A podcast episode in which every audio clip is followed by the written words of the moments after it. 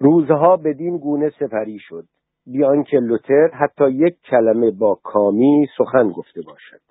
با این وصف به آنسلم اطمینان می‌داد که هر بار با سراحت و سماجت بیشتری با کامی صحبت می کند ولی هنوز نتوانسته است نه اندک روی موافقی از او ببیند و نه کمترین بوی امیدی از او بشنود. برعکس کامی او را تهدید می کند که اگر دست از این افکار ناپسند خود بر ندارد ماجرا را به شوهرش خواهد گفت. آنسلم گفت کارها بر وفق مراد است چون تا اینجا کامی در برابر حرفها مقاومت کرده است. حال باید دید که در برابر عملها چگونه مقاومت خواهد کرد. من فردا دو هزار اشرفی طلا به تو خواهم داد. که آن را به عنوان هدیه به او تقدیم کنی و دو هزار اشرفی دیگر برای خرید جواهر و زر و زیور که ممکن است تومه خوبی برای بدام انداختن او باشد. چون تمام زنان به خصوص اگر زیبا باشند با همه پاک دامنی اشتیاق فراوان به خدارایی و خودنمایی دارند. اگر او در برابر این وسوسه جدید نیز مقاومت کرد من قانع خواهم شد و دیگر به تو زحمت نخواهم داد. لوتر در جواب گفت که چون کار را آغاز کرده است دنباله آن را تا به آخر خواهد گرفت. ولو یقین کند که از این نبرد کوفته و مغلوب بیرون خواهد آمد. فردای آن روز لوتر چهار هزار اشرفی طلا را گرفت و به همراه آن چهار هزار ناراحتی پیدا کرد. زیرا نمی‌دانست چه حیلهای به کار بندد تا همچنان سر رفیقش را به دروغ گرم کند. معلوس تصمیم گرفت به دوست خود بگوید که کامی در برابر وعده ها و هدیه ها نیز همچون در قبال حرف ها مقاومت از خود نشان می‌دهد و دیگر ادامه این آزمایش بی سمر نتیجه بجز اطلاف وقت ندارد. لیکن قضا که طرح دیگری انگیخته بود چون این مقرر داشت که یک روز آنسلم همچنان که به رسم معمول لوتر را با زن خود کامی تنها در خانه گذاشته بود در اتاق مجاور پنهان شد و از سوراخ قفل به ماجرایی که بین آن دو میگذشت نگریست و دید که تا بیش از نیم ساعت لوتر حتی یک کلمه با کامی سخن نگفت و پیدا بود که اگر یک قرن هم با او میماند چیزی نمی‌گفت. آنگاه فهمید که هرچه رفیقش درباره جوابهای کامی به او می‌گفته چیزی به جز فریب و دروغ نبوده است. برای حصول اطمینان از اتاق بیرون آمد و لوتر را به کناری کشید و از او پرسید که چه خبر تازه‌ای برای او دارد و کامی چه رویی به او نشان می‌دهد. لوتر جواب داد که بیش از این حاضر نیست یک قدم در این راه بردارد زیرا کامی با چنان ترشرویی و خشونتی با او رفتار کرده است که او جرأت نخواهد کرد از این پس حرفی به او بزند. آنسلم بر سرش بانگ زد که آه لوتر لوتر وه که چه خوب به وعده وفا می کنی و چه خوب به اطمینان فوقلادهی که به تو کردم جواب می دهی. من همکنون از سوراخ قفل به تو نگاه می کردم و دیدم که تو یک کلمه هم به کامی نگفتی. از اینجا نتیجه می گیرم که تو هنوز در آغاز نخستین کلمه ای هستی که باید به او بگویی. اگر چنین است و در این نمی‌توانم تردید کنم چرا مرا فریب می‌دهی و چرا می‌خواهی وسایلی را که ممکن است من برای ارزای هوس خود بیابم به حیله از دستم بگیری؟ آن فیلم بیش از این چیزی نگفت. لیکن همین چند کلمه کافی بود که لوتر را شرمنده و ناراحت کند.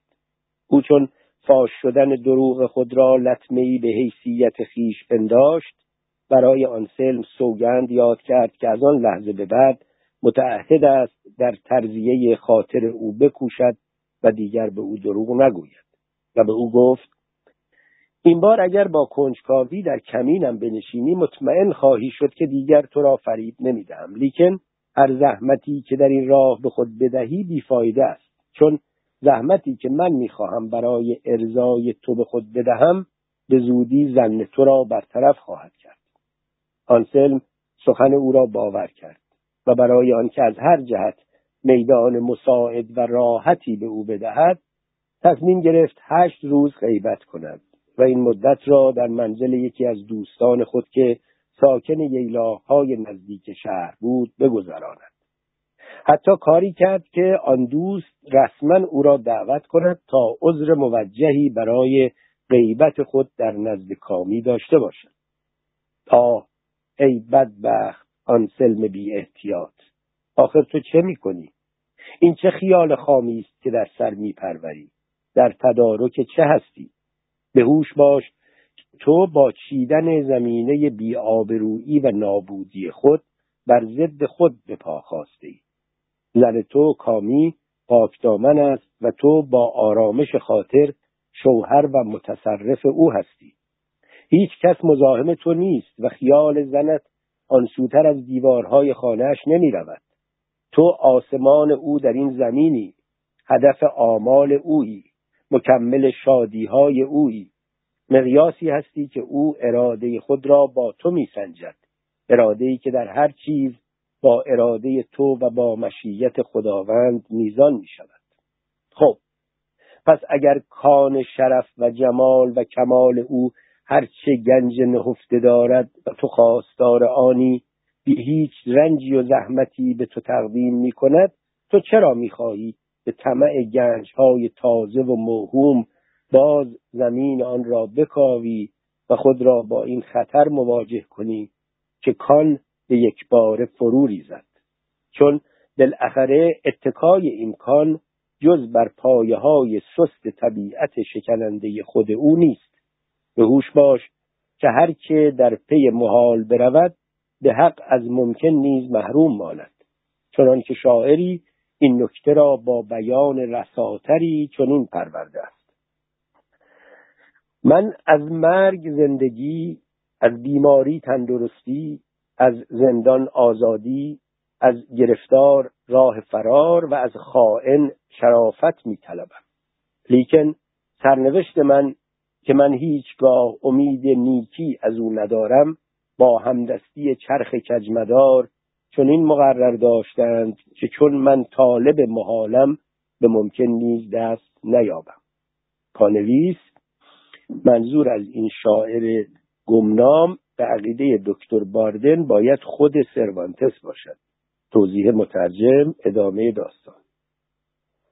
فردای آن روز آنسلم پس از آنکه به زن خود گفت که لوتر در قیاب او به کارهایش رسیدگی خواهد کرد و هر روز با وی نهار خواهد خورد و پس از آنکه به او سفارش کرد که با لوتر مانند خود وی رفتار کند به ییلاق عزیمت کرد.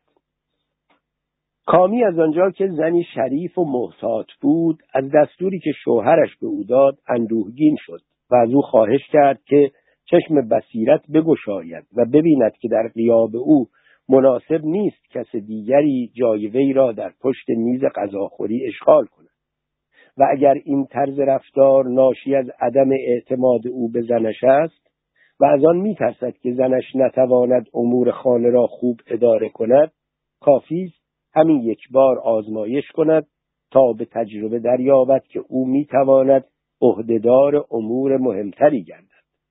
آن سلم جواب داد که خوش کرده است چنین باشد و بهتر آنکه او سر تسلیم فرود آورد و از امر او اطاعت کند. و به ناچار کامی قول داد که به رغم میل خود چنین کند. آنسلم رفت. از فردای آن روز لوتر در خانه او مستقر گردید و مورد استقبال محبت آمیز و شرافتمندانه کامی قرار گرفت. لیکن بانو ترتیبی داد که هیچ وقت با لوتر تنها نماند که همیشه همراه چند تن از خدمتگاران خود و به خصوص ندیمه جوانی موسوم به لئونلا راه می‌رفت که بسیار مورد علاقش بود زیرا این دو از دوران طفولیت با هم بزرگ شده بودند و کامی پس از عروسی او را با خود آورده بود. در سه روز اول لوتر هیچ حرفی به کامی نزد. هرچند در مواقعی که سفره را برمیچیدند و خدمتگاران می‌رفتند تا به امر خانم زود نهار خود را بخورند می‌توانست حرفش را بزند. حتی لئونلا دستور داشت قبل از کامی نهار بخورد. تا بتواند همیشه در کنار بانویش باشد. اما چون ندیمه به کارهای دیگری سرگرم بود که بیشتر باب ذوقش بود و درست به همان ساعات احتیاج داشت تا آن را به میل دل خود بگذراند همیشه دستور بانوی خود را اجرا نمی‌کرد. برعکس اغلب اوقات خانم را با مهمان خیش تنها میگذاشت چنان که گفتی بانو دستور همین کار را به او داده است.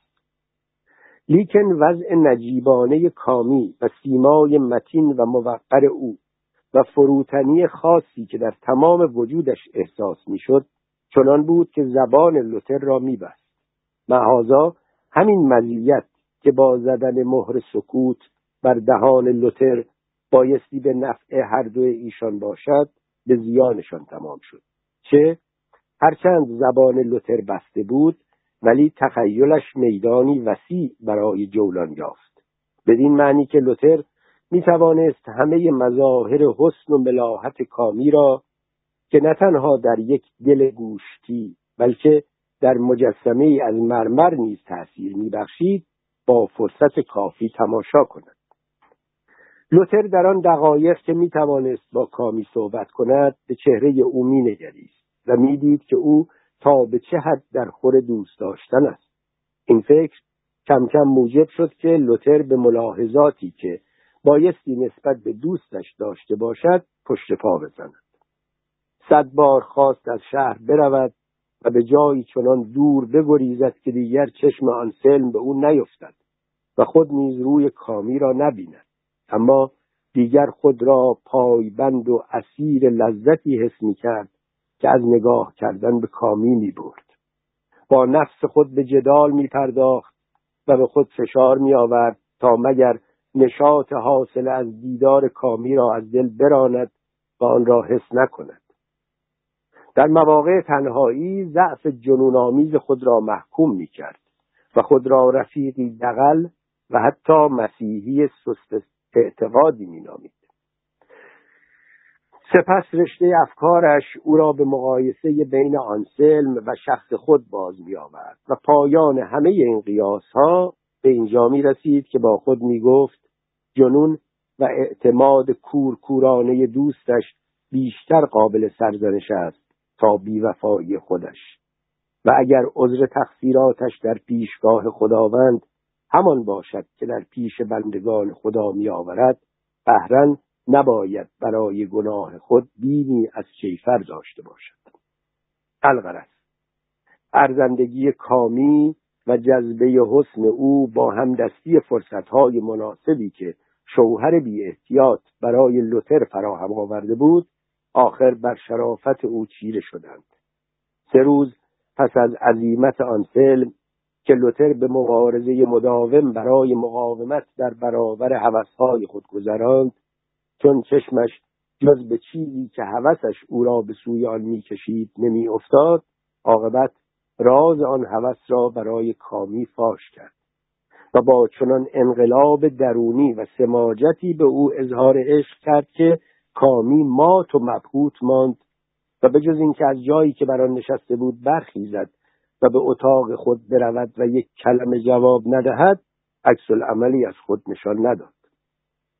لیکن این سردی و بیاعتنایی امیدی را که همزمان با عشق به وجود می آید از لوتر سلب نکرد. برعکس برای دست یافتن به کامی ارج بیشتری به وجود آورد. و اما کامی وقتی چون این حرکتی را که اصلا انتظار نداشت از لوتر دید چنان شد که نمی‌دانست چه بکند. عاقبت چون به نظرش رسید که نه جای اطمینان است و نه مناسب که وقت و فرصت برای گفتگوی بار دوم به چنین رفیق ناجوان مردی بدهد تصمیم گرفت که همان شب یکی از آدمهای خود را با یادداشتی بدین مضمون به نزد آنسلم بفرستد. فصل سی و چهارم در دنباله داستان کنجکاو بی تدبیر همه گویند بدا به حال لشکر بی سردار و سرای بی سرایدار و من گویم بترا به حال زن شوهردار که بی عذر موجهی از هم جدا مانده باشد. من دور از تو چنان پریشانم و از تحمل بار هجران تو چندان ناتوان که اگر هرچه زودتر باز نگردی ناچار به خانه پدر و مادرم پناه خواهم برد. ولو اینکه خانه شما را بی سرپرست بگذارم. زیرا کسی که تو او را به سرپرستی من گماشته ای ولو شایسته این نام باشد آنطور که من میپندارم در بند هوای نفس خیش بیش از صرفه و صلاح شماست. شما مرد باهوشی هستید و من بیش از این چیزی نمی‌گویم و حتی شایسته نیست که از این بیش چیزی بگویم. آنسلم به محض دریافت این نامه فهمید که آخر لوتر دست به کار شده و کامی ظاهرا رفتاری طبق دلخواه شوهرش با او داشته است. خوشحال از چنین خبری زبانی به زنش پیغام داد که به هیچ عذری خانه را ترک نکند چه خود در اسرع وقت باز خواهد گشت. کامی از این جواب آنسلم بسیار در تعجب شد و بیش از پیش به تشویش دچار گردید. زیرا نه جرأت می‌کرد در خانه خود بماند و نه به خانه پدر و مادرش برود. اگر در خانه میماند ناموس خود را در خطر می‌دید و اگر می‌رفت از فرمان شوهرش سر پیچیده بود. عاقبت در آن دودلی راه بدتر یعنی ماندن در خانه را برگزید و به علاوه مصمم شد که از حضور لوتر نگریزد تا بهانه یاوهگویی به خدمتگاران خانه ندهد. حتی پشیمان شد که چرا به شوهر خود نامه نوشته است.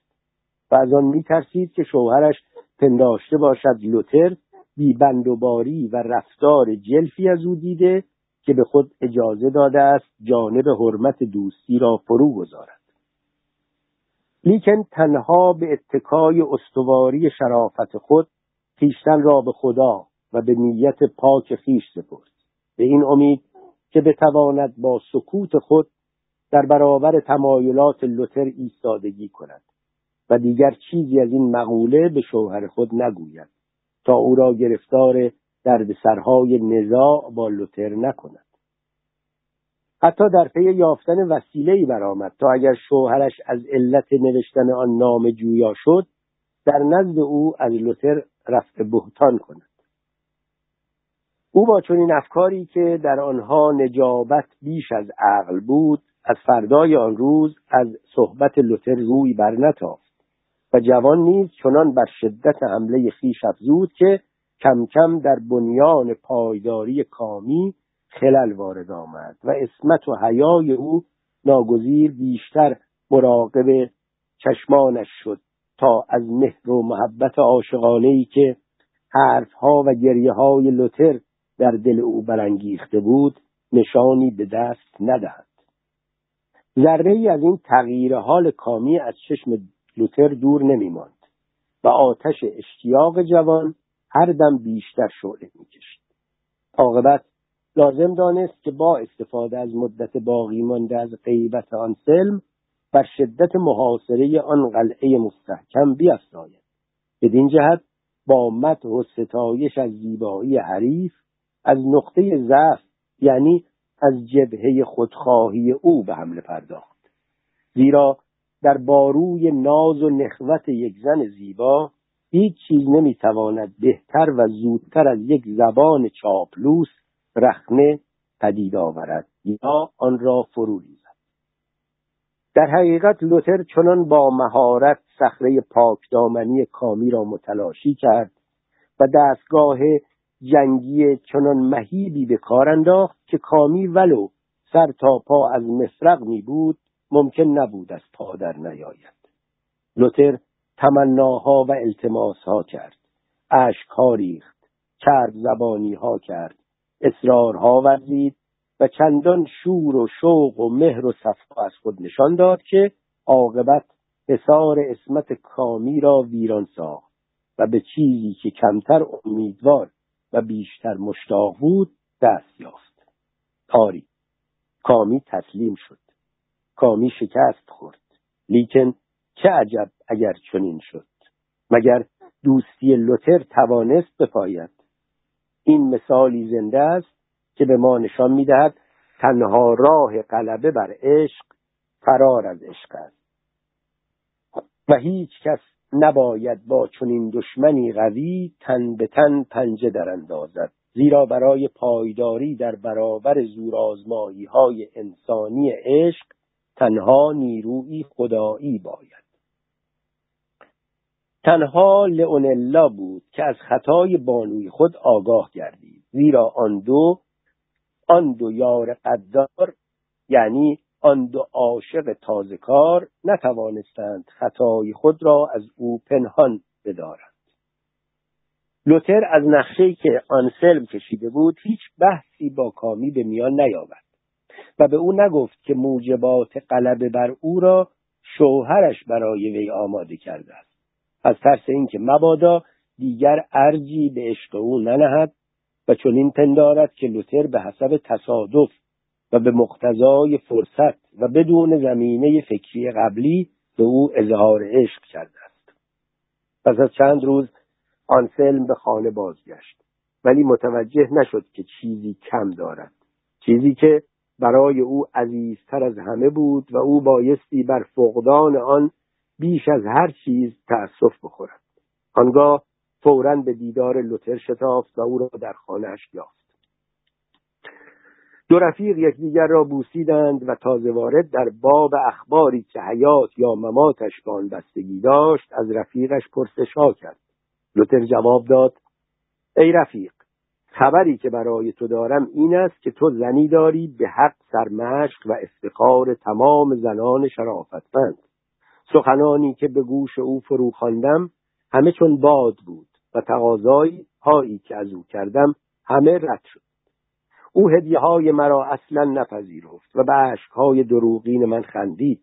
خلاصه به تو بگویم که کامی هم آخرین کلام در زیبایی است و هم معبدی است که افت را در آن محرابی است و ایمان و ادب و اسمت و همه فضائل و ملکاتی که نیور زنان خوبند در او به حد کمال موجود است. بنابراین ای رفیق اینک پول خود و جواهرات خود را که در آن گوشه گذاشتم و بدانها حاجت نیفتاد بازگیر.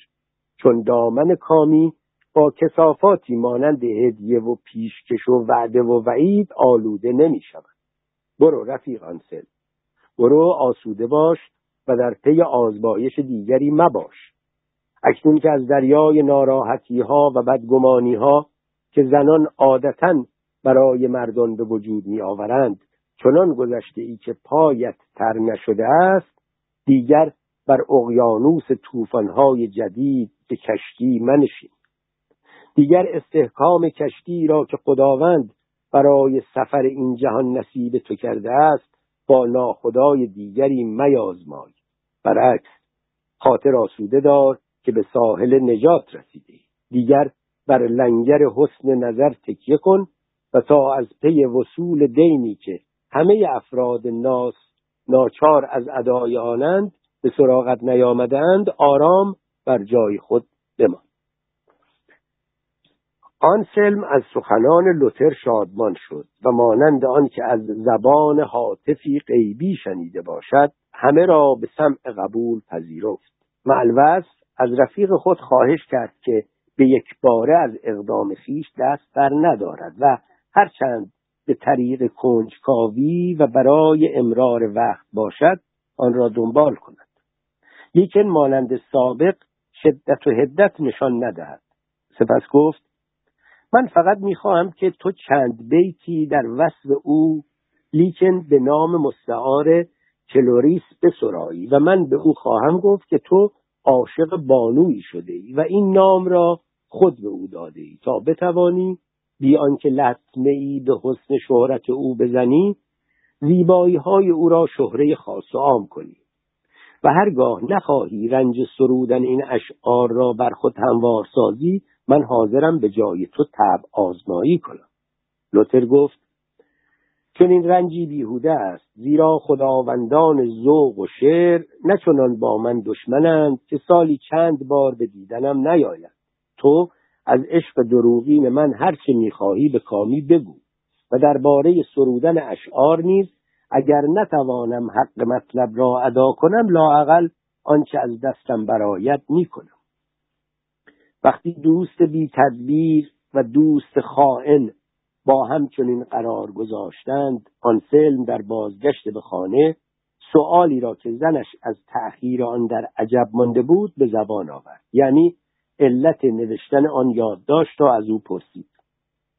کامی جواب داد که به گمانش لوتر با همان عزت و حرمت زمانی که شوهرش در خانه بود به او نگاه نمی‌کرد. لیکن بعدا سوء تفاهمش رفت شد و پی برد که آنچه میپنداشته خیال باطل بوده است.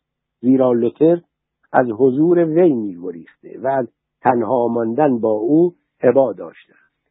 آنسلم به زن خود گفت که این گمان بیجا را از دل بدر کند زیرا می‌داند که لوتر عاشق بیقرار دوشیزه اصیلی از دختران این شهر است و او را با نام مستعار کلوریس در اشعارش می ستاید و بر فرض هم که دل در گرو عشقی نمی داشت صفا و یکرنگی او محلی برای ترس باقی نمی گذاشت.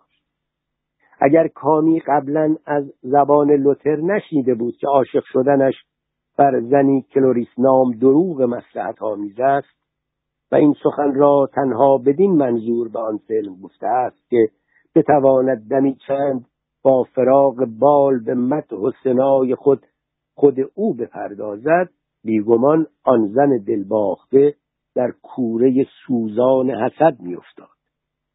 لیکن چون قبلا از ماجرا آگاه بود این راز را بی هیچ تشویشی شنید.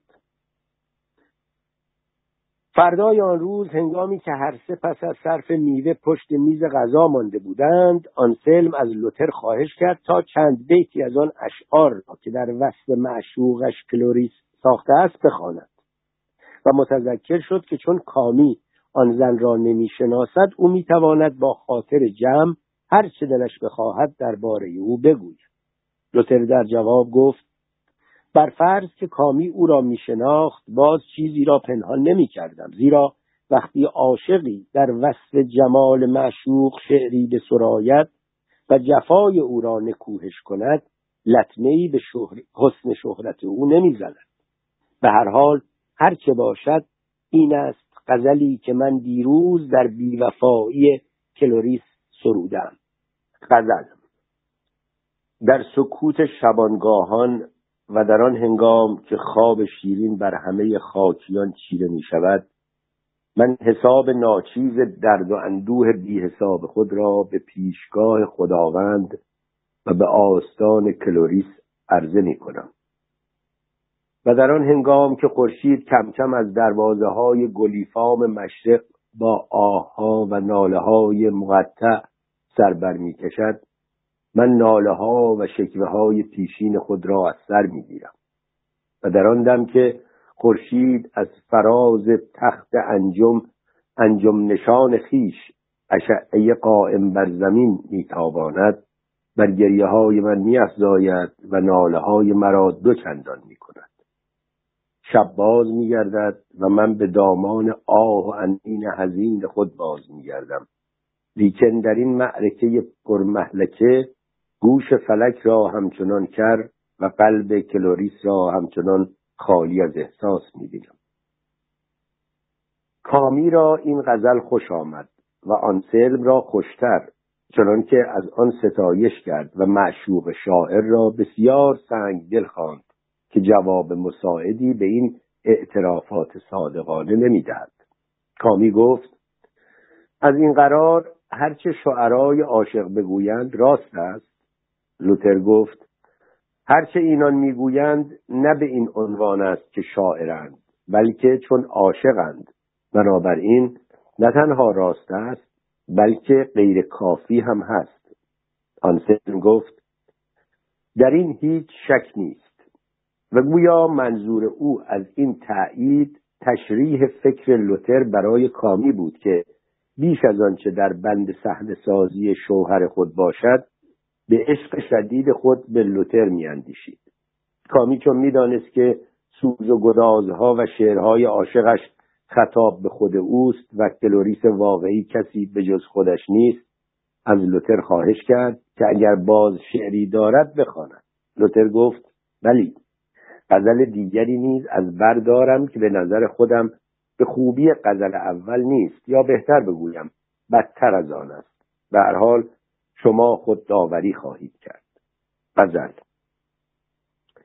من نیک می‌دانم که خواهم مرد و اگر به سخنانم التفات نکنی مرگ من آنقدر مسلم است که به یقین می‌دانم در قدوم تو جان خواهم داد. اما از پرستیدن تو ای زیبای بیوفا پشیمان نخواهم شد.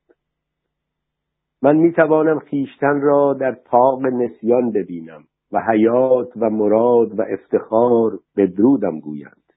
تا در آن دم همه عالم ببینند که چهره زیبای تو بر صفحه گشوده دل من نقش است. این نقش نشان مقدسی است که من نگاهش می‌دارم تا در بحران وحشتناکی که وفای من مرا به آن تهدید می‌کند مسئولم دارد. وفایی که حتی از جفای تو هم نیرو می‌گیرد. بدا به حال آن که در شبی ظلمانی و بر دریایی ناشناخته و خطرناک کشتی براند.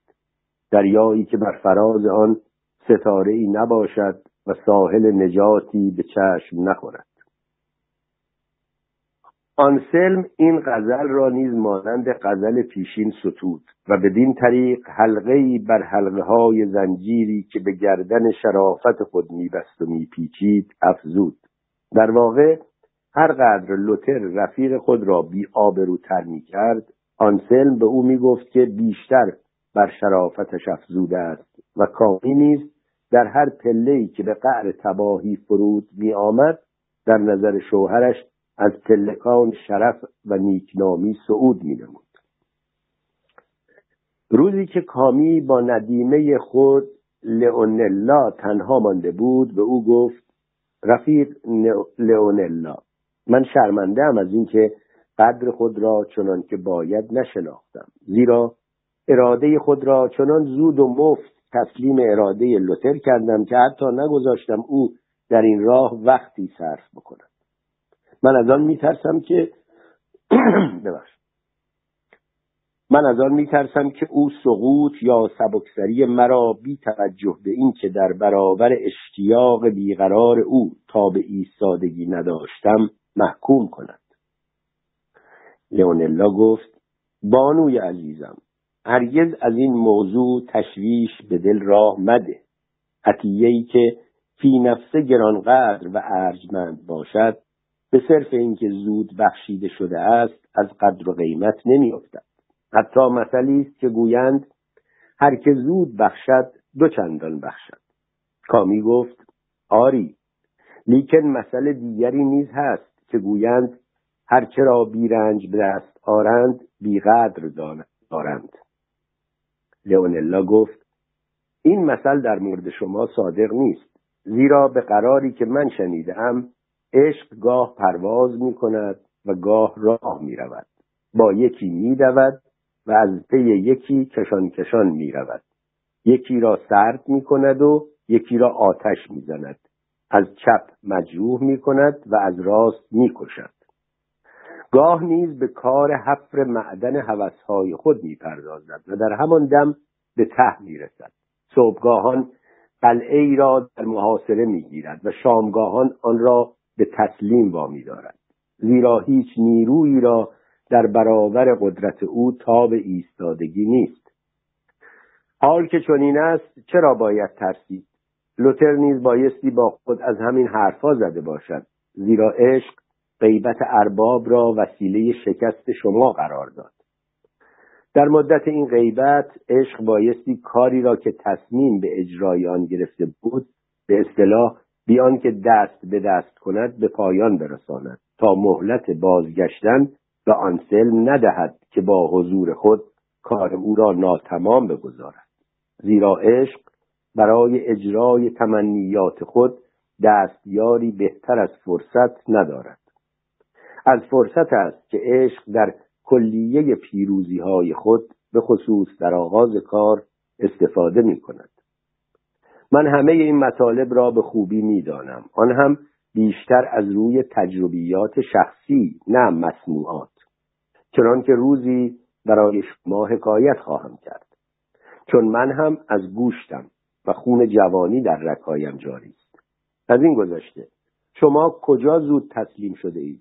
شما تا همه روان لوتر را در نگاه ها و آها و حرف ها و هدیه های او تماشا نکردید و تا پی نبردید که او تا به چه پایه در خور مهر ورزیدن است به او دست ندادید.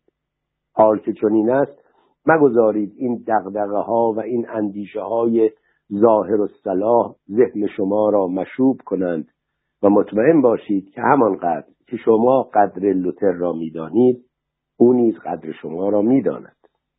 بکوشید که با هم شاد و خرم زندگی کنید و خرسند باشید از اینکه اگر به کمند عشق در افتاده اید کسی که سر شما را به خم این کمند انداخته است شایستگی این پیروزی را دارد.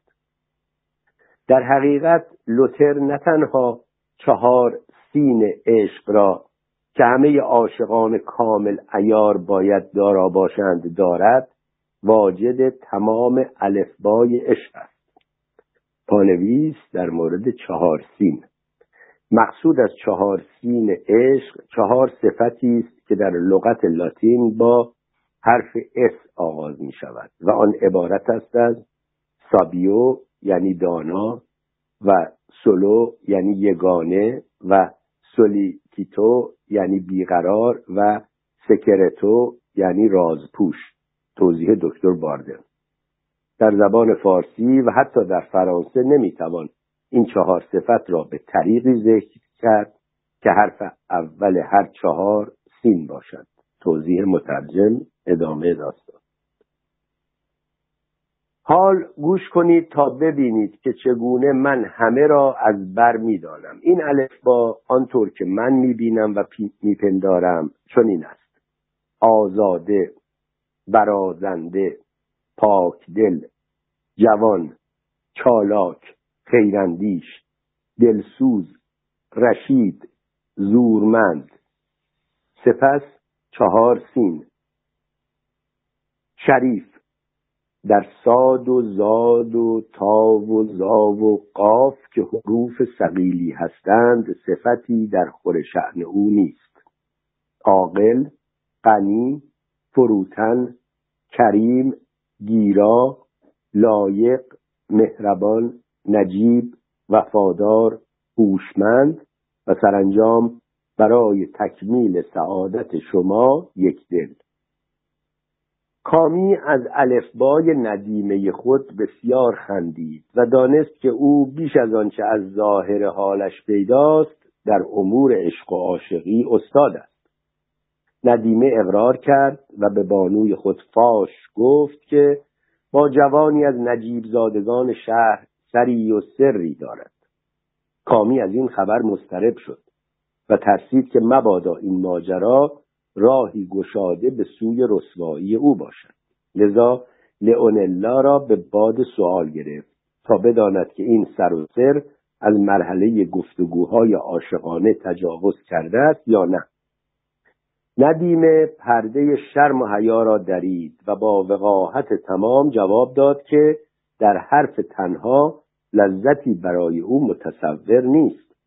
در حقیقت این اصلی است مسلم که خطای بانوان پرده شرم و حیای خدمتگاران را میدرد و ایشان وقتی به چشم خود می‌بینند که بانو از یک پا میلنگد نمیهراسند از اینکه از هر دو پا بلنگند یا حتی کسی از رازشان آگاه شود. کامی چاره ای ندید جز اینکه از لئونلا خواهش کند که ماجرای او را به فاسق خود نگوید و خود نیز طوری رفتار نکند که آنسلم یا لوتر از روابط او با فاسقش آگاه شوند. لئونلا این قول را داد ولی طوری وفای به عهد می‌کرد که کامی در ترس و تشویش خود از اینکه ممکن است آن دختر باعث آبروریزی او شود استوارتر گردید. لئونلای گناهکار بیشرم همین که سقوط بانوی خود را دید کار بیشرمی را به جایی رسانید که فاسق خود را آشکارا به خانه می آورد و مطمئن بود که اگر هم بانویش او را ببیند جرأت نمی کند رازش را فاش نماید. آری. ضعف بانوان این عاقبت شوم و عواقبی وخیمتر از این نیز در پی دارد. ایشان کنیز کنیزان خود می‌شوند و ناگزیر بر نابکاری های این مخلوقات زشتکار پرده می‌کشند کامی نیز به همین مصیبت دچار شد که بارها با آنکه می‌دانست که لئونلا با فاسق خود در یکی از اتاقهای منزل خلوت کرده است نه تنها جرأت نداشت به او پرخاش کند بلکه در تسهیل ورود فاسق او به خانه کمک می‌کرد و مراقب می‌شد که مبادا شوهرش او را ببیند. معلوس چون نتوانست این وظیفه پاسداری را خوب انجام بدهد یک روز لوتر در سپیده صبح فاسق لئونلا را دید که از خانه بیرون می‌رفت. و چون نمی‌دانست که آن مرد کیست ابتدا گمان کرد شبهی است. لیکن وقتی دید که شبه راه می‌رود و خود را در بالا پوشی پیچیده است و با احتیاط تمام در می‌رود بسیار زود آن فکر کودکانه را از سر بدر کرد و خواست تصمیمی بگیرد که اگر کامی به موقع رفع و رجوع نکرده بود امکان داشت باعث نابودی همه اهل خانه شود. لوتر گمان کرد که مردی که خود دیده بود در آن وقت صبح از خانه آن سلم بیرون می‌رفت به خاطر لئونلا نیامده است. و اصلا مگر به یاد داشت که در جهان کسی هم به نام لئونلا وجود دارد؟ او فقط این خیال را کرد که کامی همان گونه که به خود او آسان تسلیم شده و ناپایداری از خود نشان داده است قطعا برای دیگری نیز چنین شده است. چون این هم یکی از نتایج روش زشت زن زانیه است که حتی در نظر مردی هم که زن ناموس خود را به او تسلیم کرده و مغلوب سماجت های او شده است حیثیت و اعتبار خود را از دست می‌دهد. او نیز به نوبه خود چنین میپندارد که زن بدکار ناموس خود را به همان صحبت به دیگران تسلیم می نماید و هر گونه گمانی که در این باره به دلش راه یابد همه را حمل بر یقین می کند باری.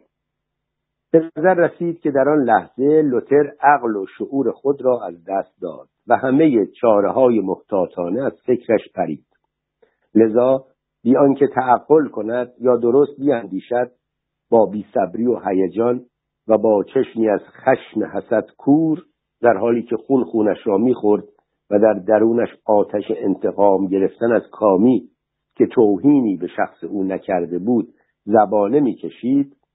قبل از آن که مجال دهد که آن سلم از خواب برخیزد به نزد او شتافت و گفت آن سلم بدان که من روزهاست با نفس خود در جنگم و با تمام قوا به خود فشار میآورم تا مگر مطلبی را که پنهان داشتن آن بیش از این نه ممکن است و نه درست به تو اعتراف نکنم.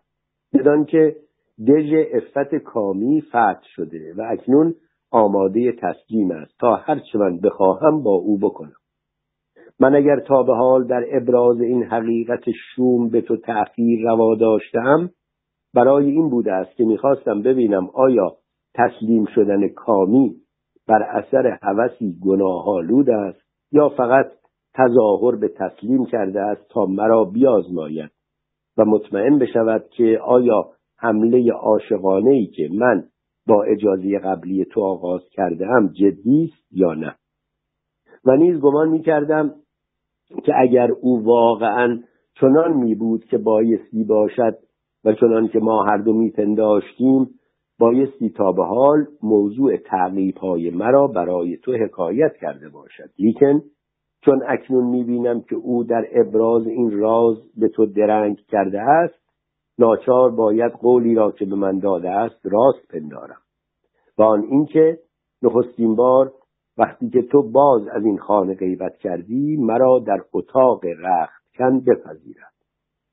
و به حقیقت در همان اتاق بود که کامی و لوتر یکدیگر را ملاقات می‌کردند.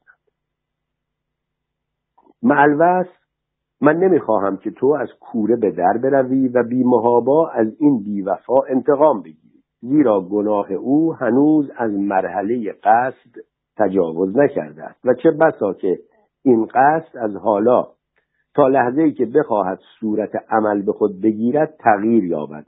و پشیمانی جایگزین آن گردد. بنابراین چون تو تا به حال از نصایح من به جز در یک مورد مو به مو پیروی کرده ای به اندرزی نیست که اکنون می‌خواهم به تو بدهم عمل کن تا بدون ارتکاب یک خطای احتمالی زن و گمان از دل پاک کنی و بتوانی با علم کامل به موضوع دست به اقدام بزنی. وانمود کن که چنان که بارها پیش آمده است دو سه روزی از خانه غیبت می‌کنی و کاری کن که در این مدت در همان اتاق رختکن در پناه پرده ها و مبل ها که وسایل راحتی برای پنهان شدنند کمین کنی. آنگاه تو همانطور که من می‌بینم با دو چشم خود خواهی دید که مقصود کامی چیست. اگر قصد او در ارتکاب گناه بود که بیشتر جای ترس است و امیدی به خلاف آن نیست آنگاه بی که سر و صدا کنی می توانی با خیشتنداری و عقل و تدبیر انتقام توهینی را که به تو می کند از او بگیر. آن سلم بیچاره از شنیدن راز لوتر مات و مبهوت ماند چنان که گفتی از پا در آمده است. در واقع این خبر وقتی او را قافلگیر می کرد که او اصلا انتظارش را نداشت. زیرا او کامی را با ایمان کامل در برابر حملات ظاهر فریب لوتر پیروز می‌دانست و حتی کم کم داشت طعم شیرین این پیروزی را در کام خود حس می‌کرد. مدتی با سر افکنده چشم زمین دوخت و خاموش و بی حرکت بر جا ماند. آخر بانگ برآورد که لوتر تو آنگونه که من انتظار داشتم به وظیفه دوستی عمل کرد. من در همه حال از اندرس های تو پیروی کردم و اکنون آنچه صلاح میدانی بکن. به خصوص آنگونه که مقتضای این واقعه غیر مترقبه است. راز آن را در دل نگاه دار. لوتر این قول را به او داد و همین که از آنجا دور شد از آنچه گفته بود سخت پشیمان گردید. چون پی برد که با چه صفاحت غیر قابل بخششی رفتار کرده است.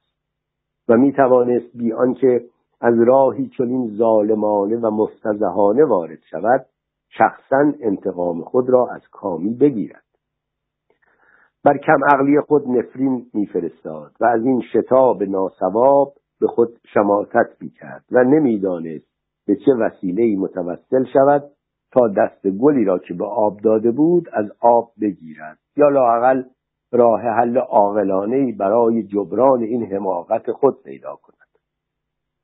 سرانجام تصمیم گرفت که غذایا را برای کامی حکایت کند و چون برای دیدن او در خلوت فرصت بسیار داشت همان روز به ملاقات او شتافت. کامی همین که لوتر را دید به او گفت رفیق لوتر بدان که در اعماق قلب من غمی لانه کرده است که دلم را خون کرده و تا چند روز دیگر آن را در سینه منفجر خواهد ساخت بیشرمی لئونلا به درجه ای رسیده است که هر شب جوانک فاسق خود را به این خانه می آورد و او را تا سپیده صبح در کنار خود نگاه می دارد. حال داوری کن که آبروی من در معرض چه خطری قرار گرفته است و کسی که او را در آن موقع صبح در حال خروج از خانه من ببیند چه زمینه مساعدی برای متهم کردن من خواهد داشت. اما از چیزی که بیشتر قصه می‌خورم این است که من نه این دخترک را از خانه خود برانم و نه با او دعوا کنم. زیرا او محرم اسرار روابط نامشروع من و توست و به همین جهت زبان من برای افشای روابط نامشروع او بسته است. و میترسم این موضوع فاجعه ای به بار آورد. از کلمات اول حرفهای کامی لوتر تصور کرد این همه صحنه سازی است تا او را قانع کند که مردی را که در حال خروج دیده بود برای لئونلا به این خانه آمده است نه برای او. لیکن چون دید که کامی گریه می کند و قصه می خورد و از او کمک می خواهد تا از آن مخمس نجاتش دهد فهمید که موضوع حقیقت دارد و همین خود بر پشیمانی و خجلت او افزود. با این وصف به کامی جواب داد که دیگر قصه نخورد و گفت که راهی برای علاج بی احتیاطی های لئونلا پیدا خواهد کرد. سپس همه آن چیزهایی را که به اقوای هیجانی ناشی از خشم حسدآلود برای آن سلم فاش ساخته بود و توطعه ای را که با هم چیده بودند مبنی بر اینکه آن سلم در اتاق رختکن مخفی شود تا به چشم خود ببیند که مزد عشق و علاقش را با چه قدر و خیانتی می‌دهند برای لوتر حکایت کرد و از این عمل جنونآمیز که مرتکب شده بود عذر خواست.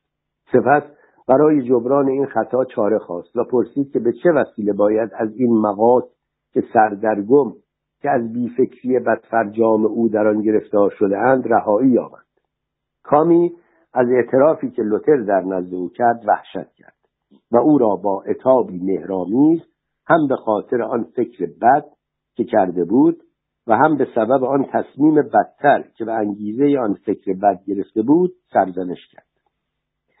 لیکن چون طبعا حضور ذهن زن برای خیر و شر بیشتر از مرد است و حالان که وقتی بخواهد پخت فکر کند فاقد این حضور ذهن است.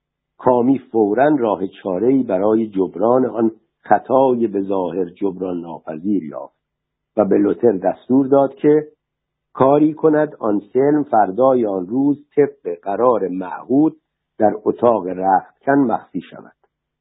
چون خود امیدوار است از همین آزمایش نتیجه بگیرد که از این پس هر دو آسانتر و بی ترس و تشویش از وسال هم برخوردار شوند.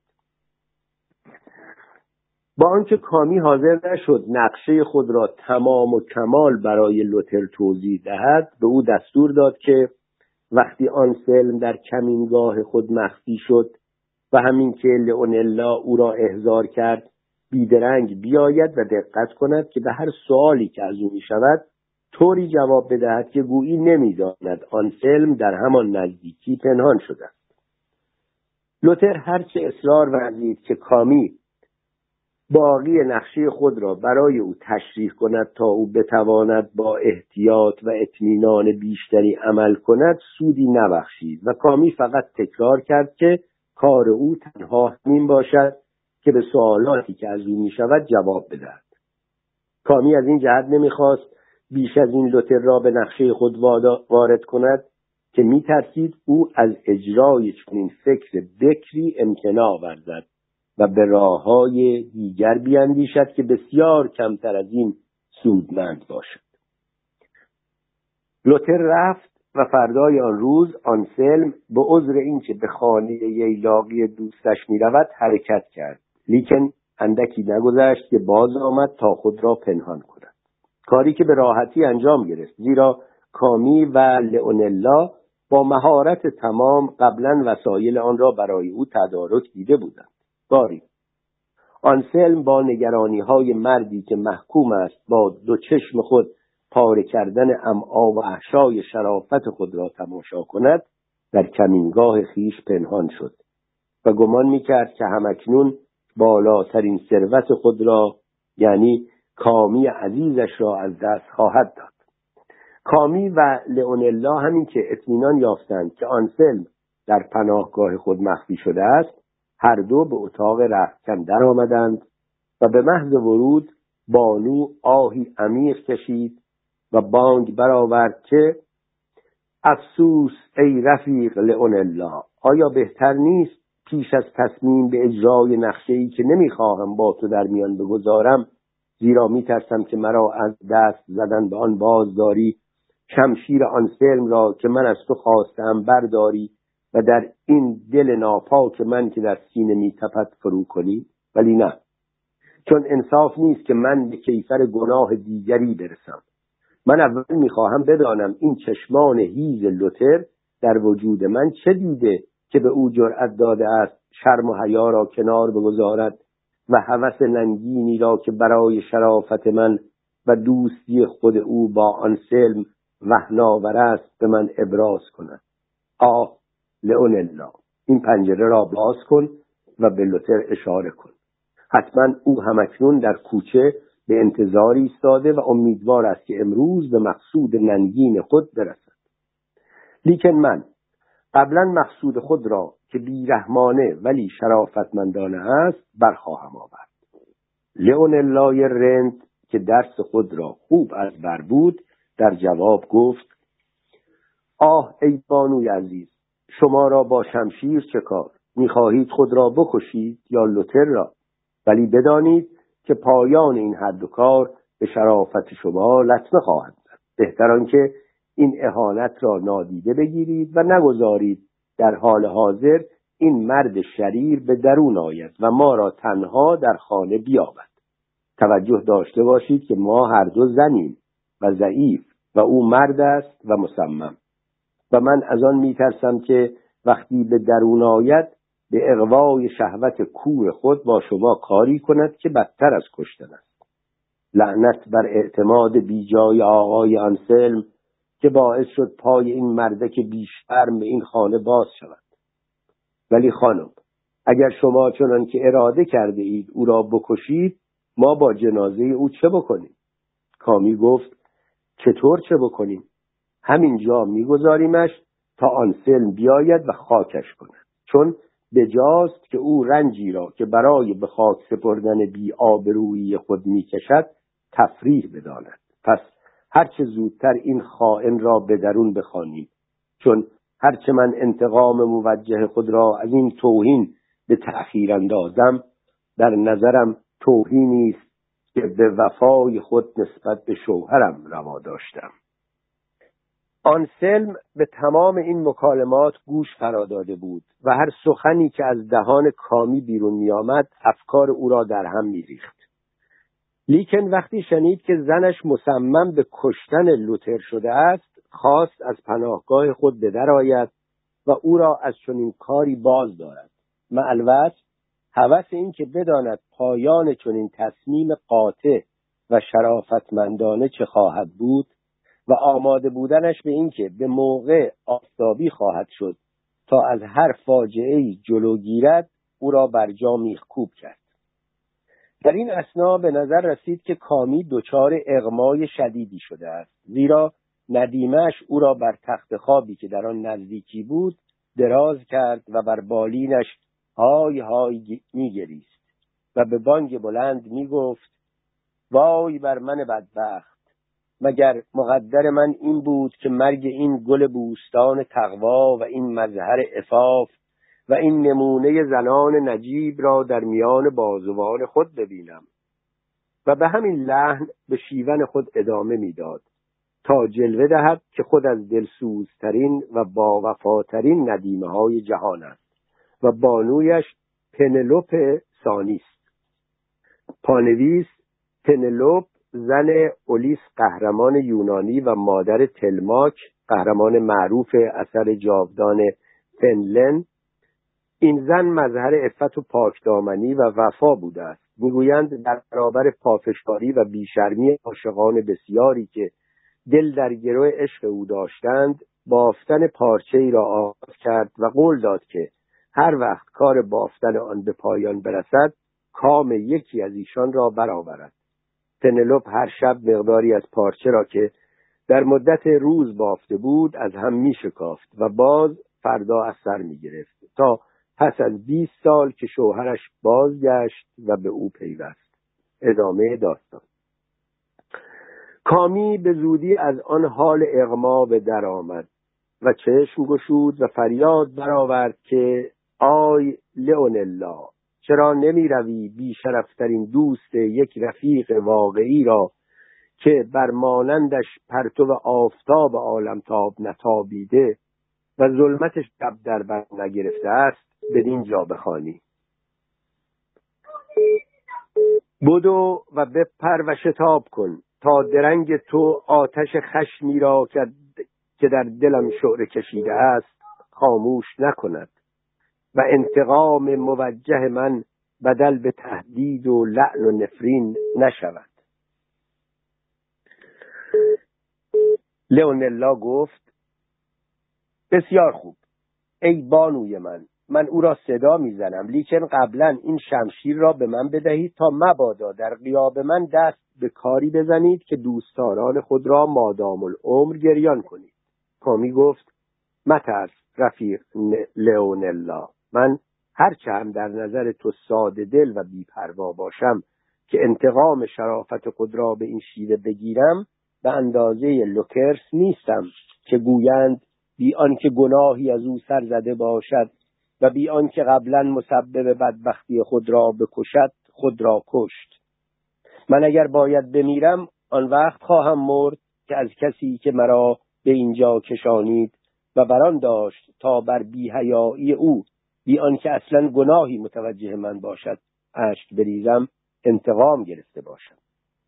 پانویس لوکرس بانوی رومی که از طرف یکی از پسران تارکن پادشاه روم به ناموس او به عنف تعدی شد و آن زن معیوس و پریشان حال به حیات خیش خاتمه داد. این واقعه تأثیرانگیز انقلابی در روم پدید آورد و موجب استقرار جمهوری گردید. سال 510 قبل از میلاد. نام لوکرس به زنان خودپسند و عفیف و پاکدامن نیز اطلاق می شود توضیح مترجم. ادامه داستان. لئونلا قبل از آن که بیرون برود و لوتر را صدا بزند باز درنگ کرد. ولی بالاخره از اتاق بیرون رفت و کامی که در انتظار او تنها مانده بود مانند اینکه با خود حرف می‌زند چنین گفت. خداوند بر من ببخشاید. آیا به جای اینکه به لوتر میدان دادم که مرا زنی سبکسر و جلف تصور کند احوت این نبود که مثل دفعات قبل او را ولو تا روزی که از اشتباه خود بیرون نیامده است از خود میراندم ولی بیشک بهتر بود. ولی اگر بگذارم آن خائن با آن افکار پلید خود همینطور مفت و مسلم بیرون برود و ککش هم نگزد آیا انتقام من گرفته شده و شرافت شوهرم ترمیم گردیده است؟ خیر خیر. او باید بهای جسارت هوسهای خود را با جان خیش بدهد.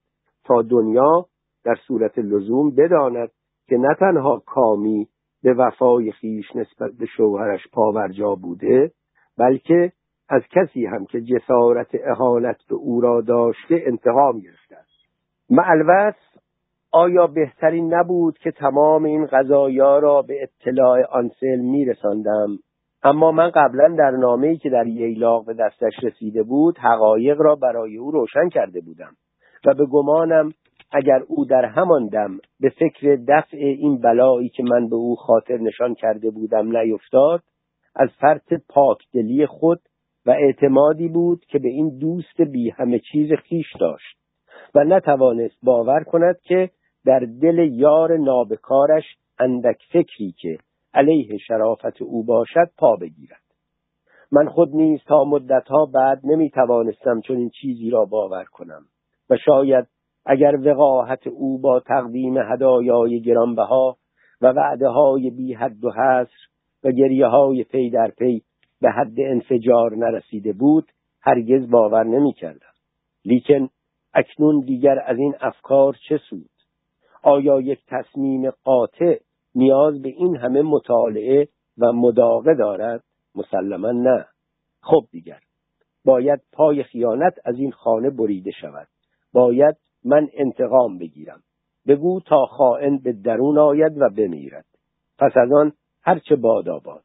من پاک به تصرف کسی در آمدم که خداوند او را به شوهری من برگزیده بود و باید پاک نیز از ید اختیار او خارج شوم. ولو مجبور باشم او را به خون پاک خود و به خون ناپاک نامرد ترین دوستی که مانند او کسی در جهان نام دوستی را ملوث نکرده است بیالایم. در آن دم که کامی بدین گونه با خود حدیث نفس می کرد با شمشیر برهنه در دست و با قدمهایی چنان شتاب زده و حرکاتی چنان قذبالود در میان اتاق قدم می‌زد که گفتی عقل خود را از دست داده و از زنی ظریف به سلیطهی معیوس تبدیل شده است. آن سلم در پناه پردهی که در پشت آن چنباتمه زده بود تمام این ماجرا را میشنید و می‌دید. ما تو متحیر مانده بود و به نظرش میآمد که آنچه دیده و شنیده است برای برطرف کردن بدگمانی های بسیار شدیدتر از آن خود او نیز کافی است. و همین جهت آرزو می‌کرد که آزمایش ورود لوتر به صحنه عملی نشود تا اتفاق ناگواری نیفتد.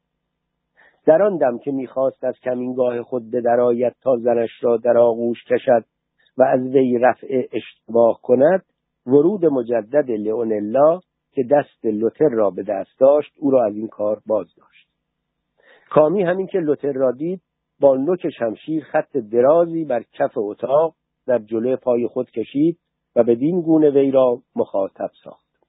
آی لوتر با آنچه به تو می‌گویم خوب توجه اگر از وقت بد جرأت کنی از این خط که بر زمین می‌بینی پا فراتر نهی. یا حتی به آن نزدیک شوی من فورا این شمشیر را که به دست دارم در قلب خود فرو می‌کنم.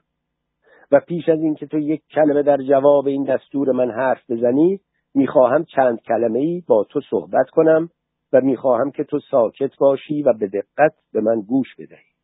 پس از آن هر چه دلت خواست در جواب من بگو. قبل از هر چیز می‌خواهم به من بگویی که آیا تو آن سلم شوهر مرا می‌شناسی یا نه و عقیدت درباره او چیست؟ سپس می‌خواهم بدانم که مرا نیز که دارم با تو صحبت می‌کنم می‌شناسی یا نه. پس بیان که دست پاچه شوی یا تردید کنی بدون به این دو سوال جواب بده. چون گمان می‌کنم آنچه گفتم معما نیست که بخواهی حل کنی. لوتر چندان ساده نبود که از همان لحظه اول که کامی به او گفته بود آن سلم را در اتاق پنهان کند پی به حیله او نبرده باشد. لذا خود را آماده دید تا به خواستهای او چنان استادانه و متناسب جواب بدهد که فقط خود او و کامی می توانستند دروغشان را به صورت مسلمترین حقیقت جهان جلوگر سازند. اینک ببینید که لوتر به چه نحوی جواب داد. من ای کامی زیباروی گمان نمی کردم مرا برای چنین سوالاتی که به کلی با هدف آمدنم به اینجا مغایر است احضار کنی.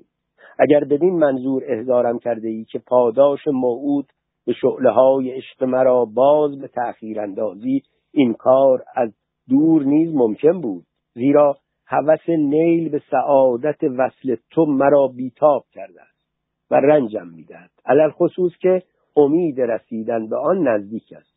اما برای آنکه نگویی من از جواب دادن به سوالات تو عبادارم در جواب تو می‌گویم که آری من شوهرت آن سلم را خوب می‌شناسم و ما هر دو از کودکی با هم آشنا بوده ایم لیکن بیش از این نمی‌خواهم درباره دوستی خود با او که تو بهتر از خود ما از آن آگاهی چیزی بگویم.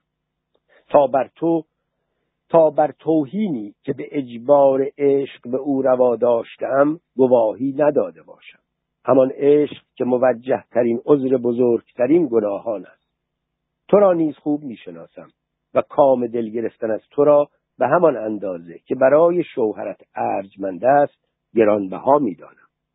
اگر چنین نمی بود کجا ممکن بود من به خاطر حسن و ملاحتی کمتر از آن تو به وظیفه ای که به عنوان دوستی بر عهده دارم پشت پا بزنم و به قوانین مقدس دوستی که امروز در وجود من مورد تعرض و لگت کوب دشمن قهاری چون عشق شده است خیانت ورزم.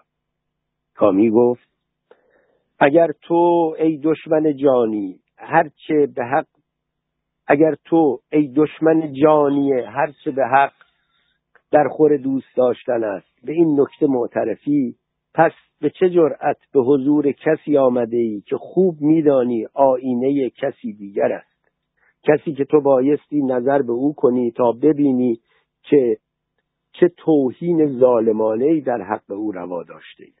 لیکن دریغا من چه بدبختم. من تازه می‌فهمم چه چیز تو را واداشته است تا احترامی را که تا احترامی را هم که باید برای شخص خود قائل باشی از دست بدهی. این چیز باید لاقیدی بی اندازه من باشد که نمی‌خواهم نام بینزاکتی بر آن بگذارم. چون ناشی از سخنان جلف و بیبندوبار نیست بلکه نتیجه ولنگاری هایی است که زنان وقتی گمان کنند نباید از کسی پروایی داشته باشند از خود نشان می‌دهند.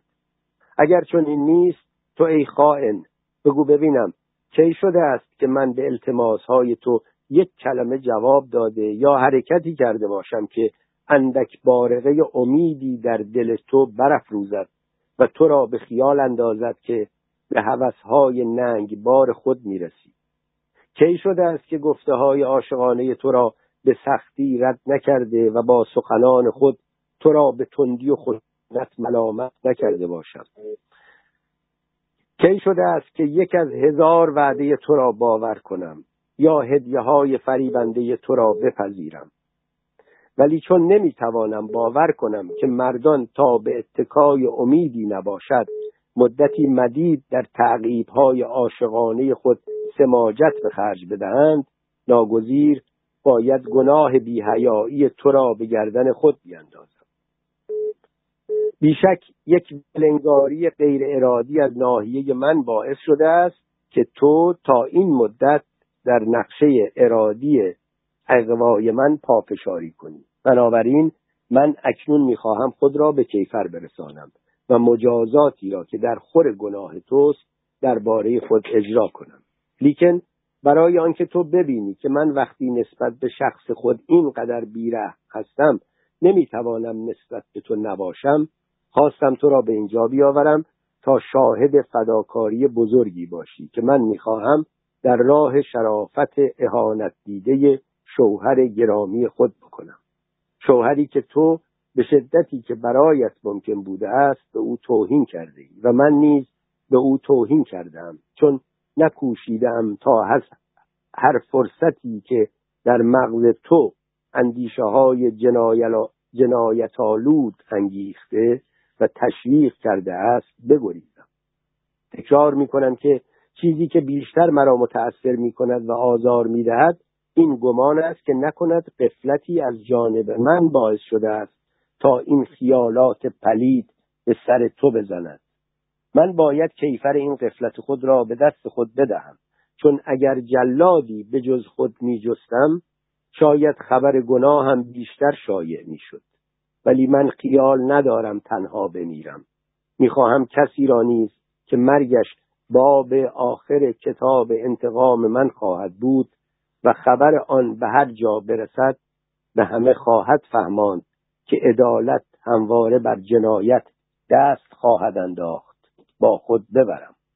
کامی پس از خاتمه این سخنان با چستی و نیروی باور نکردنی با شمشیر آخته به لوتر حمله برد و به ظاهر چنان مصمم به فرو کردن شمشیر قلب او بود که جوان تقریبا به شک افتاد از اینکه آیا این تظاهرات تسلحی است یا واقعی. و ناگزیر شد برای احتراز از ضرباتی که کامی به او وارد میآورد از مهارت و نیروی خود استفاده کند. کامی نقش عجیب خود را با چنان شوری ایفا می کرد که برای آنکه بیش از بیش رنگ واقعیت به آن بدهد خواست تا آن را با خون خیش نیز رنگین کند.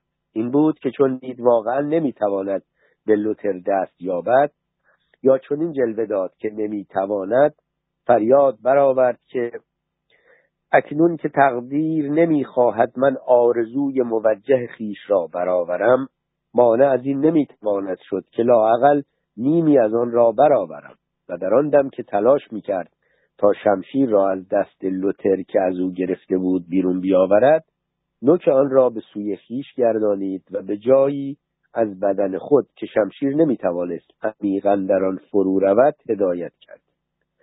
یعنی نوک شمشیر را در بالای پستان چپ نزدیک شانه فرو برد. سپس خود را همچون کسی که از هوش رفته باشد بر زمین انداخت. لوتر و لئونلا از دیدن این واقعه متعجب و متوحش شدند و چون کامی را نقش بر زمین و آغشته به خون خود دیدند نمی‌دانستند چه تصوری درباره آن بکنند. لوتر که از خود بیخود شده و از نفس افتاده بود دوید تا شمشیر را از دست کامی بیرون آورد. ولی همین که دید زخم جزئی است تشویش از دل به در کرد و بار دیگر بر مهارت و فراست کامی زیبا آفرین گفت. از آن سو لوتر کند ناله و شیونی هزین و ممتد بر جسد کامی آغاز کرد. چنان که گفتی که او به راستی مرده است و بنای لعن و نفرین نه تنها به خود بلکه به کسی نیست که از ابتدا باعث این فاجعه شده بود گذاشت. لوتر چون می‌دانست که رفیقش آنسلم به او گوش می‌دهد سخنانی بر زبان میراند که هر کس میشنید دلش بر احوال او بیش از کامی میسوخت. ولو باور می‌کرد که کامی مرده است.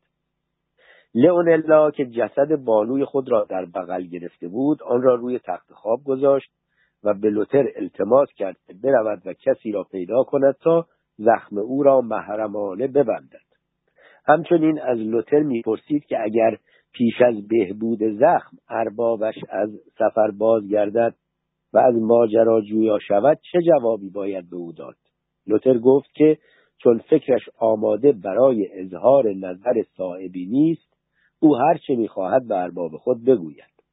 فقط به گفته افزود که لئونلا سعی کند خون زخم را بند بیاورد. اما خود او به جایی خواهد رفت که دیگر کسی نتواند او را ببیند. آنگاه لوتر در حینی که ابراز تأثر و تأسف فراوان می‌کرد به شتاب از خانه بیرون رفت. وی همین که خود را تنها یافت و دریافت که کسی او را نمی‌بیند چندان از کاردانی کامی و از بازی عالی لئونلا متعجب شد که ده دوازده بار در هوا علامت صلیب کشید و به نظر می آورد که آنسلم چقدر باید آسود خاطر شده باشد از اینکه زنی دارد که از هر جهت تالی پورچیا است و در آتش این اشتیاق میسوخت که هرچه زودتر آنسلم را باز ببیند تا برای حقیقتی که چنین زیرکان استتار شده و دروغی که به شیوه ای چنین تصور ناپذیر آراسته شده بود با هم جشنی برپا کنند.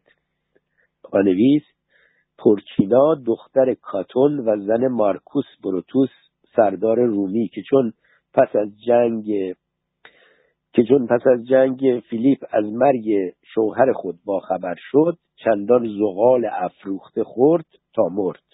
توضیح دکتر باردن ادامه داستان. در این اسنا لئونلا مشغول بند آوردن خون مختصری بود که از جراحت بانویش می‌رفت. خونی چندان اندک که فقط رنگی به روی و ریای آن زن مکار می‌داد. وی پس از آنکه زخم را با اندکی شراب شست داد به بستن آن به نحوی که می‌توانست پرداخت و در تمام مدتی که زخمبندی به طول انجامید به تکرار سخنانی پرداخت که بیان که نیاز به گفته های دیگری باشد کافی بود آنسلم را قانع کند که کامی مظهر زنده اسمت و تقواست. وزیر بر گفته های لئونلا سخنان کامی بود که خود را به بیغیرتی متهم می کرد چون در آن لحظه که از هر وقتی لازمتر بود آنقدر دل نداشته است که به حیات خود که از آن نفرت داشت خاتمه بدهد. ضمنا از ندیمه خود نظر می‌خواست که آیا باید همه ماوقع را برای شوهر عزیزش حکایت کند یا نه. ولی لئونلا به او توصیه کرد که از این خیال باطل درگذرد. چون او را در این محضور خواهد گذاشت که انتقام خود را از لوتر بگیرد. و این کاری است که جز از راه به خطر انداختن جان خود او عملی نیست. و به او گفت که زن خوب نه تنها باید از ایجاد موجبات جنگ و نزاع برای شوهر خود اجتناب کند بلکه باید تا می‌تواند او را از آن مخاطرات در امان بدارد. کامی جواب داد که این نظر را کاملا میپسندد و از آن پیروی خواهد کرد. ولی به هر حال لازم است عذری برای زخم سینهش که ممکن است از چشم آن سلم پنهان نماند پیدا کند. لئونلا در جواب این سخن گفت که از گفتن دروغ ولو مسلحت آمیز عاجز است. کامی گفت اگر من خود می‌توانم دروغ بگویم من ولو پای جانم در میان باشد جرأت ندارم دروغی بسازم یا دروغی را تایید کنم. ما اگر نتوانیم راهی برای نجات از این مخفصه پیدا کنیم حقیقت را بی پرده به او بگوییم بهتر از این است که بگذاریم مچمان در دروغ گفتن گیر بیفتد. لئونلا گفت خانم اینقدر قصه مخورید. من از حالا تا فردا درباره جواب مناسبی که باید به او بدهیم فکر خواهم کرد. شاید هم چون زخم در جایی واقع است که به چشم نمیآید بتوانیم آن را پنهان کنیم و نگذاریم کسی متوجه شود. و خداوند به کرم خود ما را در اجرای نیت خیرمان موفق دارد. فعلا ای بانوی من آرام بگیرید و بکوشید سر و وضعتان را درست کنید تا ارباب من شما را به این حال منقلب نبیند. بقیه کارها را به مراقبت من و به عنایت خداوند که همواره پشتیبان یات خیبه است واگذار کنید. آن سلم چنان که به خوبی می‌توان حد زد با دقت بی به این سخنان گوش داده و نمایش تراژدی مرگ شرافت خود را تماشا کرده بود. نمایشی که قهرمانان آن نقش خود را چنان طبیعی و واقعی بازی کرده بودند که گفتی حقیقتا همانند که گفتی حقیقتا همانند می نمایند ببخشید. من این جمله رو دوباره می‌خونم. نمایشی که قهرمانان آن نقش خود را چنان طبیعی و واقعی بازی کرده بودند که گفتی حقیقتا همانند که می نمایند پانویس از دکتر باردن رودریگز مارن منتقد اسپانیایی خونسردی و بیهسی فوقالعاده آنسلم را تذکر می‌دهد که چگونه در هیچ یک از لحظات این صحنه پرهیجان خود را نشان نمی‌دهد و دخالت نمی کند.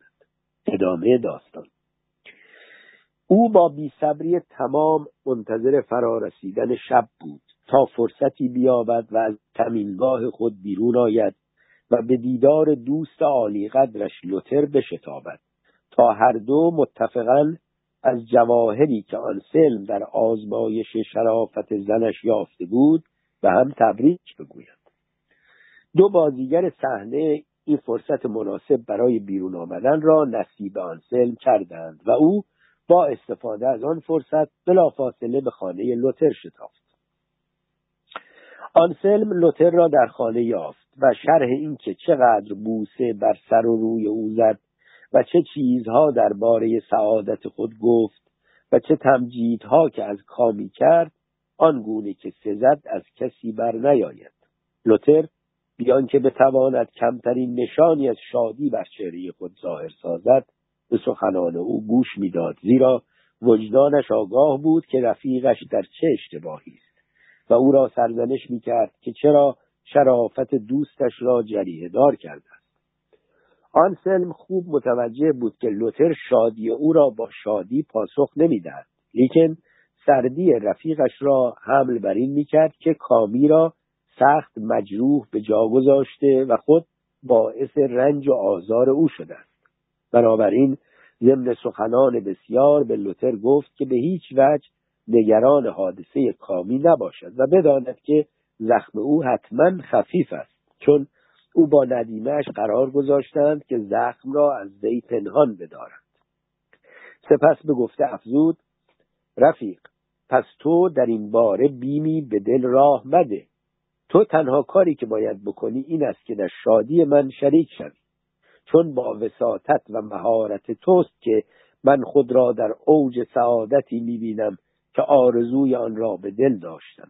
من می‌خواهم از این پس همه اوقات فراغتم را جز به سرودن شعر در وصف کامی نگذرانم تا شهرتی جاودانی در خاطره قرون و اعثار آینده به او ببخشم. لوتر تصمیم نیکوی رفیق خود را بسیار ستود و قول داد که او نیز به سهم خود در پی ریختن کاخ بلند آوازه افتخار زنش به او کمک کند. پس از این ماجرا سلم شوهری شد که در این دنیا کسی را به آن شیرین کاری فریب نداده بودند. خود او دست کسی را می گرفت و به خانه خیش می برد که به گمانش اسباب افتخار اوست. حالان که اسباب بیآبرویی بود و کامی این شخص را با چهره اخمو ولی با دلی ذوق زده میپذیرفت. این دقلبازی تا چندی پایید. ولی بالاخره پس از چند ماه زمان نقش دیگری برآورد. خیانتی که تا به آن دم پنهان مانده بود برملا شد و آن سلم بهای کنجکاوی بی احتیاطانه خود را با جان خیش پرداخت. فصل سی و پنجم در باب نبرد مخوفی که شد با مشکهای شراب سرخ کرد و در باب اینکه داستان کنجکاو بی تدبیر به کجا انجامید؟ از قرائت داستان کنجکاو بی تدبیر بیش از چند صفحه نمانده بود که ناگاه از انباری که دنکی شد در آن خوابیده بود سانکوپانزا سراسیمه بیرون پرید و از بیخ گلو فریاد زنان می گفت آی حضرات به کمک بشتابید. ارباب من در مخوفترین و خونینترین جنگ هایی که من هرگز به چشم ندیدم درگیر شده است. سبحان الله به خدا ارباب چنان ضربتی بر آن دیو دشمن شاه دخت میکو میکونا زده که سر او را از محاذات شانه پرانده است چنان که گویی شلغم بوده است. کشیش دست از قرائت داستان برداشت و گفت چه می‌گویی برادر؟ مگر عقلت را از دست داده ای چگونه چون چیزی ممکن است؟ چون آن دیو در دو هزار میلی اینجاست. در این اسنا صدای مهیبی از خوابگاه دنکی شد به گوش رسید و پشت سر آن صدای خود او میآمد که فریاد می‌زد ایست ای نابکار ایست ای راه زن ای دزد سر گردنه خوب گیرت آوردم. از آن قمت هم هیچ کاری ساخته نیست. پس از آن صدای برخورد شمشیر با در و دیوار به گوش رسید. فرانکو پانزا باز گفت حضرات وقت آن نیست که دست روی دست بگذارید و گوش به در بایستید. زود داخل شوید و جنگجویان را از هم جدا کنید. یا به ارباب من یاری دهید. هرچند دیگر نیازی به کمک شما نیست و بیشک آن دیو از سائه مرده است و دارد حساب زندگی تباه خود را به خدا پس می‌دهد. چون من به دو چشم خود دیدم که خون بر زمین میریخت و سر دیو به گوشه افتاده بود. اما چه کله گنده ای باور کنید به قدر یک مشک شراب گنده بود. کاروان سرادار داد زد که ای وای حلقاویزم کنند اگر این دنکی شد یا دور زهر مار با شمشیر به یکی از مشکهای شراب سرخی که در ردیف بالای سر تخت خوابش چیده هم نزده و آن را سوراخ نکرده باشد. و حتما آنچه این مردک خون مینامد شرابی است که از آن مشک میریزد. پس از ادای این کلمات به شتاب به سوی انبار دوید و دیگران نیز در پی او روان شدند و دنکیشوت را در عجیب ترین وضع ممکن یافتند. او فقط پیراهنی در برداشت که دامنش چندان بلند نبود به طوری که از جلو فقط تا نیمی از ران او را میپوشانید و از عقب شش انگشت هم کوتاهتر بود. ساقهایش دراز و خشکیده و پشمالو و تقریبا کثیف بود. شبکلاهی کوچک و سرخ رنگ بر سر داشت که مدتها چربی و کسافات سر کاروان سرادار را به خود گرفته بود. به بازوی چپش همان لحاف کاروانسرا پیچیده بود که سانکو به علتی که فقط خودش می‌دانست از آن نفرت داشت و با دست راستش شمشیر برهنه ای را گرفته بود که آن را به هر طرف میگردانید و ضرباتی افقی و قائم وارد میآورد. و در ضمن سخنانی نیز بر زبان میراند. گفتی واقعا با دیوی که دشمن اوست در نبرد است. حسن کار در این بود که چشمان دنچی شد بسته بود چون او در خواب بود و در خواب با دیو می جنگید. خیال حادثه ای که به مقابله آن می شتافت چنان در مغزش اثر گذاشته بود که در خواب می‌دید که به کشور میکن میکن رسیده و با دشمن خود درآویخته است. بدین جهت به تصور اینکه به دیو شمشیر می‌زند چندان شمشیر به مشکهای شراب زده بود که تمام اتاق از شراب مالامال بود. وقتی کاروان سرادار این زایعه را دید دستخوش چنان خش میگردید که با مشتهای گره کرده به دونکیشوت حمله برد. و چندان او را به باد مشت و لگت گرفت که اگر کاردینو و کشیش پهلوان را از چنگ او بیرون نیاورده بودند به ماجرای جنگ با دیو خاتمه داده بود. ملوست با وجود این باران مشت و لگت پهلوان بیچاره بیدار نمی‌شد. ناچار دلاک دیگی بزرگ پر از آب سرد از چاه کشید آن را یک دفعه بر سر او ریخت. آنگاه شد بیدار شد. ولی نه چندان که کاملا متوجه موقعیت خود شود. دروته که لباس شد را چندان سبک و کوتاه دید نخواست داخل اتاق شود تا در نبرد مدافع خود با دشمنش حضور پیدا کند. و اما سانکو چهار دست و پا راه می‌رفت و در تمام گوشه های اتاق به دنبال سر بریده دیو میگشت. چون موفق به یافتن آن نشد گفت من خوب می‌دانستم که در این خانه لعنتی همه چیز جادو شده است.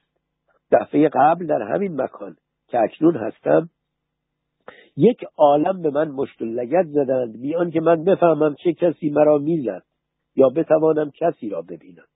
حالا هم که این سر لعنتی قیبش زده است و حالا که من با دو چشم خود دیدم که سر بریده شده بود و از تن بی سر خون مثل, فوا... مثل چشمه فواره می‌زد.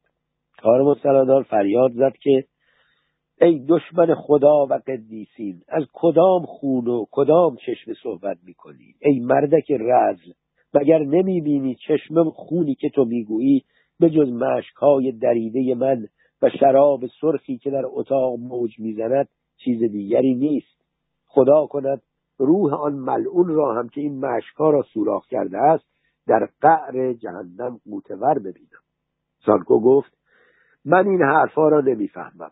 فقط می‌دانم که اگر این سر بریده پیدا نشود کنت نشینی که باید به من برسد مثل نمک در آب حل می شود وعده های دونکی شد به قدری مغز سانکو را خراب کرده بود که حال او در بیداری بدتر از حال اربابش در خواب بود.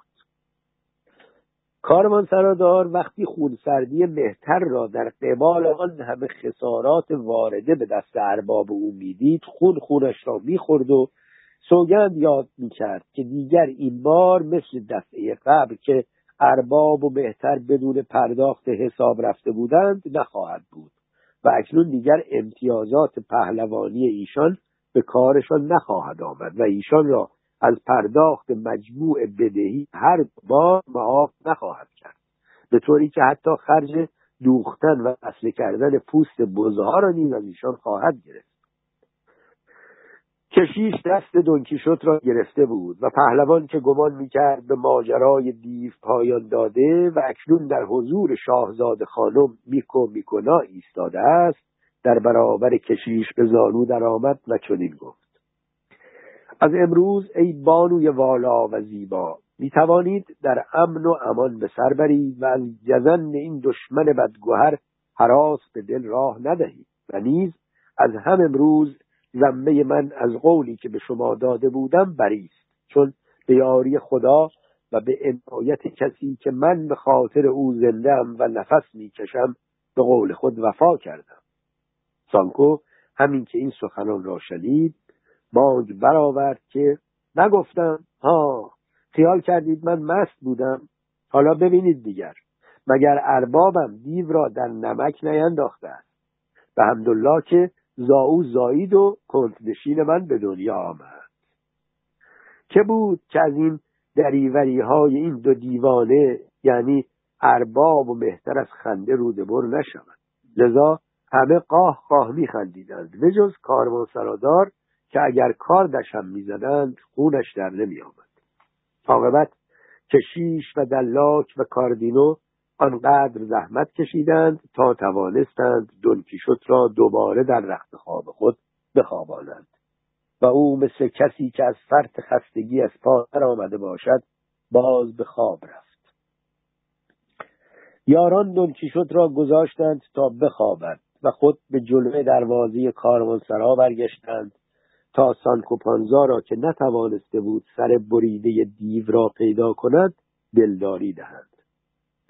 لیکن برای آرام کردن کاروان سرادار که از زایعه مشکهای شرابش به عزا نشسته بود زحمت بیشتری کشیدند. زن کاروان سرادار نیز نعره می‌زد و با حرکات سر و دست می‌گفت نفرین بر آن ساعتی که این پهلوان سرگردان ملعون قدم به خانه من گذاشت و این همه به ما زرند. دفعه پیش رفت و حساب مخارج یک شب توقف و شام و تخت خواب و کاه و جو برای اسب خود و خر مهترش را نپرداخت به عذر اینکه پهلوان سرگردان است.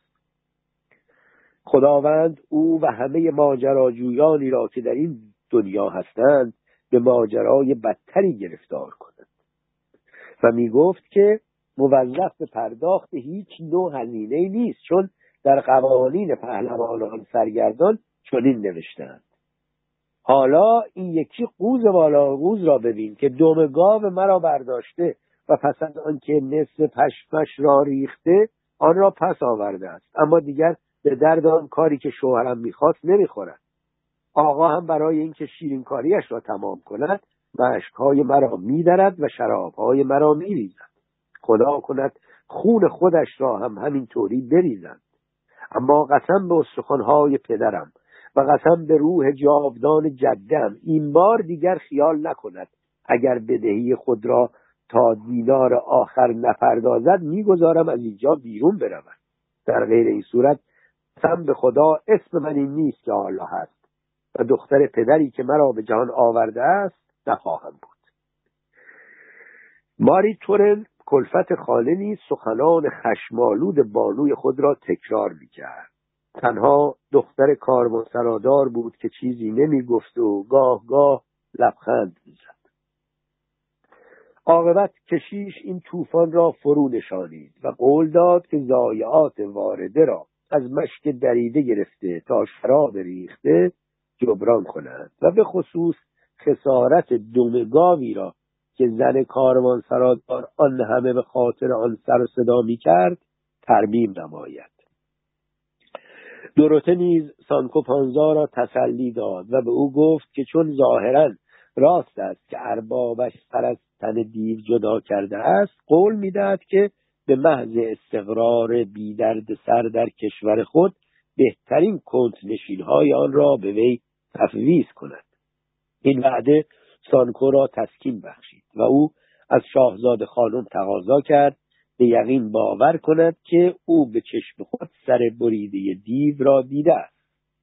نشان به این نشان که دیو را ریشی بوده است تا کمر و اگر سر او به دست نیامده است از این جهت است که در این کاروانسرا هر کاری به قوه سحر و جادو انجام می‌گیرد. چنانکه دفعه قبل وقتی در این کاروانسرا سکونت داشته این حقیقت را با تن خود آزموده است. دروته در جواب گفت که حرف او را به هیچ تکلف باور می کند. لذا غم و اندوه به دل راه ندهد چون همه چیز به دلخواه او درست خواهد شد. وقتی آرامش برقرار شد و همه خرسند گردیدند کشیش خواست چند صفحه ای را که از داستان مانده بود بخواند. از غذا کاردینو و دروته و سایر یاران همین خواهش را از وی کردند. لذا کشیش برای خوشایند ایشان و به خاطر لذتی که خود از قرائت آن داستان می‌برد چنین بخواندن ادامه داد. آنچه از ماجرا نتیجه شد این بود که چون آنسلم از آن پس از افت زنش مطمئن گردید روزگار به سعادت و آرامش میگذرانید. کامی همچنان عمدن به لوتر روی ترش نشان می‌داد تا شوهرش آنسلم احساسات درونی او را نسبت به آن جوان برعکس پندارد و لوتر برای آنکه رنگی به نیرنگ همدستش بدهد از رفیقش خواهش کرد که اگر صلاح بداند اجازه دهد دیگر او به خانهاش رفت و آمد نکند چون آشکارا می‌بیند که کامی از دیدار وی خشنود نیست. لیکن آنسل که همچنان در اشتباه بود به هیچ وجه حاضر به قبول این خواهش نشد و بدین گونه به هزار طریق عامل بیآبرویی خیش می‌شد و حالان که خود را عامل سعادت خویش میپنداشت.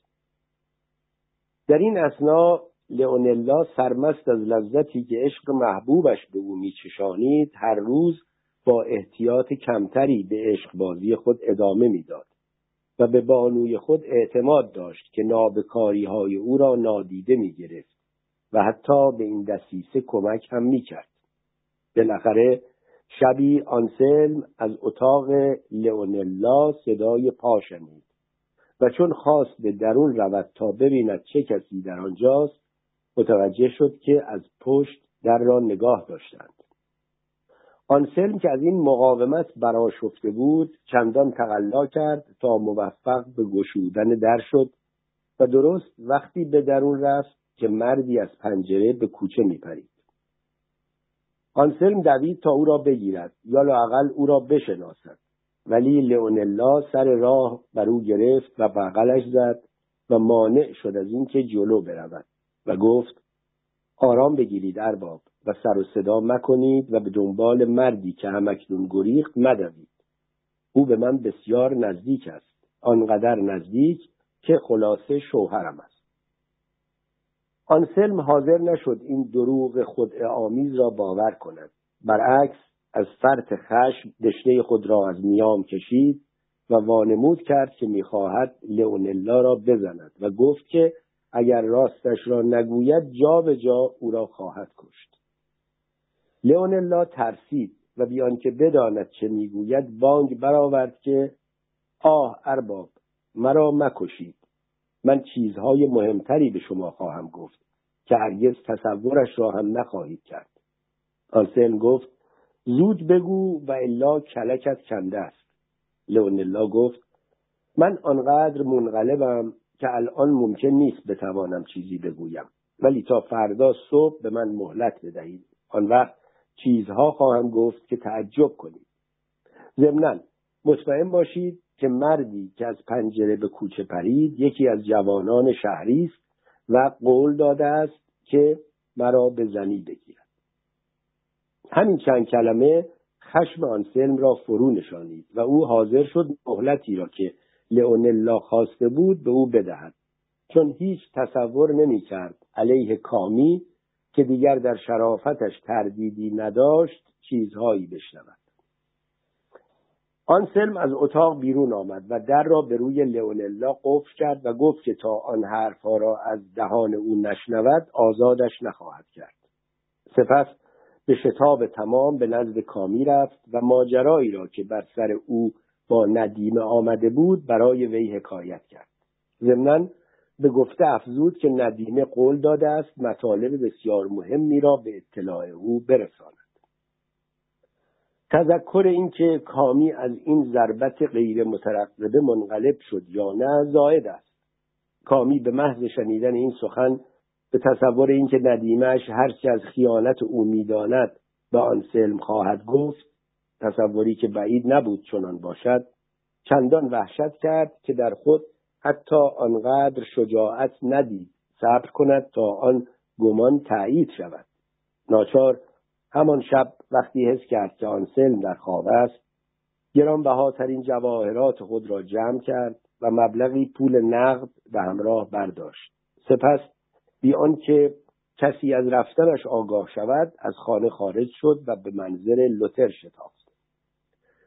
همین که به آنجا رسید جریانی را که پیش آمده بود برای او حکایت کرد و از او خواست تا وی را در جای امنی بگذارد یا با هم بگریزند تا هر دو از خشم آن سلم در امان بمانند. تشویشی که از دیدار کامی به لوتر دست داد چندان بود که نمی‌دانست چه جواب بدهد و از آن بدتر نمی‌دانست چه تصمیمی بگیرد. عاقبت به کامی پیشنهاد کرد تا او را به دیری که خواهرش سرپرستان بود ببرد. کامی پذیرفت و لوتر با سرعتی که وخامت وضع اختزامی کرد همدست خود را به دیر برد و او را به آنجا سپرد. خود نیز بیان که کسی را از غیبت خیش آگاه کند راه خارج شهر را در پیش گرفت. همین که صبح شد آنسلم بیان که توجه کند که زنش در کنارش نیست به اشتیاق شنیدن مطالبی که بنا بود از زبان لئونلا بشنود از جا برخاست و به سوی اتاقی که ندیمه را در آن حبس کرده بود شتافت. در را گشود و داخل شد ولی ندیمه را نیافت. فقط از ملافه هایی که به چوب پنجره گره خورده بود فهمید که او از آنجا گریخته است. با دلی غمگین بازگشت تا داستان نامرادی خود را برای کامی حکایت کند. ولی چون او را نیز نه در میان بستر یافت و نه در هیچ جای منزل مات و مبهوت خشکش زد بیچاره هرچه از نوکران خانه جویا شد کسی نتوانست خبری از زنش به او بدهد. همچنان که اتاق به اتاق به دنبال کامی میگشت تصادفا متوجه شد که در صندوقچه های او باز است و از قسمت اعظم جواهرات او اثری نیست. آنگاه حقیقت شوم کاملا در نظرش جلوگر شد و دیگر گناه بدبختی خود را به گردن لئونلا نینداخت. فورا بیان که حتی لباسهایش را تماما بپوشد مغموم و متفکر به طرف خانه دوستش لوتر شتافت تا غمهای تازه خود را با او بگوید. اما چون او را نیز نیافت و از نوکرهای وی شنید که لوتر شبانه با هرچه نقدینه داشته رفته است آن سلم چنان شد که پنداشت دیوانه شده است. برای تکمیل دیوانگیش وقتی به خانه بازگشت اثری از هیچ یک از نوکرها و کلفتهایی که در خانه گذاشته بود نیافت. خانه متروک و خالی از سکنه بود. در آن دم هیچ ندانست به چه بیاندیشد چه بگوید و چه بکند. و کم کم حس می‌کرد که سرش به دوار افتاده است.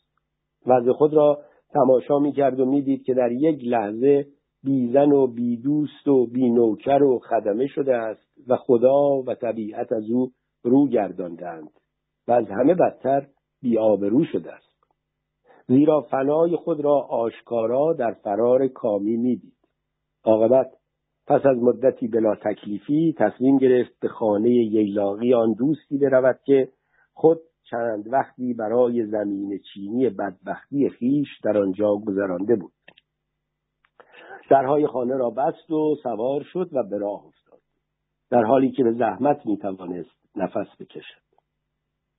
اما هنوز نیمی از راه را طی نکرده بود که دست خوش و مغلوب افکار حزنآلود خیش گردید و ناچار شد از اسب پیاده شود و مرکبش را به درختی ببندد و خود در پای همان درخت بر زمین افتاد. در حالی که آههای سوزناک و دردآگین می‌کشید. آنسلم تا حین غروب آفتاب در آنجا ماند. در آن هنگام سواری که از شهر می آمد از آنجا گذر کرد. و آنسلم پس از سلام و تعارف از او پرسید که در شهر چه خبر است. از گذر گفت خبری که مدت هاست کسی عجیب تر از آن نشنیده همه جا فاش می‌گویند که لوتر آن دوست صمیمی آنسلم غنی که در نزدیکی سنجان خانه دارد شب گذشته کامی زن رفیق خود را ربوده و گریخته و آنسلم نیز ناپدید شده است. این خبر را یکی از کلفتهای کامی نقل کرده که حاکم شهر شب گذشته او را در حینی که با ملافه از پنجره اتاق منظر آنسلم به زیر می آمده دستگیر کرده من درست نمی‌دانم جریان از چه قرار بوده است ولی می‌دانم که تمام مردم شهر از چنین واقعی گرفت ماندند تا از دوستی صمیمانهای که لوتر و آنسلم را به هم پیوند می‌داد هیچ کس انتظار چنین پیش آمدی را نداشت. به خصوص که این رفاقت به درجه ای بود که ایشان را دو یار قار مینامیدند. آنسلم پرسید آیا شما می‌دانید که لوتر و کامی از چه راهی رفتند؟ مرد فلورانسی گفت خیر من هیچ اطلاعی از این موضوع ندارم. هرچند حاکم شهر تمام هم خود را مصروف این کرده است که رد پای ایشان را پیدا کند. آنسلم گفت خب آقا خدا به همراه. رهگذر گفت به امان خدا و اسب خود را هی کرد آنسلم بدبخت به شنیدن چنین اخبار وحشتناکی نه تنها نزدیک بود عقل خود را از دست بدهد بلکه نزدیک بود غالب توهی کند. به زحمت بسیار از جا برخاست و خود را به خانه ییلاقی دوستش که هنوز از بدبختی او بی اطلاع بود رسانید. وقتی او آنسلم را با رنگ پریده و ترسان و لرزان دید گمان کرد که به مرض خطرناکی مبتلا شده آنسلم خواهش کرد که فورا رخت خوابی برای او پهن کنند و چیزی برای نوشتن در اختیارش بگذارند. به عجله هرچه را که او خواسته بود حاضر کردند. سپس او را تنها در اتاق به جا گذاشتند و حتی به امر او در را نیز به رویش بستند. آنسلم همین که خود را تنها یافت فکر بدبختیش او را به چنان حال زاری انداخت که از قصه های جانکاهی که قلبش را خورد می کرد آشکارا حس کرد که جان از بدنش به در می رود. و چون خواست شرحی در توجیه مرگ نابهنگام خود به جا گذارد به شتاب تمام قلم را به دست گرفت لیکن قبل از آن که بتواند تمام منویات دل خود را بر صفحه کاغذ آورد نفسش تنگی گرفت و در زیر ضربات درد و رنجی که از کنجکاوی دور از احتیاط خود او ناشی شده بود جان داد. فردای آن روز وقتی دیدند که دیر وقت است و آن سلم کسی را صدا نمی‌زند صاحبخانه تصمیم گرفت شخصا داخل اتاق او شود تا بداند که سالت وی همچنان ادامه دارد یا نه. و چون داخل شد او را دید که بی حرکت افتاده. نیمی از بدنش در بستر است و نیم دیگر بر میز تحریر افتاده. کاغذی در جلوی رویش گشوده و قلمی را که با آن نوشته بود هنوز در دست دارد. میزبان ابتدا نزدیک شد و او را به نام خواند و بالاخره فهمید که او مرده است. اپهوت و مریوس نوکران خانه را به درون خواست تا شاهد فاجعه باشند عاقبت کاغذ را که از خط آن فهمید نوشته خود آنسلم است خواند و آن متضمن این چند کلمه بود. هوسی احمقانه و بیشرمانه به زندگی من خاتمه داد. اگر خبر مرگ من به گوش کامی رسید بداند که من او را بخشیدم. او مجبور نبود که از خود معجزه نشان بدهد و من نیز نبایست از او انتظار معجزه داشته باشم. بنابراین چون خود من عامل بیآبرویی خود بودم صحیح نیست که آنسلم بیش از این چیزی ننوشته بود و همین معلوم می کرد که در آنجا بیان که بتواند جمله خود را تمام کند عمرش تمام شده بود. فردای آن روز رفیق آنسلم پدر و مادر او را که قبلا از ماجرای بدبختی وی مطلع شده بودند از مرگ فرزندشان آگاه کرد. ایشان آن دیر را هم می شناختند که کامی در آن به سر می برد و می‌رفت تا بر اثر شنیدن خبر غیبت فاسقش نه خبر مرگ شوهرش. در این سفر اجتناب ناپذیر شوهرش را همراهی کند. گویند هرچند کامی بیوه شده بود ولی نمی‌خواست از دیر بیرون آید و نظرهای مذهبی را هم نمی‌خواست به جا بیاورد. تا پس از چندی شنید که لوتر در جنگی که موسیو لوترک با سردار بزرگ گونزالو قرطبه‌ای در کشور ناپل کرده و لوتر بعد از پشیمانی دیر وقت خود به آنجا رفته بود کشته شده است. کامی به شنیدن این خبر راهبه شد و کمی بعد عمر خود را با اشک و حسرت به پایان رسانید. چون این شد پایانی غمانگیز که آغازی جنونآمیز برای ستن داشت. پانویس در مورد جنگ موسیو لوترک در اینجا یک اشتباه تاریخی وجود دارد.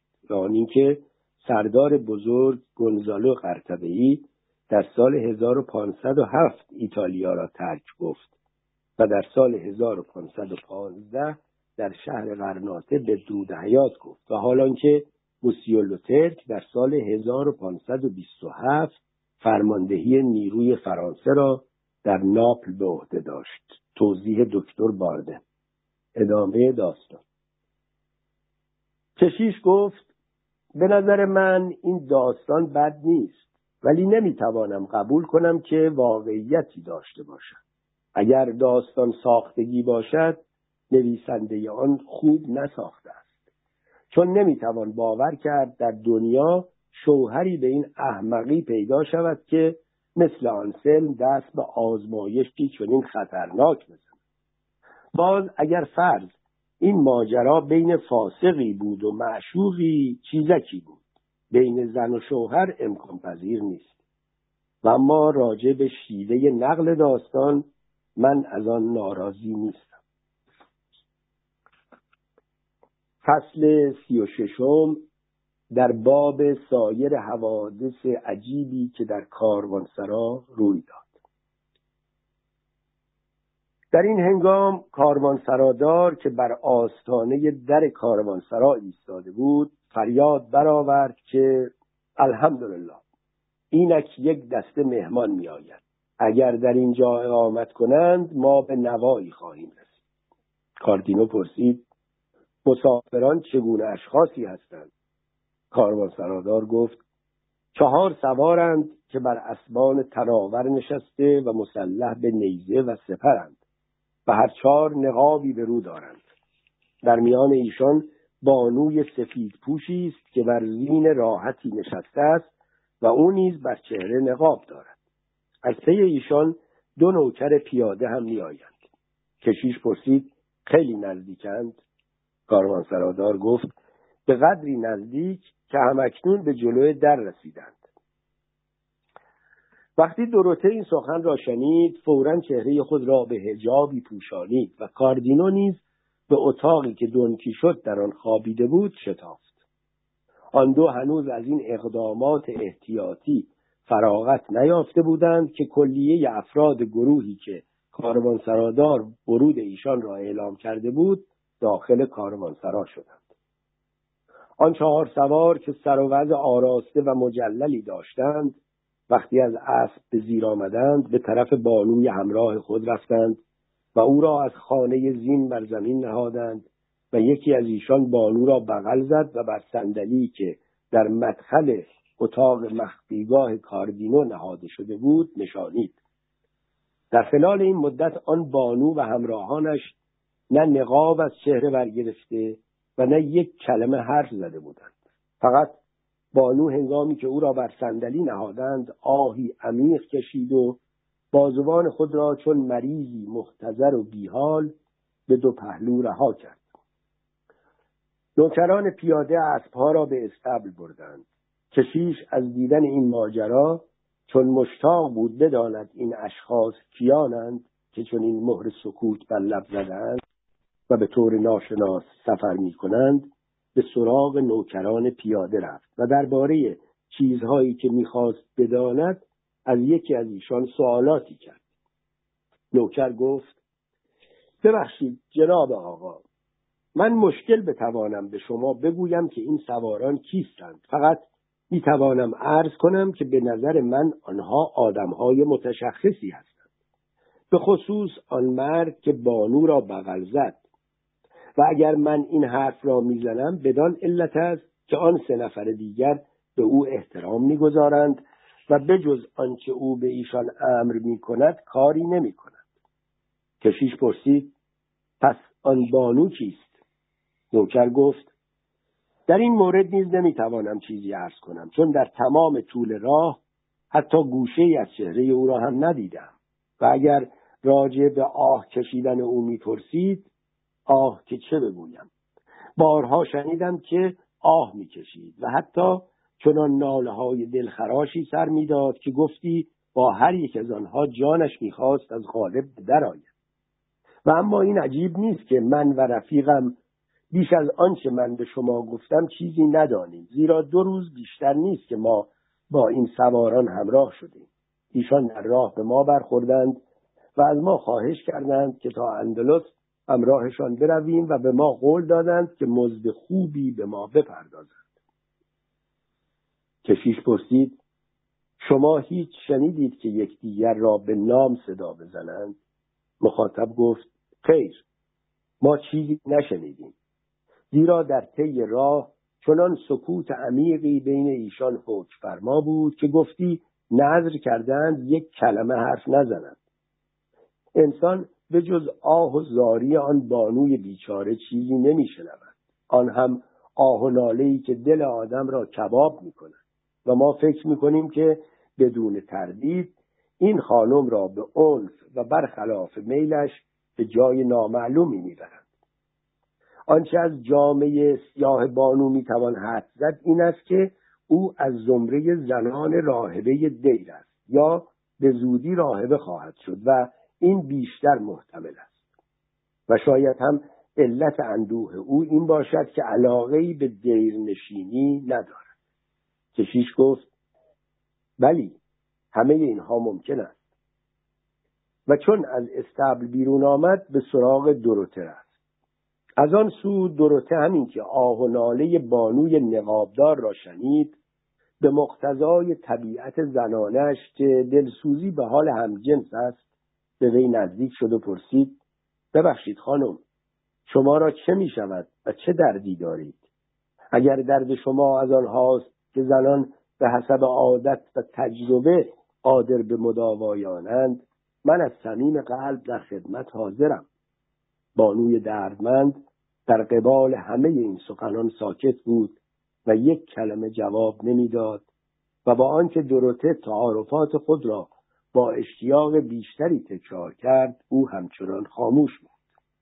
بالاخره سوار نقابدار که به قول نوکر پیاده سواران دیگر از او ام از امر او اطاعت می کردند به نزد آن بانو بازگشت و به دروته گفت خانم بی خود وقت خود را برای ابراز خدمت به این زن تلف مکنید چون عادت او بر این است که به ازای نیکی هایی که در حقش می کنند یک سر سوزن حق شناسی نداشته باشد. بنابراین اگر نمی‌خواهید از دهان او دروغ بشنوید بیش از این کوشش مکنید که جوابی از او بگیرید. بانوی نقابدار که تا به آن دم خاموش مانده بود سخت خروشید که خیر من تا به حال هرگز دروغ نگفتم. برعکس چون هموار صادق و صمیمی دشمن هر گونه دروغ و دغلی بودم امروز خود را چنین بدبخت می‌بینم. و اگر باید بر اثبات مدعای خود گواهی اقامه کنم می‌خواهم آن گواه خود شما باشید. زیرا عشق بیشاعبه من به راستی است که شما را چنین دقل و دروغگو کرده است. کاردینو این بیانات را با کمال روشنی و وضوح شنید. زیرا او چندان به گوینده نزدیک بود که ما بین ایشان فقط در اتاق خواب دنکیشوت حائل بود. این بود که ناگهان فریاد دلخراشی کشید و گفت آه خدای من چه میشنوم؟ این صدا از کیست که به گوش من چنین آشناست؟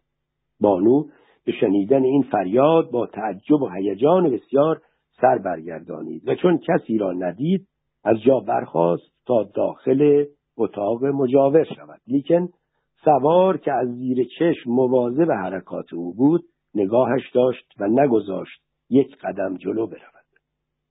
بانو در آن شور و هیجان نقاب تافته سیاهی را که بر چهره داشت برداشت و جمالی بیمانند و سیمایی ملکوتی ولی رنگ پریده و تقریبا محو بیرون انداخت.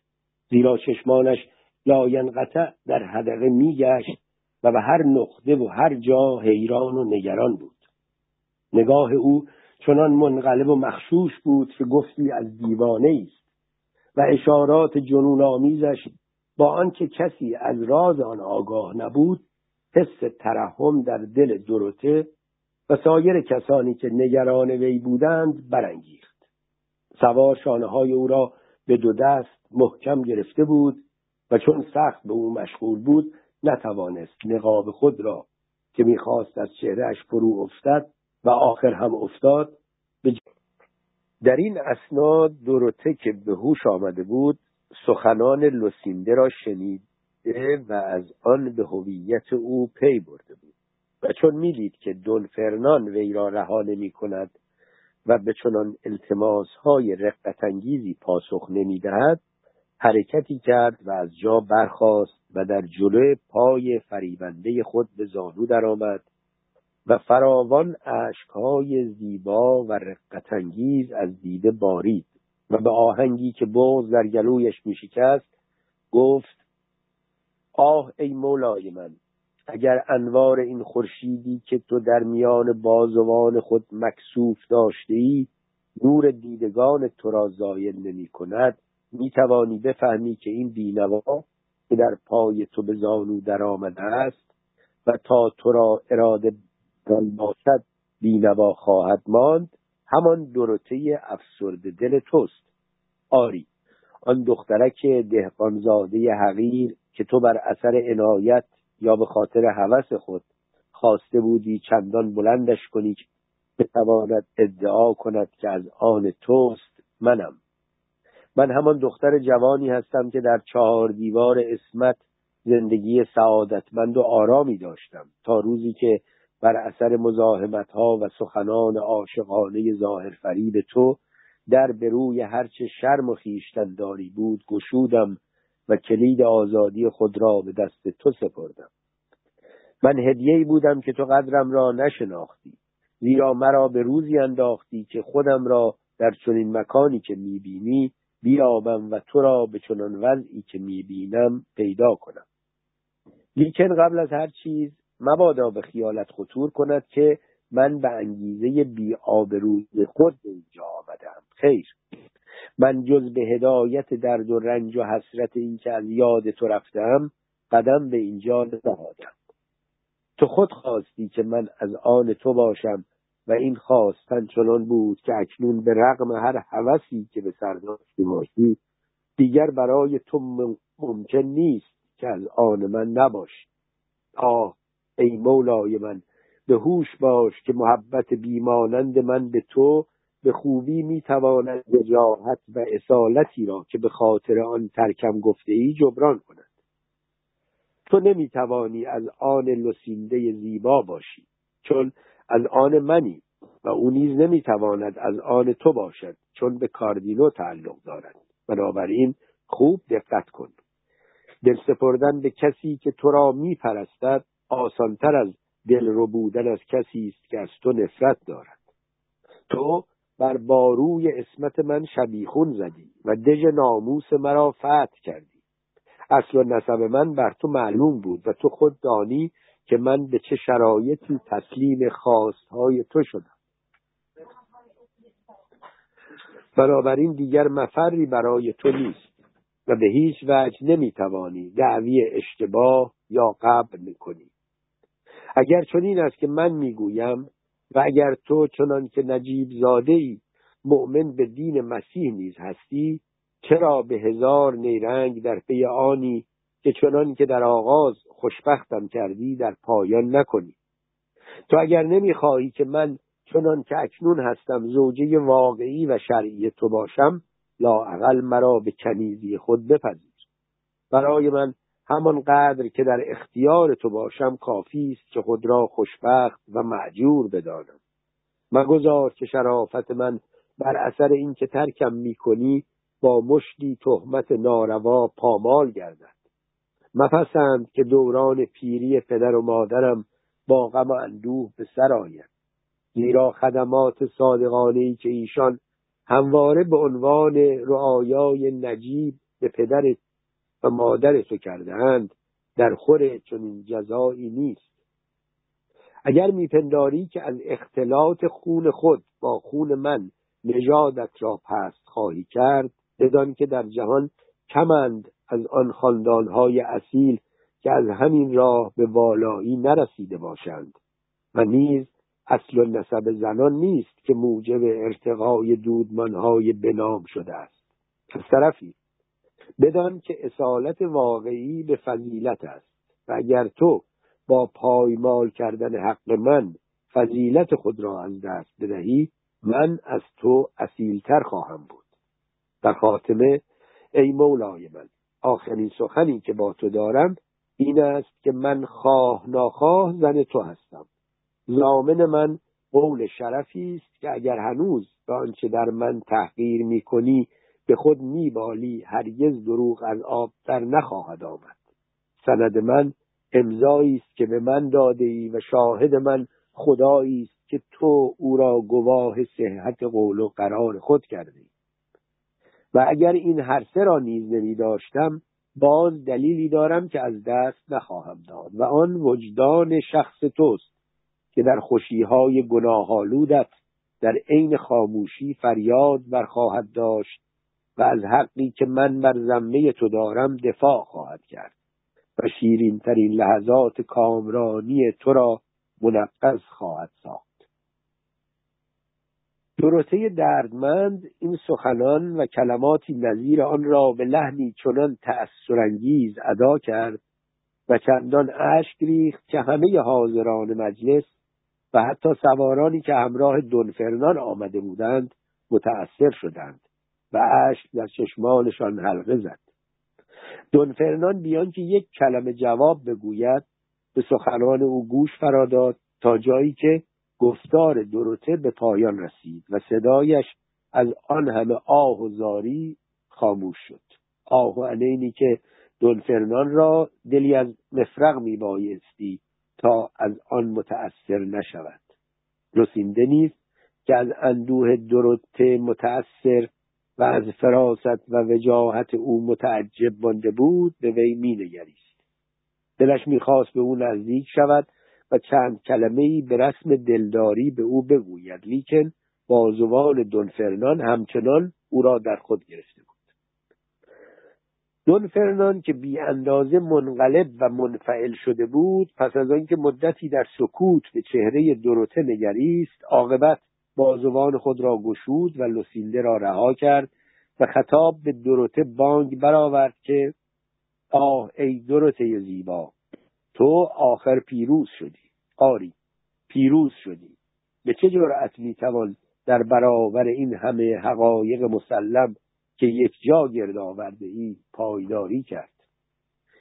لوسینده که هنوز چنان که باید به هوش نیامده بود به محض خلاصی از چنگ دلفرنان باز از حال رفت و بر زمین افتاد. ولی کاردینو که نزدیک او و پشت سر دونفرنان ایستاده بود تا رقیبش او را نشناسد به یک باره هر گونه حراسی را از دل بدر کرد و برای مواجهه با هر خطری آماده شد و به قصد نگاه داشتن لسینده پیش دوید. و در آن دم که او را در میان بازوان خود گرفت گفت ای بانوی زیبا و با وفا و شریف اگر مشیت خداوند بخشنده و مهربان بر این تعلق گرفته باشد که تو باز آرامشی به دست آوری بدان که در هیچ جا مطمئنتر و راحتتر از آغوشی که امروز به روی تو گشوده شد نخواهی یافت. آغوشی که پیش از این نیز یعنی در آن ایام که هنوز بخت من به من اجازه می‌داد که تو را از آن خود بدانم به رویت گشوده بود. به شنیدن این سخن لوسینده به کاردینو نظر کرد. او کاردینو را کم کم از صدا شناخته بود و اینک با دیدن او یقین کرد که خودش است در حالی که از خود بی خود بود هر گونه ملاحظه را زیر پا گذاشت و هر دو بازوی خود را به گردن او انداخت. چهره خود را به چهره او چسبانید و گفت آه ای مولای من این تویی که به رغم بازیگری های چرخ کجمدار و با همه تهدیدهایی که به جان من شد باز مولای واقعی این کنیز خیشی این صحنه برای دونفرنان و همه حاضران که از چنین ماجرای نوظهوری غرق حیرت شده بودند عجیب بود.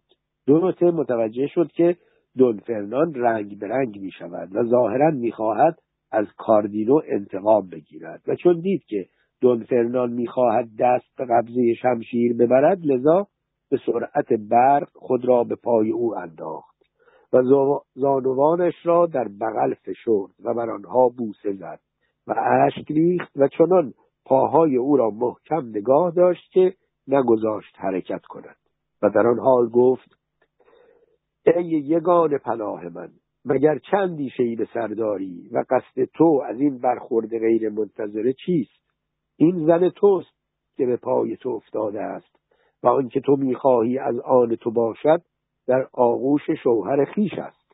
مگر تو می‌توانی گرهی را که به دست خداوند بسته است بگشایی آیا بهتری نیست که تو این دلباخته را که با وجود همه موانع و به اتکای وفای خیش همچنان چشم به چشم تو دوخته دارد و چهره تو شوهر واقعی خیش را از عشقهای عاشقانش تر می کند به زنی بپذیری و او را به شعن و مرتبه خود برسانی. من تو را به نام آنکه خدایش مینامند و به نام خود هر آنچه هستی سوگند می‌دهم مگذار این دیدار که تو را از اشتباه بیرون آورده است خشم تو را برانگیزاند. برعکس خشم خود را فرو خور و بگذار این دو عاشق شیفته در صفا و آرامش در تمام مدت عمری که خدا به ایشان میبخشد از سعادت خود کامیاب شود. بدین طریق هم تو وارستگی دل نجیب خود را نشان داده ای و هم دنیا خواهد دید که عقل بر تو بیش از هوس حکم فرماست.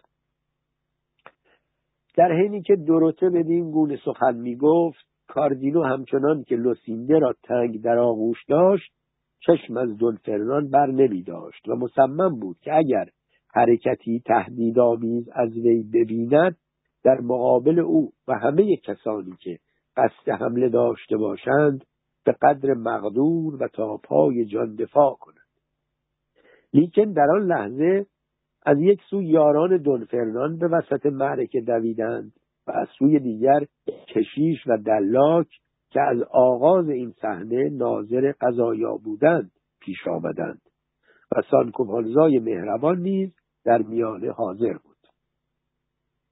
این جمع به دور دونفرنان حلقه زدند و از وی تقاضا کردند که بر عشقهای دروته رحمت آورد. و اگر او نیز مثل ایشان به صدق گفته های دروته ایمان دارد نگذارد که امیدهای برحق او نقش براب گردد. کشیش به سخن افزود که حضرت ارباب این نکته را در نظر بگیرید که جمع شدن شما و یاران شما چنان که از ظاهر امر پیداست نه بر سبیل تصادف بل به مشیت خاص پروردگار صورت گرفته است. چه؟ به یقین هیچ یک از شما چون این تصوری را نمی کرد و نیز در نظر آورید که تنها مرگ می‌تواند لوسینگه را از کاردینو بگیرد.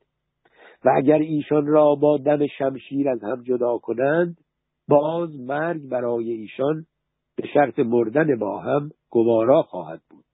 باری شرط کمال عقل است که انسان به دقت باری شرط کمال عقل است که انسان به وقت ضرورت و در آن دم که چاره دیگری متصور نباشد کف نفس کند و جوانمردی از خود نشان دهد. بنابراین به تیب خاطر اجازه دهید که این زن و شوهر از سعادتی که خداوند از آغاز نصیب ایشان کرده است متمتع شوند. از این گذشته به زیبایی دروته نیز نظر اندازید و انصاف دهید. آیا تعداد زنانی را که در حسن و ملاحت نمی‌گویم از او برتر بل فقط با وی برابر باشند بسیار می‌بینید؟ او علاوه بر زیبایی تواضعی دارد که به دل می نشیند و به شما عشقی مافوق تصور میورزد. به خصوص در نظر آورید که اگر ادعای نجیب زادگی و دیانت مسیحی دارید ناگزیرید به عهد خود وفا کنید. تنها از این راه است که می توانید خشم خداوند را فرو نشانید و مردم روشنبین را خشنود سازید. مردمی که نیک می‌دانند حسن و جمال چون با فضیلت و کمال همراه شود زن را به حد اعلای اصالت میرساند و بی آنکه از اصالت و منزلت کسی که او را تا به مقام خود بالا برده است چیزی بکاهد و نیز می‌دانند که صرف تسلیم به سلطه نفس اگر برای اقناع آن نفس تو با ارتکاب گناه نباشد از هر شماتتی در امان است. دیگران نیز هر یک دلایلی بر دلایل کشیش افزودند و چندان گفتند تا دل پاک سرشت دونفرنان که بالاخره در آن خون والایی میجوشید آرام گرفت و به رقت آمد و مقهور نیروی حقیقت شد. و برای آنکه نشان دهد که تسلیم شده است و به حرف حق گردن مینهد خم شد و دورته را در بغل گرفت و به او گفت برخیز بانو. برخیز. از من زیونده نیست بگذارم کسی که در دل من جا دارد به پایم بیفتد. و اگر تا به حال آنچه را که به زبان میآورم به عمل ثابت نکردم شاید به امر خاص خداست که خواسته است من به چشم خود ببینم که تو در عشق من تا به چه حد پایداری.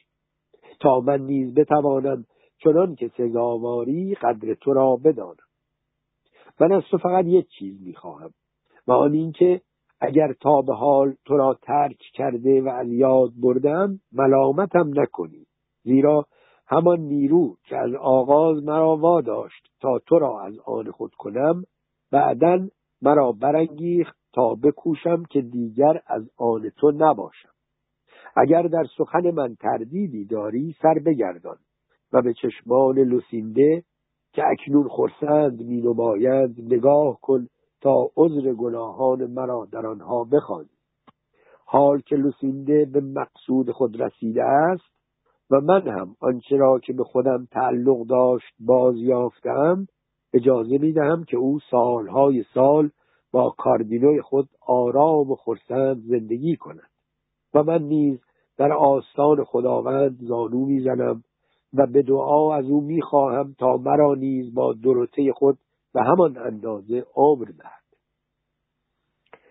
و ضمن ادای این سخنان بار دیگر دورته را گرم در آغوش فشرد و چهره خود را با چنان شور و شوقی به چهره او چسباند که به زحمت بسیار توانست جلوی اشکش را بگیرد و نگذارد گریه نیز بر عشق و پشیمانی او گواهی دهد لوسینده و کاردینو هیچ نتوانستند جلوی گریه خود را بگیرند و حاضران مجلس نیز گروهی از ذوق خود و گروهی به ذوق و شادی دیگران چنان به گریه در آمدند که گفتی بلایی عظیم و ناگهانی بر سر همه ایشان فرود آمده است.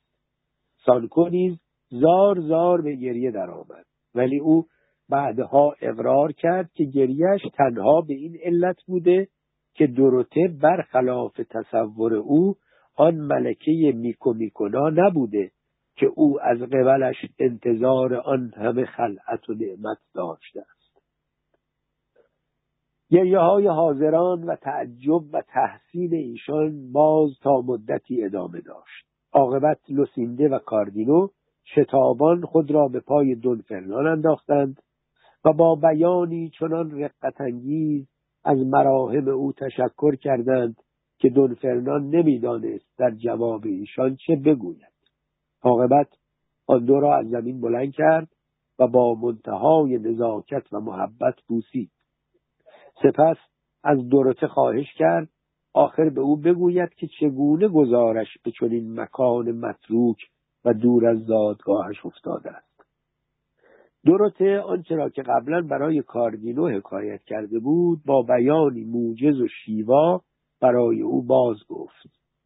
آن دخترک دهقانزاده زیباروی با چنان لطفی داستان بدبختی های خود را نقل کرد که دونفرنان و سواران همراه او از شنیدن آن محزوز شدند و آرزو کردند که ای کاش این قصه بیشتر به درازا کشید همین که دروته از نقل داستان خود فراغت یافت دونفرنان به نوبه خیش ماجرایی را که در شهر پس از یافتن نامه در سینه لوسینده بر سرش آمده و از آن پی برده بود که او چون زوجه کاردینو است نمی‌تواند به وی تعلق یابد حکایت کرد و به گفته افزود می‌خواستم لوسینده را بکشم و اگر پدر و مادرش مانع نشده بودند چنین می‌کردم. در آن دم منقلب و خشمگین از خالهاش بیرون آمدم و مصمم بودم که انتقام خود را به طرزی فجی از او بستانم. روز بعد شنیدم که لوسینده خانه پدر و مادر خود را ترک گفته است. بیان که کسی بداند به کجا رفته است. عاقبت پس از چند ماه دانستم که او به دیری پناه برده است. بدین قصد که عمر خود را اگر نتواند با کاردینو بگذراند در آن دیر به سر آورد. من همین که از این خبر آگاه شدم این سه نجیب زاده را برای همراهی خود برگزیدم و به دیری که او بدان پناه برده بود رفتم. تقاضای صحبت با لوسینده نکردم چون میترسیدم که از خبر ورود من بر مراقبت خود در دیر بیافزاید لیکن چندان صبر کردم تا روزی که در اتاق تا روزی که در اتاق انتظار دیر را گشودند. آنگاه دو تن از یاران خود را در جلوی مدخل دیر به پاسداری گماشتم و خود با رفیق دیگرم به جستجوی لوسینده به درون رفتم. او را در رواق صومعه یافتم. او را در رواق صومعه یافتیم که با یکی از زنان راهبه به صحبت مشغول بود. و بیان که به وی مجال دهیم که کسی را به کمک به طلبت او را ربودیم و به نخستین که در آن وسایل لازم را برای بردن او فراهم کرده بودیم آوردیم. چون صومعه در میان کوهپایه های ییلاقی و دور از آبادی بود همه این کارها به سهولت انجام گرفت. وقتی لوسینده خود را در اختیار من دید اول بیهوش شد. و از وقتی که به هوش آمده است بی آنکه یک کلمه با ما حرف بزند تا به حال کاری بجز اشک ریختن و آه کشیدن نکرده است. در همین خاموشی و این گریه و زاری بود که ما به این کاروانسرا رسیدیم و من اکنون چنین میپندارم که به بهشت رسیدم. بهشتی که در آن همه نامرادی های این دنیا خاتمه میپذیرد و فراموش می شود. فصل سی و هفتم در دنباله داستان شاهزاده خانم نامدار میکومکونا با در دنباله داستان شاهزاده خانم نامدار میکو میکونا با سایر حوادث شیرین سانکو به همه این سخنان با دلی اندوهگین گوش می‌داد. زیرا از آن دم که شاهزاده خانم پریرخسار میکو میکونا بدل به دروته شده و با پانتافیلاندو دیو به صورت دونفرنان در آمده بود همه امیدهای خود را به تحصیل جاه و جلال همچون دود بر هوا می‌دید. و این همه در لحظه ای روی می‌داد که اربابش مثل آدمهای بیخیال در خواب خوش بود و اندک خبری از آنچه میگذشت نداشت. دروته نمی‌توانست باور کند که سعادت در خواب به او روی نکرده است. کاردینو کاردینو و لوسینده نیز هر یک متقابلا در همین اندیشه بودند. و اما دون فرنان خدا را سپاس میگذاشت که چنین عنایتی در حق او کرده و او را از آن مقاک سردرگم که در آن با خطر عظیم از دست رفتن آبرو و رستگاریش مواجه بوده بیرون آورده است بالاخره تمام کسانی که در آن کاروانسرا بودند از اینکه این همه ماجرای به هم پیچیده و به ظاهر معیوز کننده در آن واحد چون این حسن ختامی یافته است سخت ابراز شادمانی می کردند. کشیش به مسابه حکیمی فرزانه گره از این رشته تاب خورده معجزاسا می گشود و به هر یک به نسبت سهمی که از این سعادت عمومی برده بود تهنیت می‌گفت. لیکن آنکه بلندتر از همه خنده شادی سر داده بود زن کاروانسرادار بود چه کاردینو و کشیش به او قول داده بودند که تاوان کلیه خسارات وارده از ناحیه دلکیشوت را به وی بپردازند. چنان که گفته شد تنها سانکوپانزا بود که قصه می‌خورد. تنها او بود که غمگین و افسرده بود. لذا با لب و لوچه آویخته به اتاق اربابش که بالاخره از خواب بیدار شده بود داخل شد و گفت اکنون جناب افسرده سیما می توانند تا دلشان بخواهد بخوابند. بیان که لازم به زحمت ایشان باشد که دیو را بکشند یا مملکت شاهزاده خانم را به او پس بدهند. چون همه این کارها انجام گرفته و حل و فصل شده است. شد جواب داد من این حرف را کاملا باور می کنم زیرا بی ترین و مخوفترین جنگی را که دیگر گمان نمی کنم در تمام ایام عمرم برای من پیش بیاید با آن دیو کردم و به یک ضربت دم شمشیر سر او را به هوا پراندم و خون چندان از بدن او فواره زد که نهر نهر بر زمین جاری شد چنان که گفتی آب است. سانکو گفت بهتر بود بهترین بود که بفرمایید نهر نهر شراب جاری شد. چون اگر هنوز خبر ندارید خوب است بدانید که آن دیو مقتول مشک پاره و آن خونه ریخته سی رتل شراب سرخی است که در شکم آن بوده و آن سر بریده هم سلیته پاردم ساییده است که مرا به دنیا آورده است و حالا دیگر مرد شور ریخت همهشان را ببرد شد گفت چه می‌گویی دیوانه مگر عقلت را از دست داده ای؟ سانکو گفت ای آقا بلند شو و ببین چه دست گلی به آب داده و چه خرجی به گردنمان انداخته و ببین که چطور ملکه میکو میکنام بدل به یک خانم معمولی به اسم دروته شده و باز چه ماجراهای دیگری روی داده است که اگر چیزی از آن بفهمی شاخ در میآوری. دلچی شد گفت هیچ یک از این حوادث مرا متعجب نخواهد کرد. زیرا اگر خوب به خاطر داشته باشی دفعه قبل وقتی در اینجا منزل کردیم وگر من به تو نگفتم که هرچه در این مکان روی می‌دهد با سحر و جادوست و بدیهی که اگر این بار همچنین شده باشد جای تعجب نخواهد بود. سانکو گفت اگر رقص بر لحاف من نیز از این نوع بود حرفهای حضرت عالی را باور می‌کردم. ولی به ایمانم قسم که آن عمل عین واقع بود. من با دو چشم خودم دیدم که آقای کارمون سرادار یعنی همین مرد که حالا هم در اینجا ایستاده است یک سر لحاف را گرفته بود و مرا با شادی و شدت هرچه تمامتر به هوا پرتاب می‌کرد و میخندید و مسخرم می‌کرد. و من حقیر سراپا تقصیر با همه سادگی و گناهکاریم فکر می‌کنم که وقتی اشخاص را می‌شناسم دیگر سحر و جادویی در کار نیست بلکه صحبت چوب و چماق است و علاماتی که از آن بر بدن میماند. شد گفت بس کن فرزند خداوند خود چاره ساز است.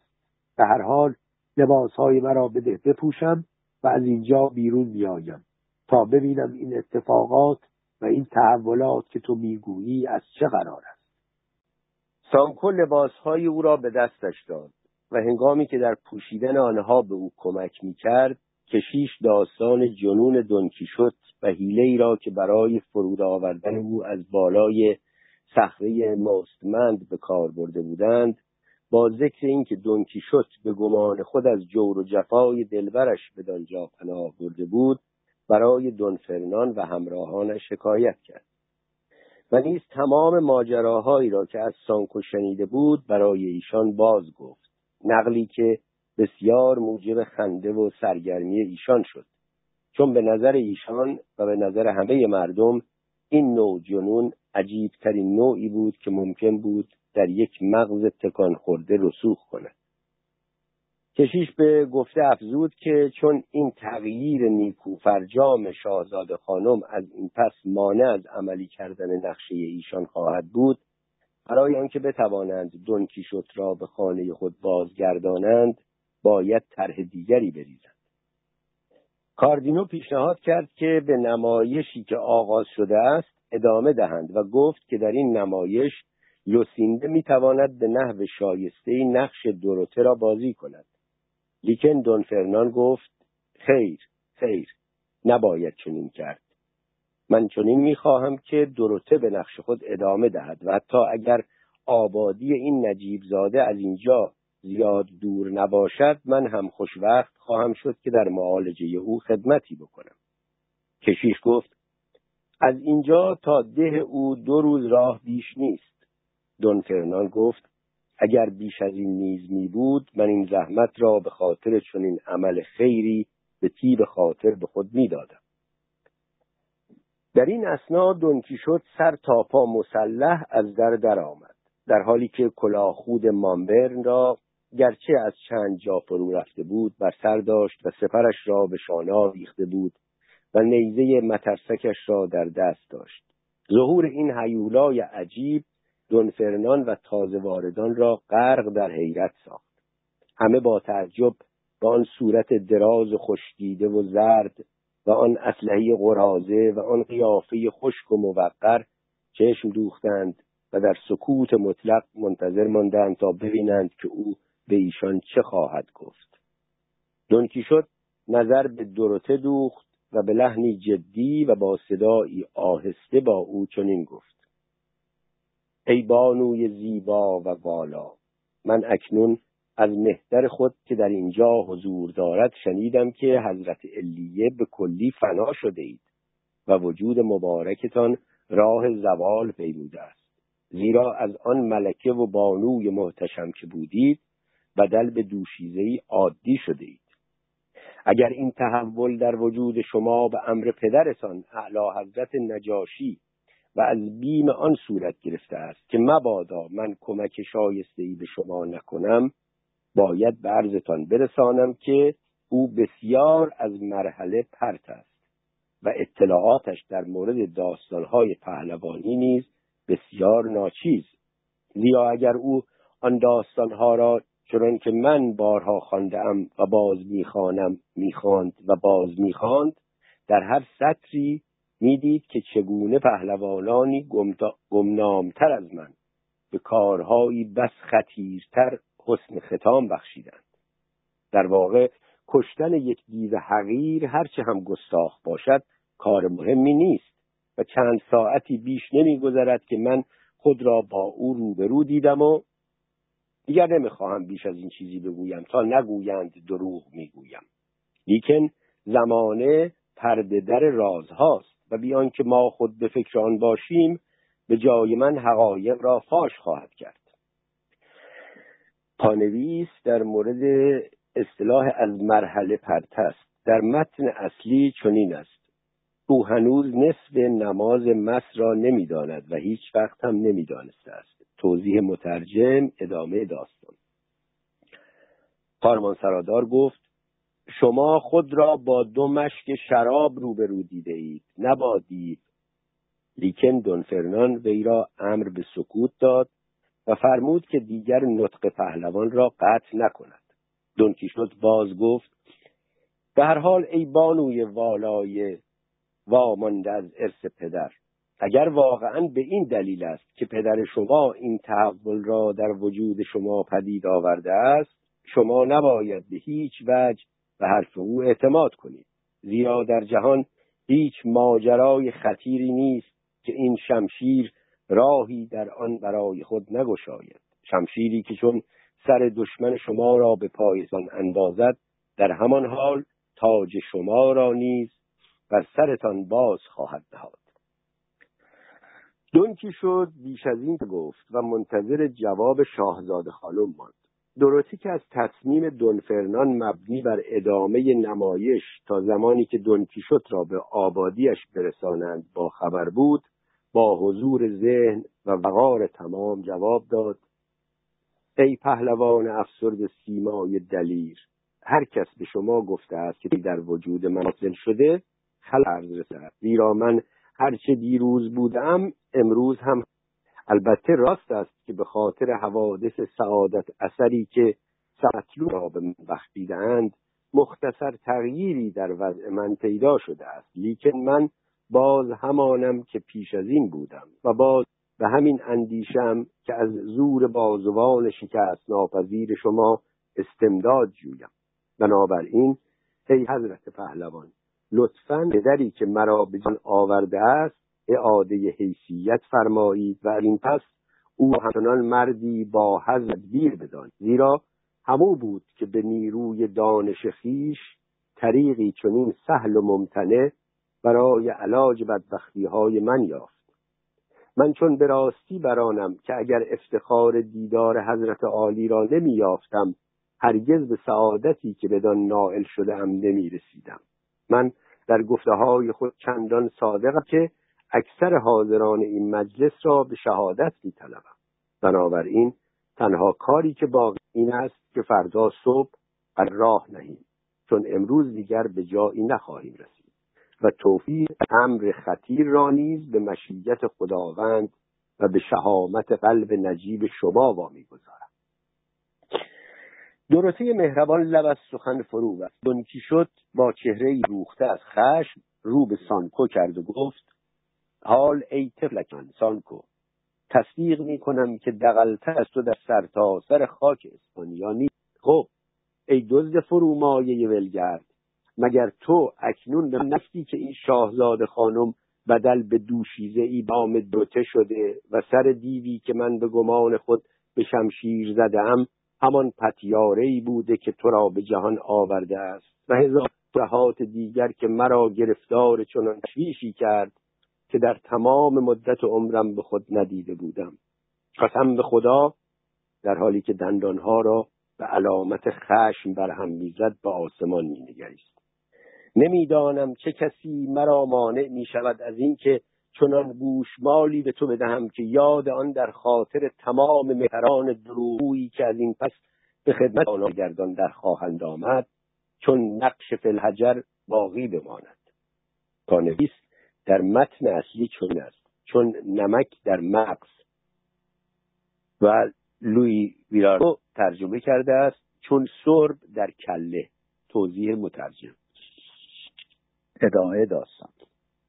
سانکو گفت بهتر که ارباب عزیزم قدری آرام بگیرند. چون ممکن است من در مورد تغییر وضع شاهزاده خانم میکن می‌کند دچار اشتباه شده باشم. لیکن راجع به سر دیو یا سر مشکهای دریده و راجع به این که گفتم خون ریخته شراب سرخ بوده است به ذات خدا اشتباه نمی کنم زیرا مشکهای پوست بز که پاره شده اند همچنان بر بالای تخت خواب شما هستند و کف اتاق دریاچه است از شراب. اگر به عرض من باوری چند لحظه بعد که سر گنده از زیر لحاف در خواهد آمد مقصودم این است که وقتی جناب آقای کاروان سرادار طالبه تان خسارات از شما به اینجا بیاید خواهید دید. از این گذشته. من از صمیم قلب خوشحال خواهم شد که ملکه همچنان که بوده مانده باشد. چون آخر مگر نه مرا هم مثل همه از این نمت کلاهی است. پانویس در مورد اصطلاح سر گنده از زیر لحاف در خواهد آمد. در متن اصلی چنین است. آن وقت که ما را به تخم کردن وامی دارند و اصطلاح از این کلاهی در متن اصلی چون است. چون من هم مثل همه بچه های بخش سهمی از این نفع خواهم بود. ادامه داستان. دونکی شد گفت بسیار خوب سانکو. حالا می‌گویم که تو فقط احمقی. پس ببخشید.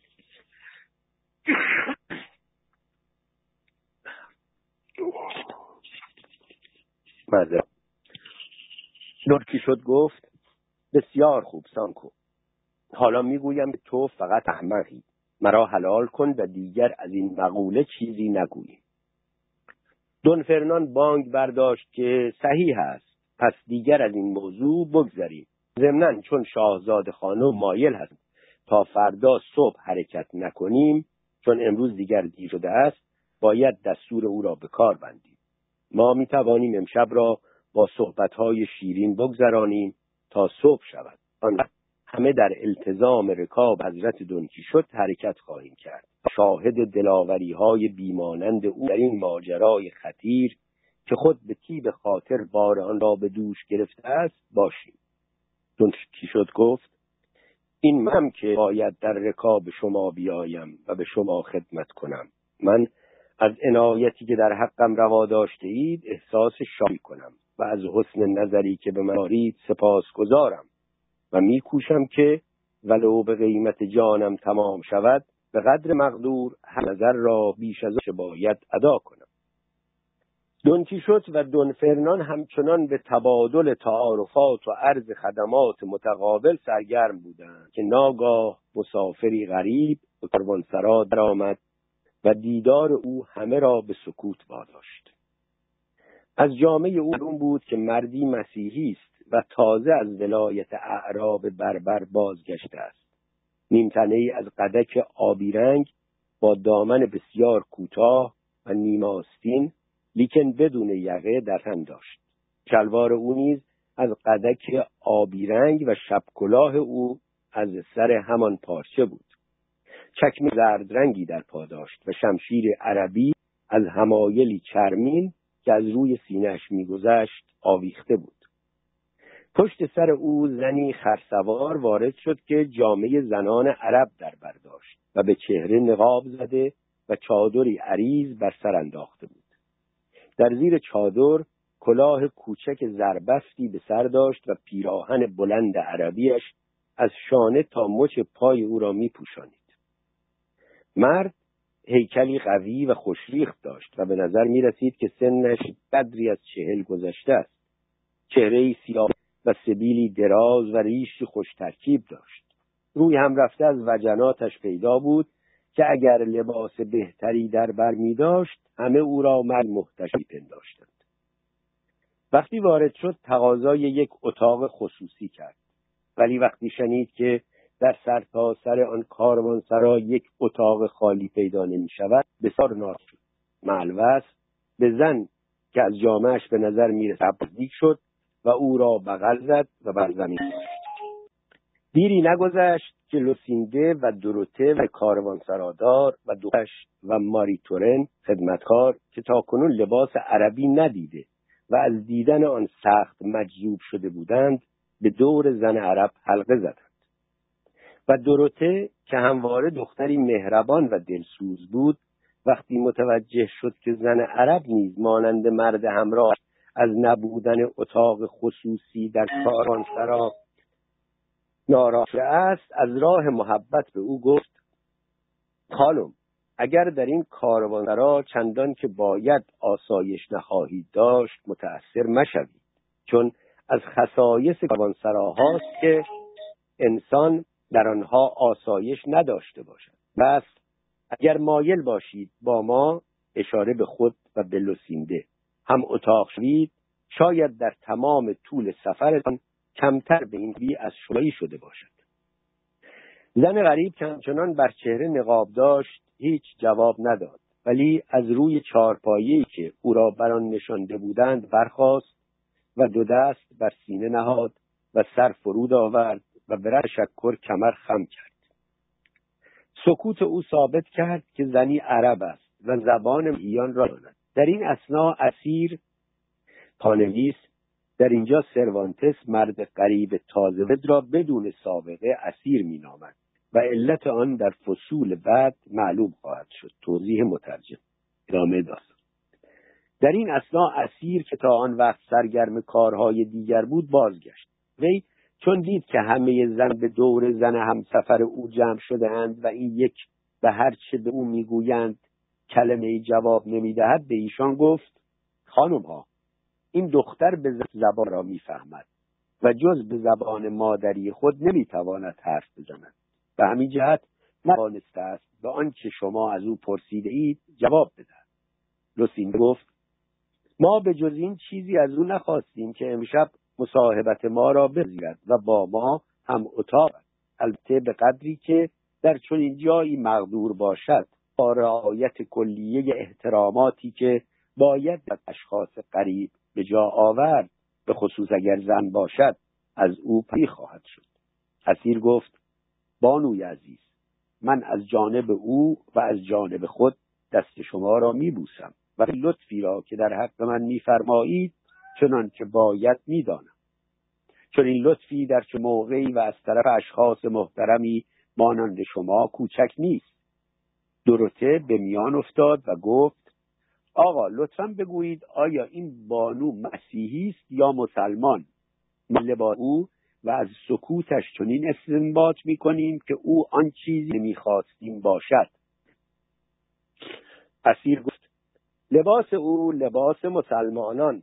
و خود او نیز به ظاهر مسلمان است ولی قلبا مسیحی است چون بسیار مایل است که مسیحی شود. لوسینده پرسید روز مدیر نگرفته است؟ اسیر گفت خیر هنوز نگرفته است. زیرا از روزی که از وطن او الجزیره بیرون آمده ایم هنوز مجال نشده است که او را قسل تعمید بدهیم. تا کنون نیز خطر مرگ آنی برای او پیش نیامده است که مجبور شویم پیش از اینکه مراسم مورد نظر مادر مقدس ما کلیسا را آموخته باشد او را قسل تعمید بدهیم.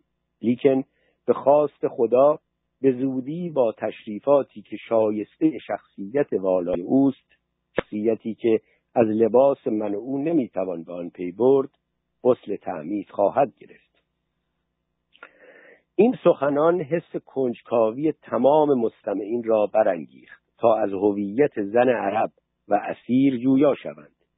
اما چون می‌دیدند که فراهم کردن وسیله آسایش ایشان واجبتر از این است که از سرگذشتشان بپرسند هیچ جرأت نکرد در آن موقع سؤال باره بکند. دروته دست زن قریب را گرفت و در کنار خود نشانید و از او خواهش کرد که نقاب از چهره بر زن و اسیر نگریست. گویی می‌خواست بپرسد او چه گفتند و او چه باید بکند. اسیر به زبان عربی جواب داد که می‌گویند نقابش را بردارد. اسیر به زبان عربی جواب داد که می‌گویند نقابش را بردارد و لذا اطاعت. زن فورا نقاب از چهره برداشت و چهره ای چنان دلفریرون انداخت که دروته او را زیباتر از لوسینده و لوسینده او را زیباتر از دروته یافت. و حاضران مجلس همه تصدیق کردند که اگر زنی در حسن و ملاحت یارای برابری با آن دو را داشته باشد همین زن عرب است.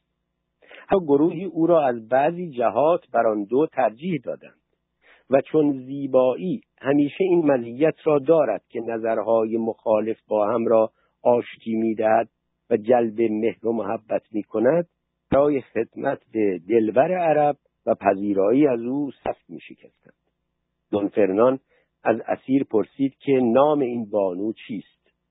و او جواب داد لیلا زبید. پانویس در متن فلسه به جای زبیده زریده آمده و دکتر باردن نیز آن را مشتق از کلمه الزهر به معنی گل دانسته است. ولی به نظر می رسد که صحیح آن زبیده باشد نه زریده. توضیح مترجم. اما همین که زن عرب نام خود را شنید فهمید که مرد مسیحی چه پرسیده است و به لحنی که در عین حال لطف و بیزاری از آن میبارید بانک برآورد که نه نه. زبیده نه. ماریا ماریا. و منظورش این بود که بفهماند نامش زبیده نیست و ماریست این سخنان و لحن موثری که خود را با آن ادا کرد چند قطره اشک شوش مستمعین خصوص زنان که ذاتا نازک دلتر و حساسترند جا لوسینده مشتاقانه او را بوسید و گفت آری آری ماری ماری. طرف جواب داد نعم نعم ماریا زبیده ماکو. یعنی بلی بلی. نام من ماریاست و زبیده نیست. در این اسنا شب نزدیک می‌شد. و کاروان سرادار به امها فرنان کمال سعی و مراقبت خود را به کار برده بود تا شامی که از آن بهتر برای او ممکن نبود جهت ما تهیه کند. وقتی موعد صرف شام فرا رسید همه به دور میز دراز و باریکی که معمولا برای سفرخانه های بزرگ می‌سازد هستند زیرا در تمام کاروانسرا میز گرد یا چهارگوش پیدا نمی‌شد. به شد تعارف کردند که از صدر مجلس بنشیند. و او بیهوده سعی می کرد از پذیرفتن این افتخار تهاشی کند و خواهش کرد که چون پهلوان نگهبان شاهزاده خانم میکو میکناست آن بانو را در پهلوی خود دست او بنشانند زیر دست دروته لوسینده و زبیده نشستند و روبروی آن دو دونفرنان و فردینو جا گرفتند. زیر دست این دو نیز اسیر و سایر آقایان نشستند و سپس کشیش و دلاک در طرف دیگر بانوان مستقر شدند.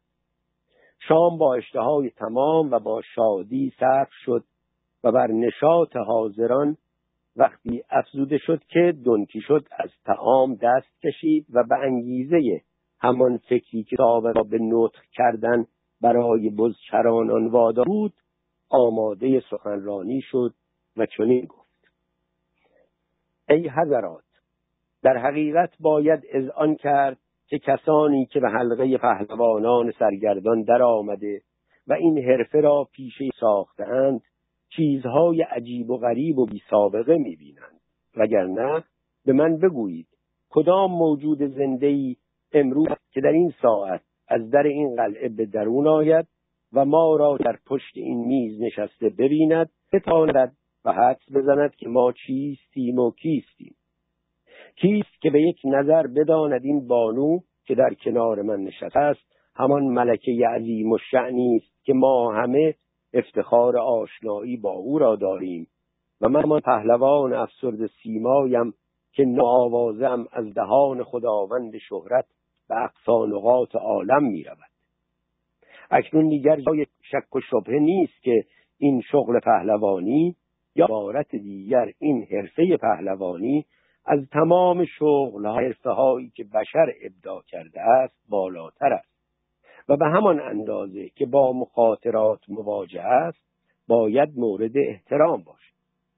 کسانی که ادعا می کنند سواد برتر از سلاح است فورا از نظر من دور شوند و من به ایشان ترک باشند. خواهم گفت که نمی‌دانند چه می‌گویند. پانویس شد در اینجا برخلاف نظریه سیسرون خطیب نامی رومی اظهار عقیده می کند سیسرون می گفت اسلحه باید در مقابل قانون و منطق تسلیم شود. توضیح دکتر باردن ادامه داستان. در واقع دلیلی که معمولا این اشخاص برای اثبات گفته خود میآورند و هرگز از آن عدول نمی کنند این است که کارهای فکری بر کارهای بدنی رجحان دارد و در کاری که به نیروی اسلحه انجام می‌گیرد تنها جسم دخیل است. مثل اینکه این شغل در ردیف پیشه حمالی است که فقط شانه پهن بخواهد. یا مثل اینکه حرفه پهلوانی که شغل ما ما آن را حرفه اسلحه مینامیم شامل فنون نظامی که نیاز مبرم به هوش سرشار دارد نمی شود یا مثل اینکه آن مرد سلح شور که فرماندهی لشکری را در میدان نبرد بر عهده دارد یا آن سردار که از قلعه محصوری دهد در آن واحد جسم و فکر خود را به کار نمی اندازد مگر به نیروی جسمانی است که از مقاصد ناگاه شوند؟ و به نقشه ها و حیله های سوق و جیشی و نقاط ضعف او پی می‌برند و تراتی را که موجب وحشت است و کلیه چیزهایی را که نیروی جسمانی در آنها دخیل نیست پیش بینی می کنند حال اگر مسلم است که سلاح نیز مانند علم نیاز به همکاری فکر دارد ببینیم فکر مرد دانشمند بیشتر کار می یا فکر مرد جنگی. تشخیص این امر با توجه به قایت و هدفی که این دو فکر دارند و آسانی میسر است. زیرا آن منظور بیشتر در خور احترام است که هدف آن شریفتر باشد. قایت و هدف علم در حال حاضر من از علوم الهی که هدف هدایت و ارشاد ارواح به بهشت است ذکری به میان نمی آورم زیرا هیچ هدفی را با چنین هدف که هیچگاه آخر ندارد یارایبری نیست. من فقط از علوم بشری صحبت می کنم توضیح منظور از علوم الهی تئولوژی یا حکمت الهی و از علوم بشری علم توضیح دکتر باردن ادامه داستان و صحبتهای دنکی شد. گفتم قایت و هدف علمی است که عدالت فردی را چیره گردان هر کس هر چرا که از آن اوست باز دهد و قوانین خوب را اجرا کند و مردم را به رعایت آنها وادارد. این هدف مسلما بزرگ و عالی و در خور ستایش است لیکن نه به اندازه هدفی که دارد زیرا هدف و قایت اسلحه تأمین صلح و صلح ترین نعمتی است که آدمیان می توانند در دوران حیات خود آرزو کنند. چنانکه نخستین خبرهای خوشی که به جهان داده شد همان بود که فرشتگان در آن شبی دادند که خورشید سعادت ما دمید و در آن شب همه در آسمانها با آواز میخواندند. درود فراوان بر ذات پروردگار در آسمانهای رفیع و صلح و آرامش بر آمیان پاک دل در زمین باد. همچنین برترین سلامی که بزرگترین معلم زمین و آسمان به شاگردان آریون محبوب خدا موخت این بود که وقت به خانه کفیان بگویند صلح و آرامش برین این خارات و نیز بارها به ایشان می‌گفت من آرامش خود را به شما می‌دهم من صلح خود را برای شما به جا می‌گذارم. همواره صلح و صفا با شما غرین باد. و این خود به منزله گوهری گرانبها بود. دستی می توانست به ما ارزانی و برای جا گذارد. گوهری که بی وجود آن نه در زمین سعادتی متصور است و نه در آسمان. باری چون این صبح که قایت واقعی جنگ است جنگ نیز چیزی به جز اسلحه نیست. حال که این حقیقت پذیرفته شد یعنی دانستیم که قایت جنگ صلح است و به همین جهت است که بر هدف علم برتری دارد برگردیم بر سر موضوع کار جسمانی مرد دانشمند و زحمات بدنی مردی که کار اسلحه را پیشه خود ساخت و ببینیم که کدام یک دشوارتر است. دون کیشوت نطخ خود را با اسلوبی چنان بدی و با بیانی چنان شیوا ادا می کرد که در آن هنگام همه مستمعین را وامی داشت تا از این پس او را دیوانه ندانند. برعکس چون اغلب ایشان از نجیب زادگانی بودند که به مقتضای اصل و نسب خود مرد رزم به شمار می رفتند با حز وافر به سخنان او گوش می دادند دونکی شد چنین ادامه داد. من اول از زحمات و مشقات جسمانی طلاب علوم بحث می کنم نخستین و برترین رنج طلاب علوم فقر است و منظور نه این است که همه طلاب فقیرند بلکه مقصود نشان دادن بدترین مظاهر وضع کلی ایشان است.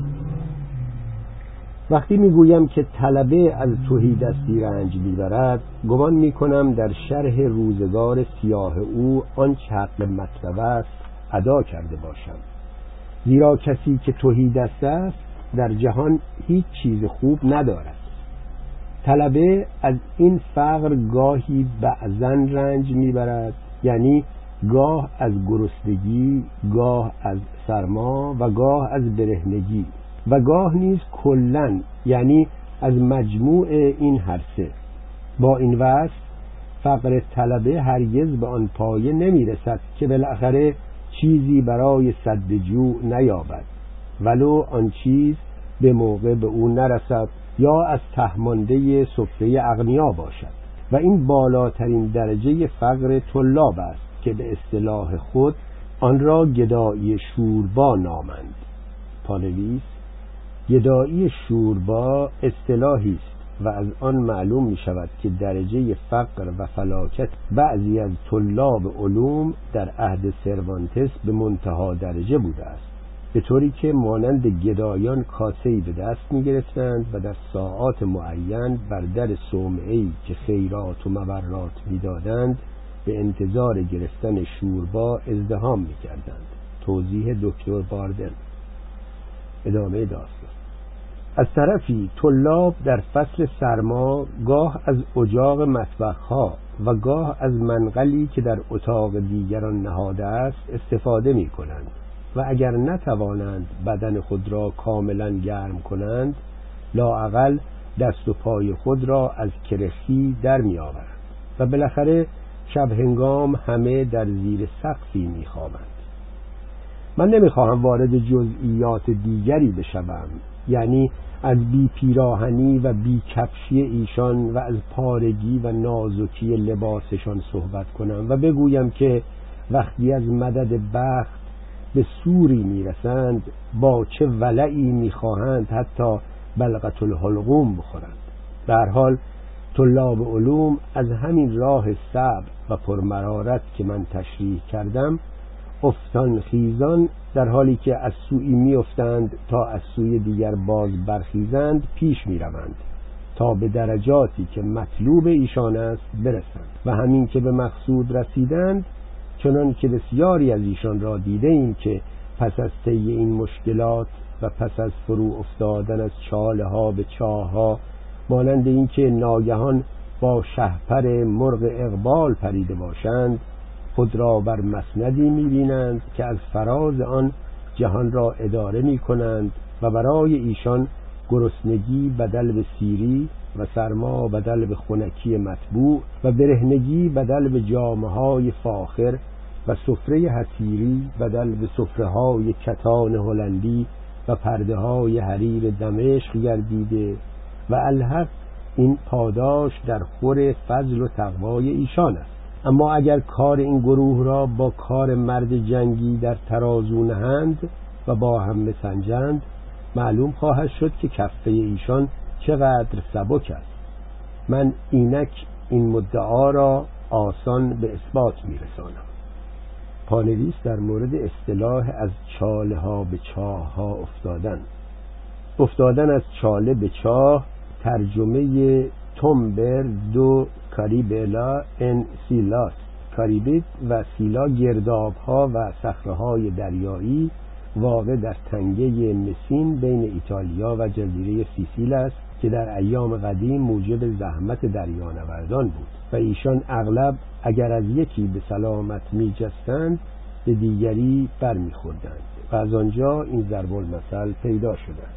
توضیح مترجم. فصل سی و هشتم در دنباله نطق عجیبی که دنکی شد درباره شمشیر و قلم ایراد کرد. دنکی شد یک لحظه نفس تازه کرد و چنین ادامه داد. چون ما بحث خود را درباره طلاب علوم از فقر ایشان و از متفرعات آن شروع کرده ایم حال ببینیم آیا سرباز غنیتر از طلبه است و آنگاه خواهیم دید که در دنیای فقر فقیرتر از سرباز کسی نیست. در حقیقت زندگی سرباز همیشه منحصر به همان مواجب ناچیزی است که دیر به دست او می‌رسد یا اصلا نمی‌رسد. و یا محدود به قنیمتی است که او به بهای خطر عظیم جسم و جان خود در جنگ به دست میآورد. گاه توی دستی او به درجه می رسد که یک نیمتنه پوستین مندرس هم به جای لباس سربازی و هم به جای پیراهن او محسوب می شود چنین سربازی در قلب زمستان و در میان دشت و صحرا برای حراست خیش از ناسازگاری هوا به جز بخار نفس خود چه دارد؟ بخاری که چون از اندرون خالی از تعام بیرون می آید به موجب قوانین طبیعت ناگزیر سرد خواهد بود. حال شب فرا رسیده است تا سرباز خستگی های روزانه را در بستری که به انتظار او گسترده است از تن به در کند. به من تقصیر خودش است که آن رخت خواب به قدری که تن او را در خود جا بدهد عریض نیست. چون او می‌تواند چند پا ارزی را که برای استراحت خود به آن احتیاج دارد روی زمین اندازه بگیرد تا بتواند بدون ترس از پاره کردن لحاف به دلخواه خود در آن قلط و واقلت بزند. حال روز ساعتی سر می‌رسد که او باید درجات مربوط به شغل خود را بگیرد. یعنی خلاصه روز جنگ فرا می‌رسد. در آن روز برای مداوای زخمی که شاید از عبور گلوله از شقیقه های او حادث شده یا ساق پا یا بازوی او را ناقص کرده است به جای تنظیفی که پزشک باید بر زخم او بگذارد کهنه مندرسی به موضع زخم او میبندند. اگر چون این تصادفی هم روی ندهد و خداوند به کرم خود او را زنده بگذارد و تمام اعضایش را سالم نگاه دارد چه بسا که باید با همان فقر و فاقه ایام پیشین به زندگی ادامه دهد و منتظر بماند تا اتفاقات دیگری روی بدهد و جنگ های دیگری در بگیرد و او همیشه از آنها پیروز بیرون بیاید تا به نوایی برسد و این خود معجزاتی است که همیشه پیش نمی آید من از شما حضرات می‌پرسم آیا هیچ به این نکته توجه فرموده اید که عده کسانی که در جنگ پاداش گرفتهاند چقدر کمتر از کسانی است که در تصادفات آن از بین رفتهاند؟ بیشک در جواب من خواهید فرمود که این دو دسته قابل قیاس نیستند چون تعداد کشتگان جنگ خارج از حد و حساب است و شمارش کسانی که زنده میمانند و به پاداش می‌رسند با سه رقم میسر. اما در نزد ارباب قلم قضیه کاملا برعکس است. زیرا این گروه همیشه قادرند نان خود را نمی‌گویم با آستین جامعه بلکه با دامن قبای خود درآورند. پانویس آستین جامعه دبیران و قاضیان قدیم طوری بود که می توانستند رشوه ای را که از طرف دعوا یا ارباب رجومی گرفتند در آن مخفی کنند و از آنجا دو اصطلاح در زبان فرانسه پیدا شده است. یکی آویولا مانچه یعنی دست بگیر داشتن و دیگر بن مانچه یعنی رشوه. ضمنا زیستن با دامن قبا کنایه است. از زیستن با حقوق ثابت دیوانی بدون هیچ دخل و اضافه ای توضیح دکتر بارده. ادامه داستان بنابراین هرچند رنج و مرارت سرباز بیشتر است پاداش او به مراتب کمتر است. یحتمل در جواب این استدلال بگویند که پرداخت حقوق کافی به دو هزار نفر اهل قلم آسانتر از پرداخت جیره و مواجب به سی هزار سرباز است. زیرا پاداش دادن به گروه اول با تفویض مناسب و مشاقلی که ناگزیر جز به ایشان نمی‌توان سپرد میسر است. و حالان که پاداش دادن به سربازان جز به هزینه امیری که ایشان را به خدمت خود گماشته است ممکن نخواهد بود. و همین عدم امکان معید دلیلی است که من برای خود دارم.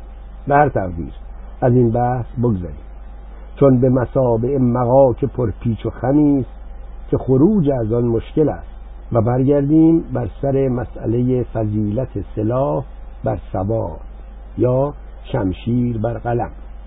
فتوا در این دعوا منوط به بررسی دلایلی است که طرفداران هر یک بر تایید نظریه خود می آورند طرفداران قلم می‌گویند که بی وجود علم و سواد اسلحه را بقایی نیست زیرا جنگ نیز قوانین مخصوص به خود دارد که خود باید تابع آن باشد.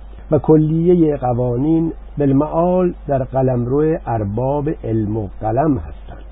طرفداران شمشیر در جواب می‌گویند که بدون اسلحه قوانین نمی توانستند وجود داشته باشند زیرا به نیروی اسلحه است که جمهوری ها از خود دفاع می کنند و کشورها استقلال خود را نگاه می دارند و شهرها به حراست خیش می پردازند و راهها امن و امان می شود و دریاها از وجود دزدان دریایی پاک می گردند بدون استعانت اسلحه جمهوری ها و کشورها و سلطنت ها و شهرها و راه های زمینی و دریایی دائما دست خوش هرج و مرج و آشوب ناشی از جنگ می شوند و مادام که جنگ ادامه دارد و جور و تعدی و سلطه آن برقرار است این هرج و مرج و آشوب نیز خواهد پایید. به موجب یک اصل کلی هرچه بهای شیعی بیشتر باشد قدر و منزلت آن بیشتر است. حال ببینیم که متبهر شدن در علوم به چه بهایی به دست می آید به بهای وقت و شب زندداری ها و گرسنگی و برهنگی و سردردها و سوء حازمه ها و علتهای دیگری از همین قبیل که من پیش از این به قسمتی از آنها اشاره کردم. اما کسی که بخواهد به همان نسبت سرباز خوبی از کار درآید باید همان رنج ها و مشقت های محصل علم را بر خود هموار کند. جز اینکه رنج و مشقت او به نحوی غیر قابل قیاس عظیمتر است چون در هر قدم با خطر جانی مواجه است.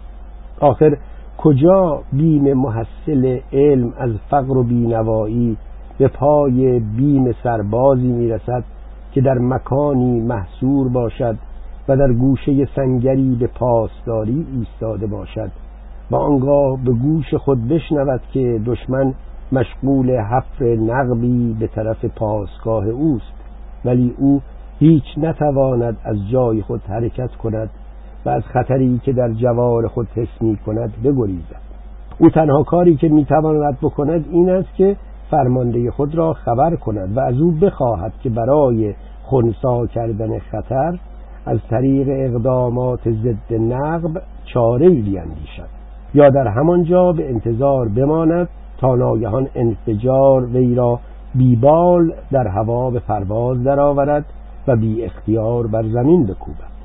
اگر باز این خطر در نظر شما چندان مهیب نیست اکنون ببینیم در دو کشتی جنگی که در وسط اقیانوس بیکران و در کنار هم لنگر انداخته باشند و فاصله بین آن دو فقط تخته باریکی به عرض دو پا باشد که سرباز باید از روی آن بگذرد حال بر چه منوال خواهد بود؟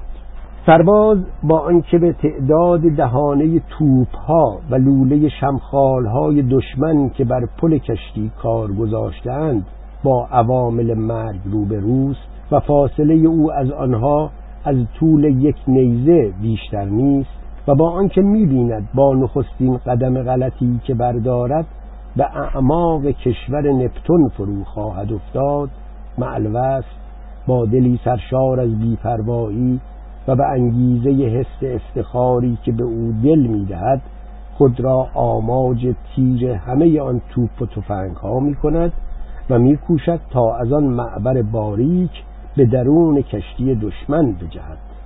پانویس نپتون پسر زحل و برادر مشتری است که به زعم افسانه خدایان یونانی خداوند دریا به شمار می رود و در اعماق اقیانوس ها کاخی دارد.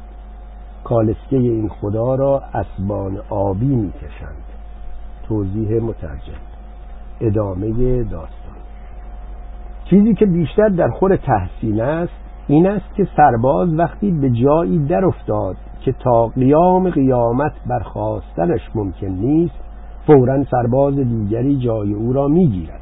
و اگر این نیز به دریا یعنی بدان جا در افتاد که دهانش را برای ربودن او همچون برای تعمه گشوده است دیگری جای او را می‌گیرد. و هنوز اینان جان به جان آفرین تسلیم نکردند که یکی دیگر آماده مرگ می شود این است شهامت و شجاعتی که در تمام تصادفات جنگ هیچ چیز را با آن یارای برابری نیست. ای خوشا به سعادت مردمان عهد و زمانه که از خشم زهر شکاف آلات و ادوات توبخانه آگاه نبودند.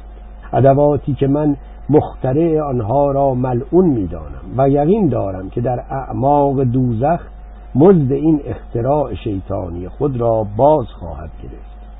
همین اختراع است که سبب می شود دستی بیهنر و تبهکار به حیات دلاورترین پهلوانان پایان بخشد و بیان که معلوم شود که از کجا و چگونه ناگاه گلوله لایشعر که شاید به دست بزدلی رها شده باشد که خود از لهیب آتش دستگاه لعنتی خیش گریخته است از راه می‌رسد و قلبی آزاده و پاک سرشت را در عین شور و هیجان از کار میاندازد. و بدین وسیله رشته افکار انسانی گسیخته می شود و تومار حیاتی در هم می که شایسته بود سالیان دراز از زندگی متمتع گردد.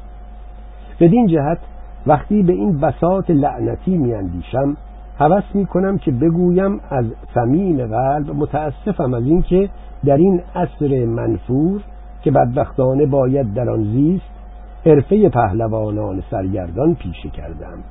گرچه مسلم است که من از هیچ خطری ابرو در هم نمی کشم معلوست از این فکر رنج می‌برم که چرا باید برای مشتی باروت و اندکی سرب این امکان باشد که فرصت معروف شدن به زور بازو و تیزی شمشیر در همه اقطار جهان را از من بگیرد. لیکن بگذار تا روزگار هرچه می‌خواهد بکند. من اگر به آنجا که در نظر دارم برسم به همان اندازه در خور اعزاز و احترام خواهم بود که با خطراتی عظیمتر از آنچه پهلوانان سرگردان قرون مازیه با آن مواجه بودند روبرو شده باشم. تمامی این نطق مفصل را دنکی شد در آن لحظات ادا کرد که دیگران به صرف شام سرگرم بودند و او خود فراموش کرده بود که به اصطلاح لغمه ای به دهان ببرد. هرچند سانکوپانزا چندین بار به او تذکر داده بود که فعلا بهتر از شامش را بخورد و بعدا چندان که بخواهد وقت وعظ و خطابه خواهد داشت.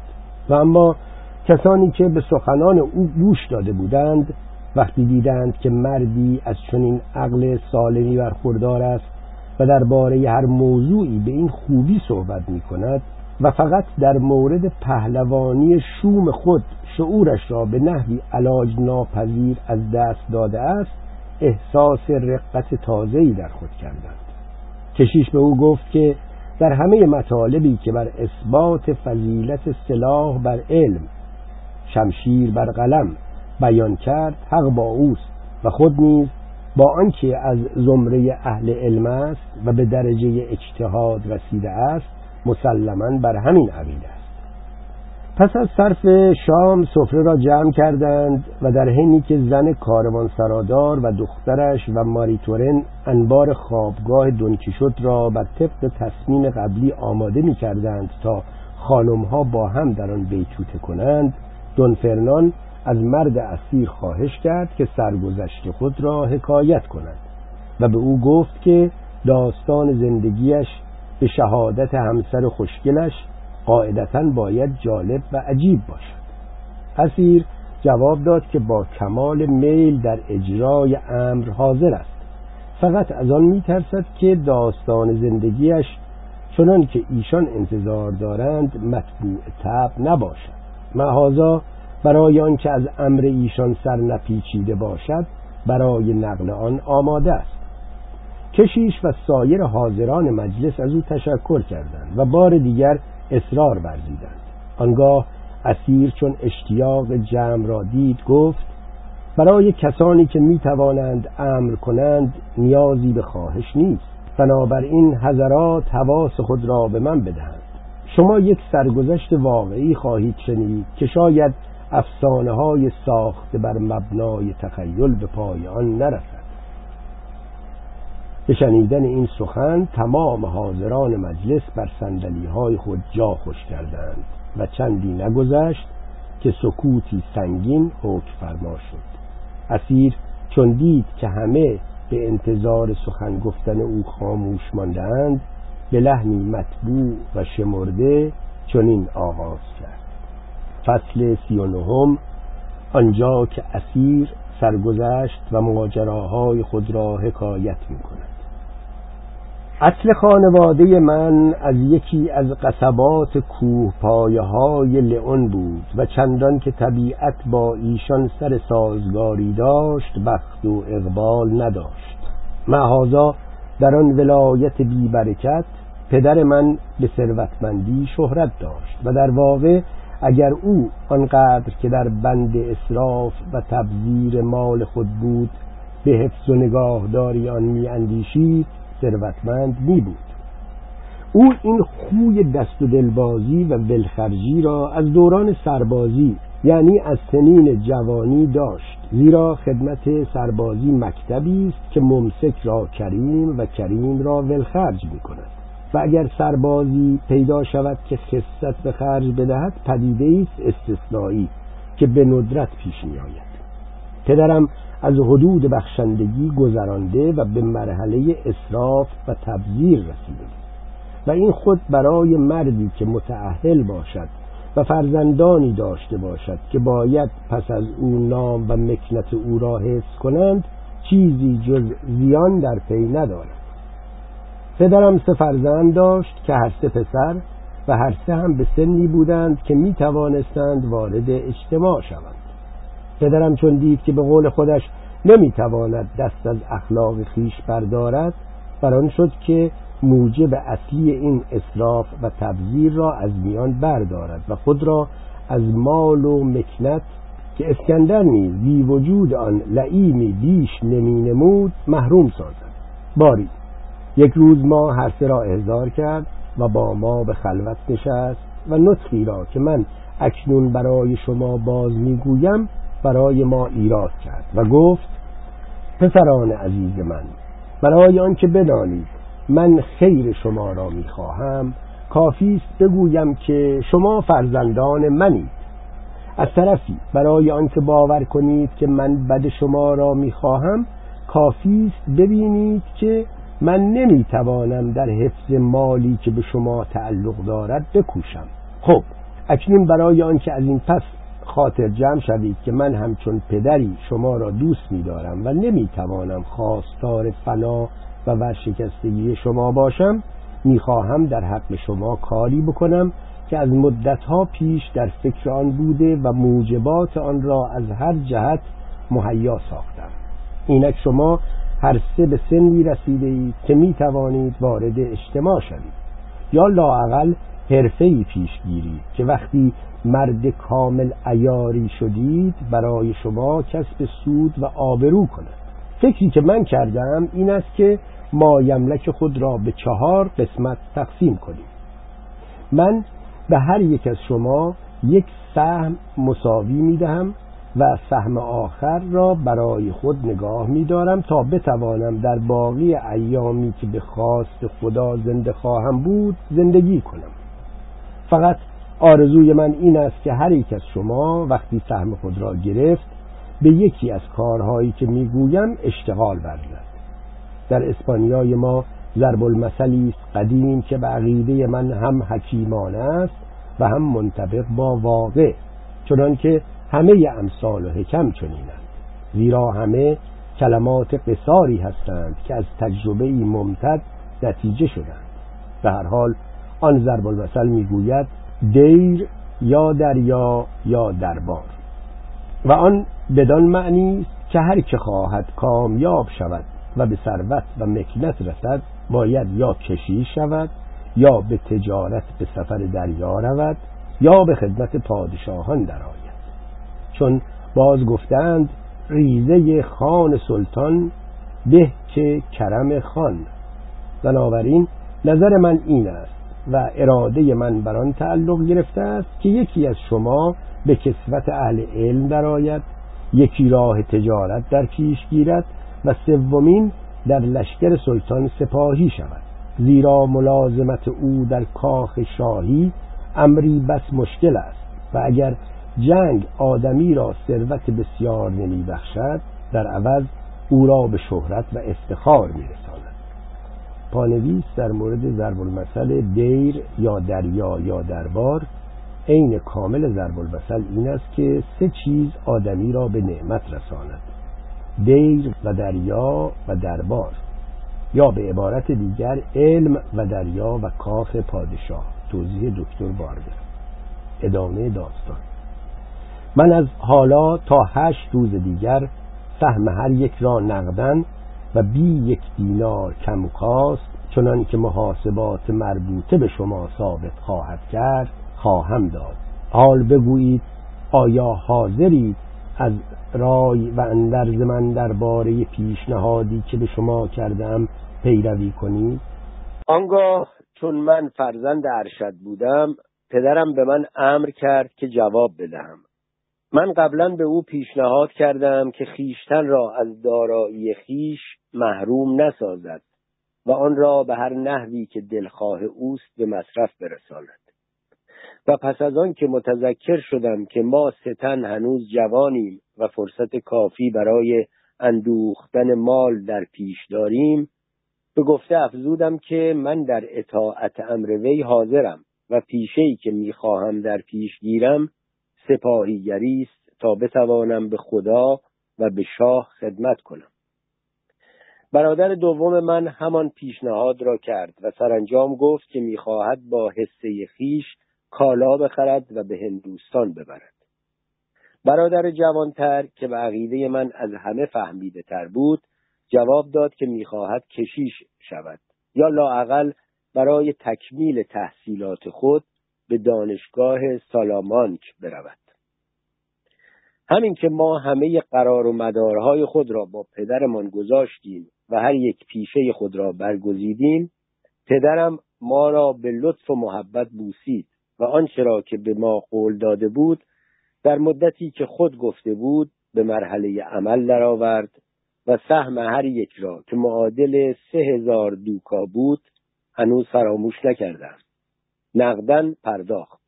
چون یکی از اعمام ما برای آنکه ملک از ید خانواده با بیرون نرود تمام املاک پدرم را خرید و وجه آن را نقدن پرداخت. ما هر سه با هم از پدر مهربان خود اجازه مرخصی خواستیم و در همان روز من چون دیدم اگر پدر خود را با چنان مبلغی قلیل برای ایام پیریش به جا گذارم عین ناجوان مردی است. اصرار تمام. دو هزار از سه هزار دوکای سهمی خود را به او پس دادم و باقی را که برای تهیه لوازم مورد احتیاج سربازی چون من کافی بود نگاه داشتم. دو برادر دیگر به پیروی از من هر یک هزار دوکا از سهم خود را به پدرم پس دادند. به قسمی که علاوه بر سهم ملکی پدرم که سه هزار دوکا ارزش داشت و او خواسته بود آن را برای امرار معاش خود نگاه دارد چهار هزار دوکا وجه نقد نیز برای او باقی ماند. بالاخره ما همه از پدرم و از عمویی که همکنون از او یاد کردم وداع کردیم. وداعی که با حسرت و گریه طرفین همراه بود. به خصوص ایشان به ما سفارش کردند که هر وقت فرصتی دست داد هر دو را از وضع خوب یا بد خود آگاه سازیم. ما قول دادیم که چنین کنیم و همین که آنان بوسه ودا بر سر روی ما زدند و برای ما دعا کردند یکی از ما راه سالامانک را در پیش گرفت دیگری به سمت اشبلیه رفت و من آلی... آلیکانت شدم. چون شنیده بودم که یک کشتی باری متعلق به جمهوری ژن در آنجا لنگر انداخته تا پشم بار کند و به ایتالیا بازگردد. امسال 22 سال است که من از خانه پدری بیرون آمدم و با اینکه در این مدت مدید نامه نوشتم تا کنون از پدر و برادرانم جوابی و خبری به من نرسیده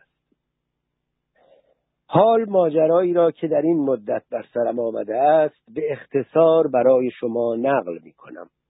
من در بندر آلیکانت به کشتی نشستم و در پایان سفر خوشی به ژن رسیدم از آنجا به میلان رفتم و ساز و برگ و رخت سربازی برای خود خریدم و خواستم برای نامنویسی در افواج پیمون بروم لیکن در آن هنگام که به صوب اسکندریه به راه افتاده بودم شنیدم که دوک بزرگ آلب به فلاندر رفته است. فورا فسق عظیمت کردم و به دنبال دوک رفتم. من در جنگ های متعدد به او خدمت کردم و مرگ سروران بزرگی چون کنت دوهورن و کنت دوگمون را به چشم خود دیدم. تا عاقبت پرچمدار سردار نامداری شدم که اهل گوادا لکسارا بود و او را دیگو واردینا مینامیدند. پانویس دیگو واربینا فرمانده فوجی بود که سروانتس در حین جنگ لپانت در آن خدمت می‌کرد. توضیح دکتر باردن ادامه داستان. چندی پس از ورود من به فلاندر خبر اتحاد عالی جناب پاپ پی پنجم که یادش به خیر باد با جمهوری ونیز و کشور اسپانیا علیه دوست مشترک عالم مسیحیت یعنی سلطان عثمانی که با جهازات جنگی خود جزیره مشهور قبرس متعلق به جمهوری ونیز را تصرف کرده بود و این خود زایعه شوم و اسفانگیز به شمار می‌رفت در شهر پیچید. همه یقین داشتند که فرمانده مشترک نیروهای این اتحادیه شاهزاده سلیم و نفس دنجوان اتریش برادر تنی پادشاه بزرگ ما فیلیپ دوم خواهد بود. و نیز خبر تدارک کامل برای جنگ بزرگی که در پیش بود شایع شد.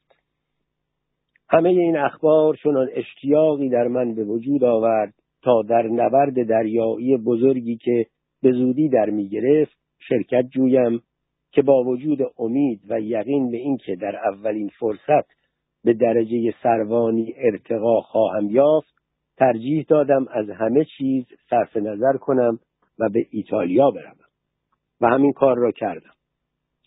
از بخت نیک خود وقتی به آنجا رسیدم که عالی جناب دونجوان اتریش که در بندر ژن پیاده شده بود به ناپل می‌رفت تا به جهازات جنگی ونیز ملحق شود و این الحاق بعدا در تنگه مسین صورت گرفت.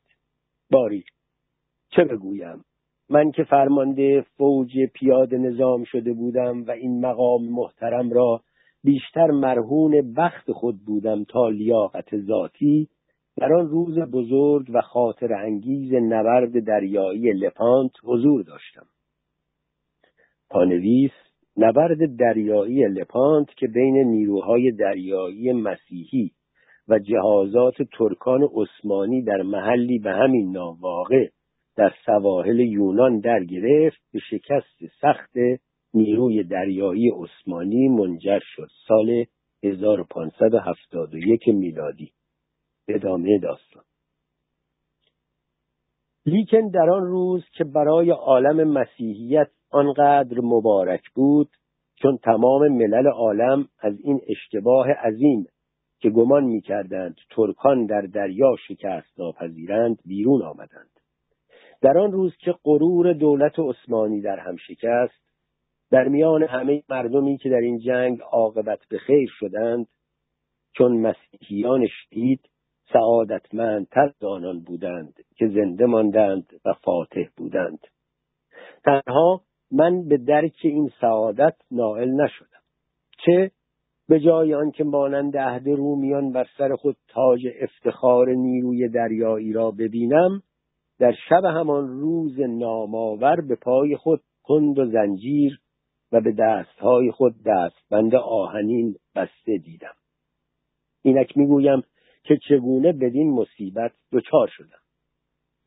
چون اوش علی پادشاه الجزیره که دزد دریایی بیباک و کامکاری بود ناگهان به کشتی جنگی کاپیتان مالت حمله برد و به جز سه نفر از شوالیه ها که سخت مجروح شده بودند تمام جنگجویان آن کشتی را به هلاکت رسانید.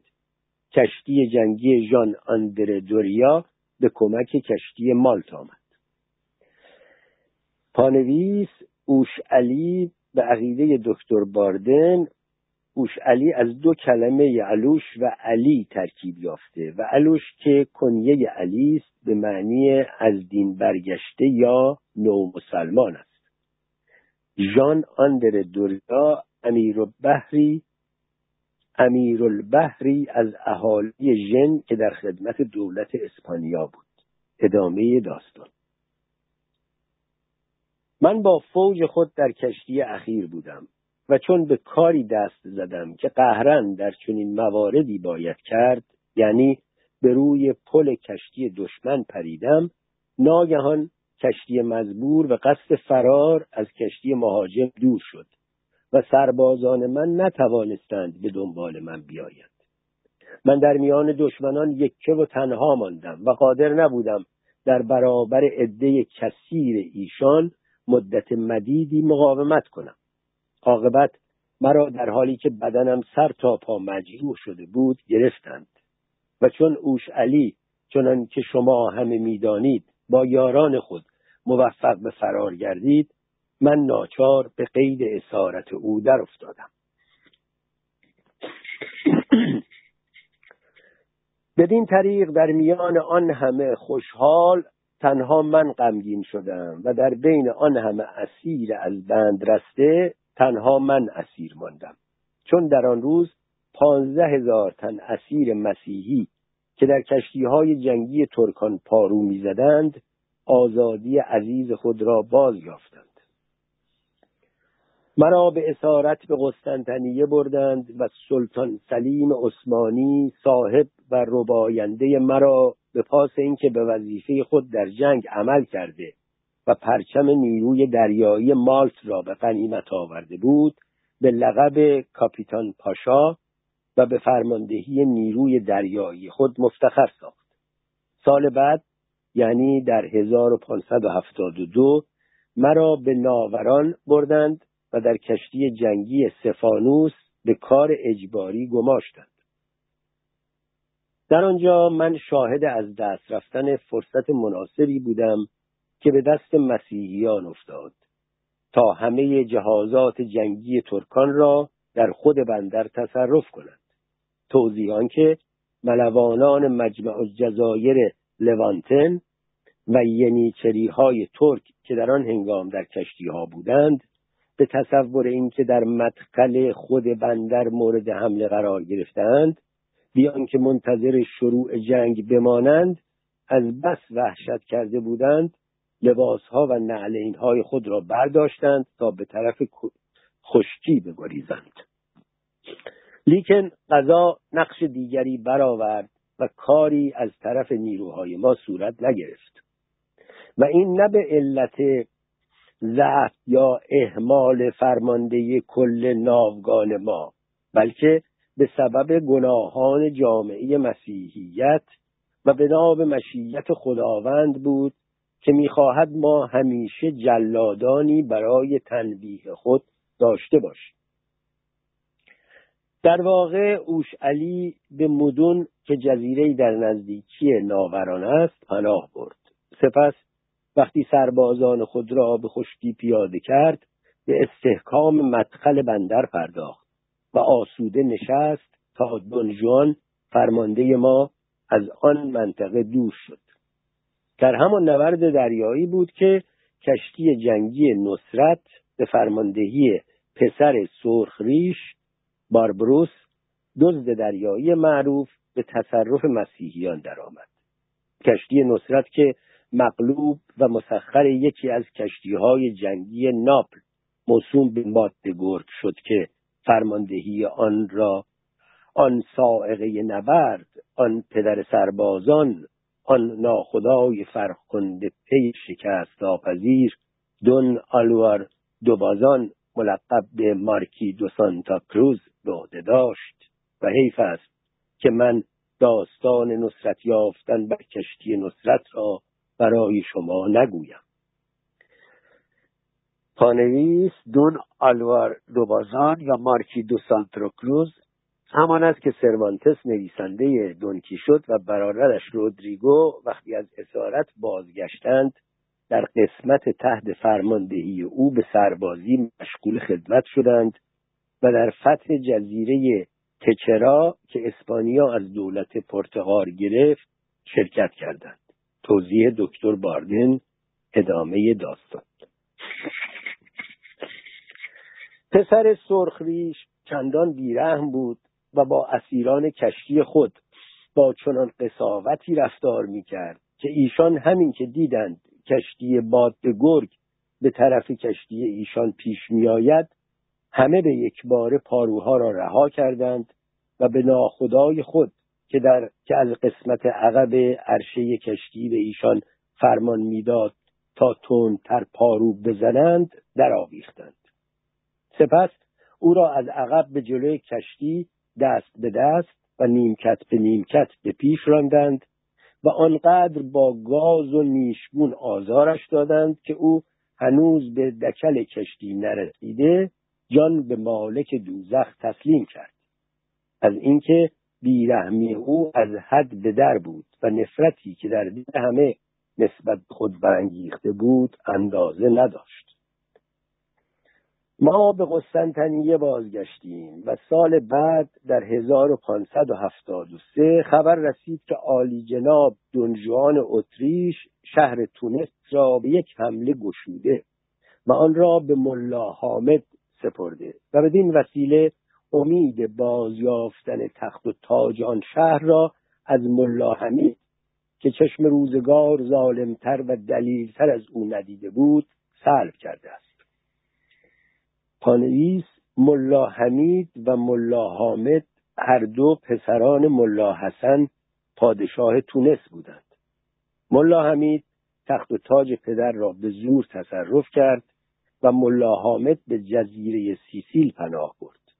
در سال 1573 دنجوان اتریش قاسب را از تخت سلطنت به زیر آورد و او را با خود به سیسیل و سپس به ناپل برد و دیری نگذشت که وی در همان نقاط جان داد. توضیح دکتر باردن ادامه داستان. این شکست سخت بر باب عالی گران آمد. معلوس با حسن تدبیری که از خصایص افراد خاندان اوست از ونیزیان که بیش از او خواستار صلح بودند تقاضای صلح کرد.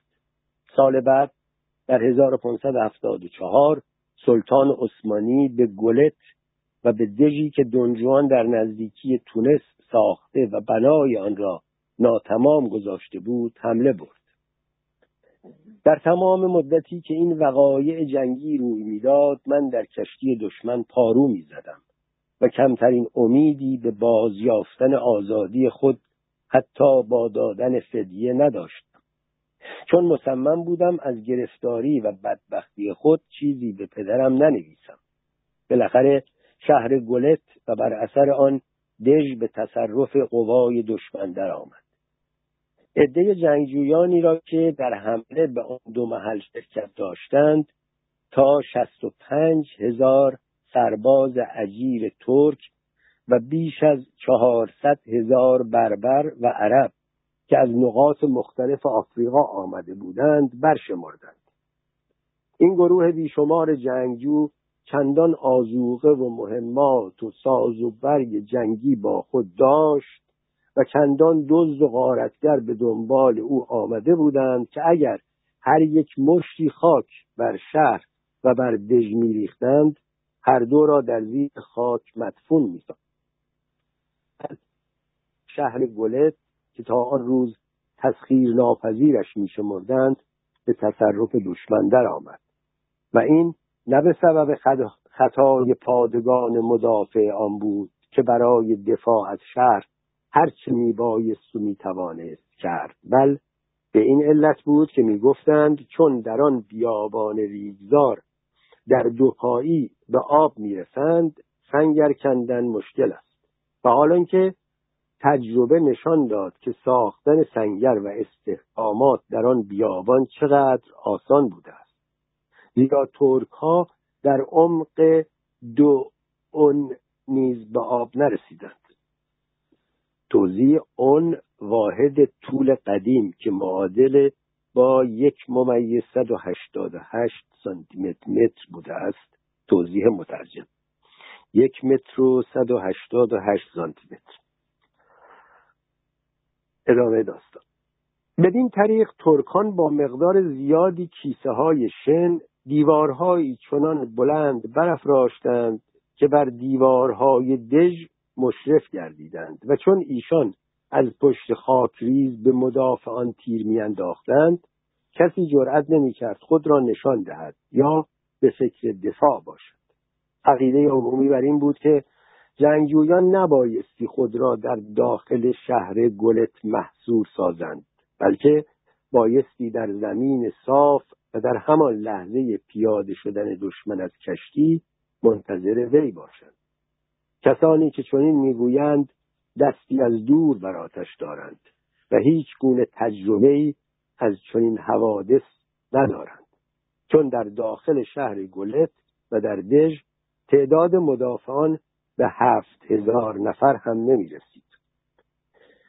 توضیح اصطلاح دستی از دور بر آتش دارند در متن اصلی نوشته شده است از دور سخن می‌گویند توضیح مترجم ادامه داستان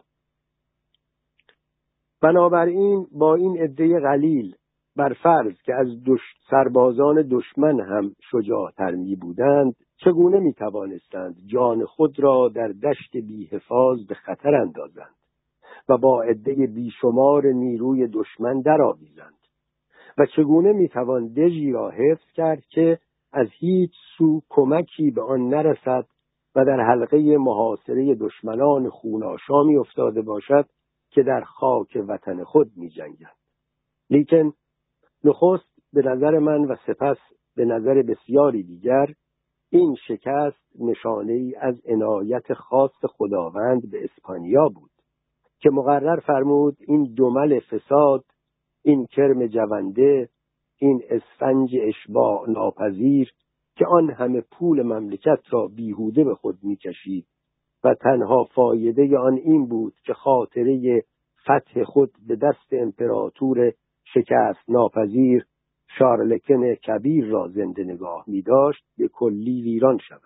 چه؟ برای جاودان ساختن آن خاطره احتیاجی نبود که یک مشت سنگ یادآور آن باشد. دژ نیز از دست رفت ولی در آنجا لاعقل ترکان جز قدم به قدم نتوانستند بر آن دست یابند. سربازانی که از آن دفاع می کردند با چنان شجاعت و استقامتی جنگیدند که در بیست و دو بار حمله عمومی دشمن بیش از بیست و پنج هزار تن از ایشان را کشتند. از سیصد نفر مدافعی که زنده مانده بودند هیچ یک صحیح و سالم به دست دشمن نیفتادند و این خود دلیلی بارز و آشکار بر شجاعت تزلزل ناپذیر ایشان و بر دفاع درخشانی بود که برای حفظ این نقاط کردند. پس از آن دژ کوچک دیگری نیز تسلیم شد و آن بارویی بود که در وسط جزیره استاگنو بنا کرده بودند و فرماندهی آن را دونجوان زانوگرا نجیبزاده والانسی و سرباز دلیر و کارازموده به عهده داشت. ترکان دون پدرو پوئرتوکاررو فرمانده شهر گلت را که برای دفاع از آن قلعه مستحکم هر چه در قوه داشت کرده بود به اسارت بردند. او از تسلیم کردن شهر به دشمن چندان مغموم و متاسف بود که در راه قسطنطنیه از قصه دق کرد. ترکان فرمانده دژ را نیز که گابریو سرولون نام داشت و از نجبای شهر میلان و مهندسی مشهور و جنگجویی شد بود به اسیری گرفتند. گابریرو سرولن مهندس عالی مقام و فرمانده توپخانه اسپانیایی که در سقوط شهر گلت اسیر شد. سپس در حین مبادله اسیران مسیحی گلت و تونس با اسیران مسلمان لپانت آزادی خود را باز یافت و در ایالت فلاندر به امور استحکامات و ساختن غلا پرداخت و در سال 1580 در میلان جان سپرد. توضیح دکتر باردن ادامه داست در این دو نقطه بسیاری از بزرگان سرشناس جان سپردند. از آن جملند پاگانو دوریا شوالیه سنجان که از جوانمردان دریا دل روزگار بود. و گذشت کریمانه عجیبی که او به سود برادر نامدار خود ژان آندره دوریا کرد. معید این مدعاست پانویس پاگانودوریا یا شوالیه سنجان وقتی به خدمت فوج مالت درآمده از ثروت سرشار خود به نفع برادرش ژان آندریا دوریا چشم پوشید. توضیح دکتر باردن ادامه داستان چیزی که بیشتر بر تأثیر ناشی از مرگ او افزود این بود که چند تن عرب او را به نامردی کشتند. توضیح که وقتی پاگانو دوریا پی برد که دژ بی وسیله و بی کمک سقوط خواهد کرد خود را به چند تن عرب سپرد که قول دادند وی را با لباس عربی تا تبرقه بندر کوچکی در آن سواحل که به اهالی ژن تعلق دارد و مرکز سید مرجان است برسانند. این اعراب سر او را از تن جدا کردند و برای فرمانده ناوگان ترک بردند. اما او به مستاق ضرب المثل کاستیلی ما که می‌گوید هرچند هم خیانت مقبول باشد شخص خائن منفور است با ایشان رفتار کرد. یعنی بنا به روایت دستور داد تا کسانی را که چنین ارمغانی برای او آورده بودند به عذر اینکه چرا اسیر را زنده تسلیم نکرده اند به دار مجازات بیاویزند. ما بین مسیحیانی که در دژ به اسارت ترکان درآمدند مردی بود به نام دون پدرو دو گیلار که اهل یکی از بلاد اندلس و پرچمدار دژ بود. این مرد سربازی بود با شجاعتی فوقالعاده و هوشی بیمانند که به خصوص در فن شعر و شاعری غریحهای سرشار داشت. من این حرف را بیمخز نمی‌گویم زیرا سرنوشت گذار او را نیز به همان کشتی انداخته بود که من در آن اسیر بودم. او نیز بر سر همان نیمکت به پارو زدن نشست که من نشسته بودم و هر دو غلام یک مولا بودیم. و پیش از اینکه ما بندر را ترک گوییم او دو قطع شعر شیوا ساخت. یکی در رساء گلت و یکی در ماتم سقوط دژ. و من به راستی بیمیل نیستم آنها را برای شما بخوانم چون هر دو قطعه را از بر می‌دانم و گمان می‌کنم که شنیدن آن به شما شادی بیش از تأثیر میبخشد در آن هنگام که اسیر نام دون پدرو دوالگیلار را بر زبان آورد دون فرنان نگاهی به سوی یاران خیش کرد و هر سه لبخند زدند. و چون اسیر خواست آن دو قطع شعر را بخواند یکی از ایشان گفت پیش از اینکه جناب عالی به سخن خود ادامه دهید خواهشمندم بفرمایید که بر سر آن دون پدرو دولاگیلار چه آمد. اسیر گفت من فقط می‌دانم که او پس از دو سال اقامت در قسطنطنیه روزی با لباس مبدل آرنوتیان و به همراه یک جاسوس یونانی فرار کرد و دیگر نمی‌دانم که آیا او آزادی خود را باز یافت یا نه. ولی گمان می‌کنم که نجات پیدا کرده باشد. زیرا سالی از آن واقعه نگذشته بود که من بار دیگر آن جاسوس یونانی را در قسطنطنیه دیدم. لیکن نتوانستم درباره سفر ایشان چیزی از او بپرسم. توزی پانویس آرنوت نامی بود که در آن ایام به مردم آلبانی می‌دادند. توضیح دکتر باردن. ادامه داستان. نجیب زاده گفت من می‌توانم خبر آن سفر را به شما بدهم.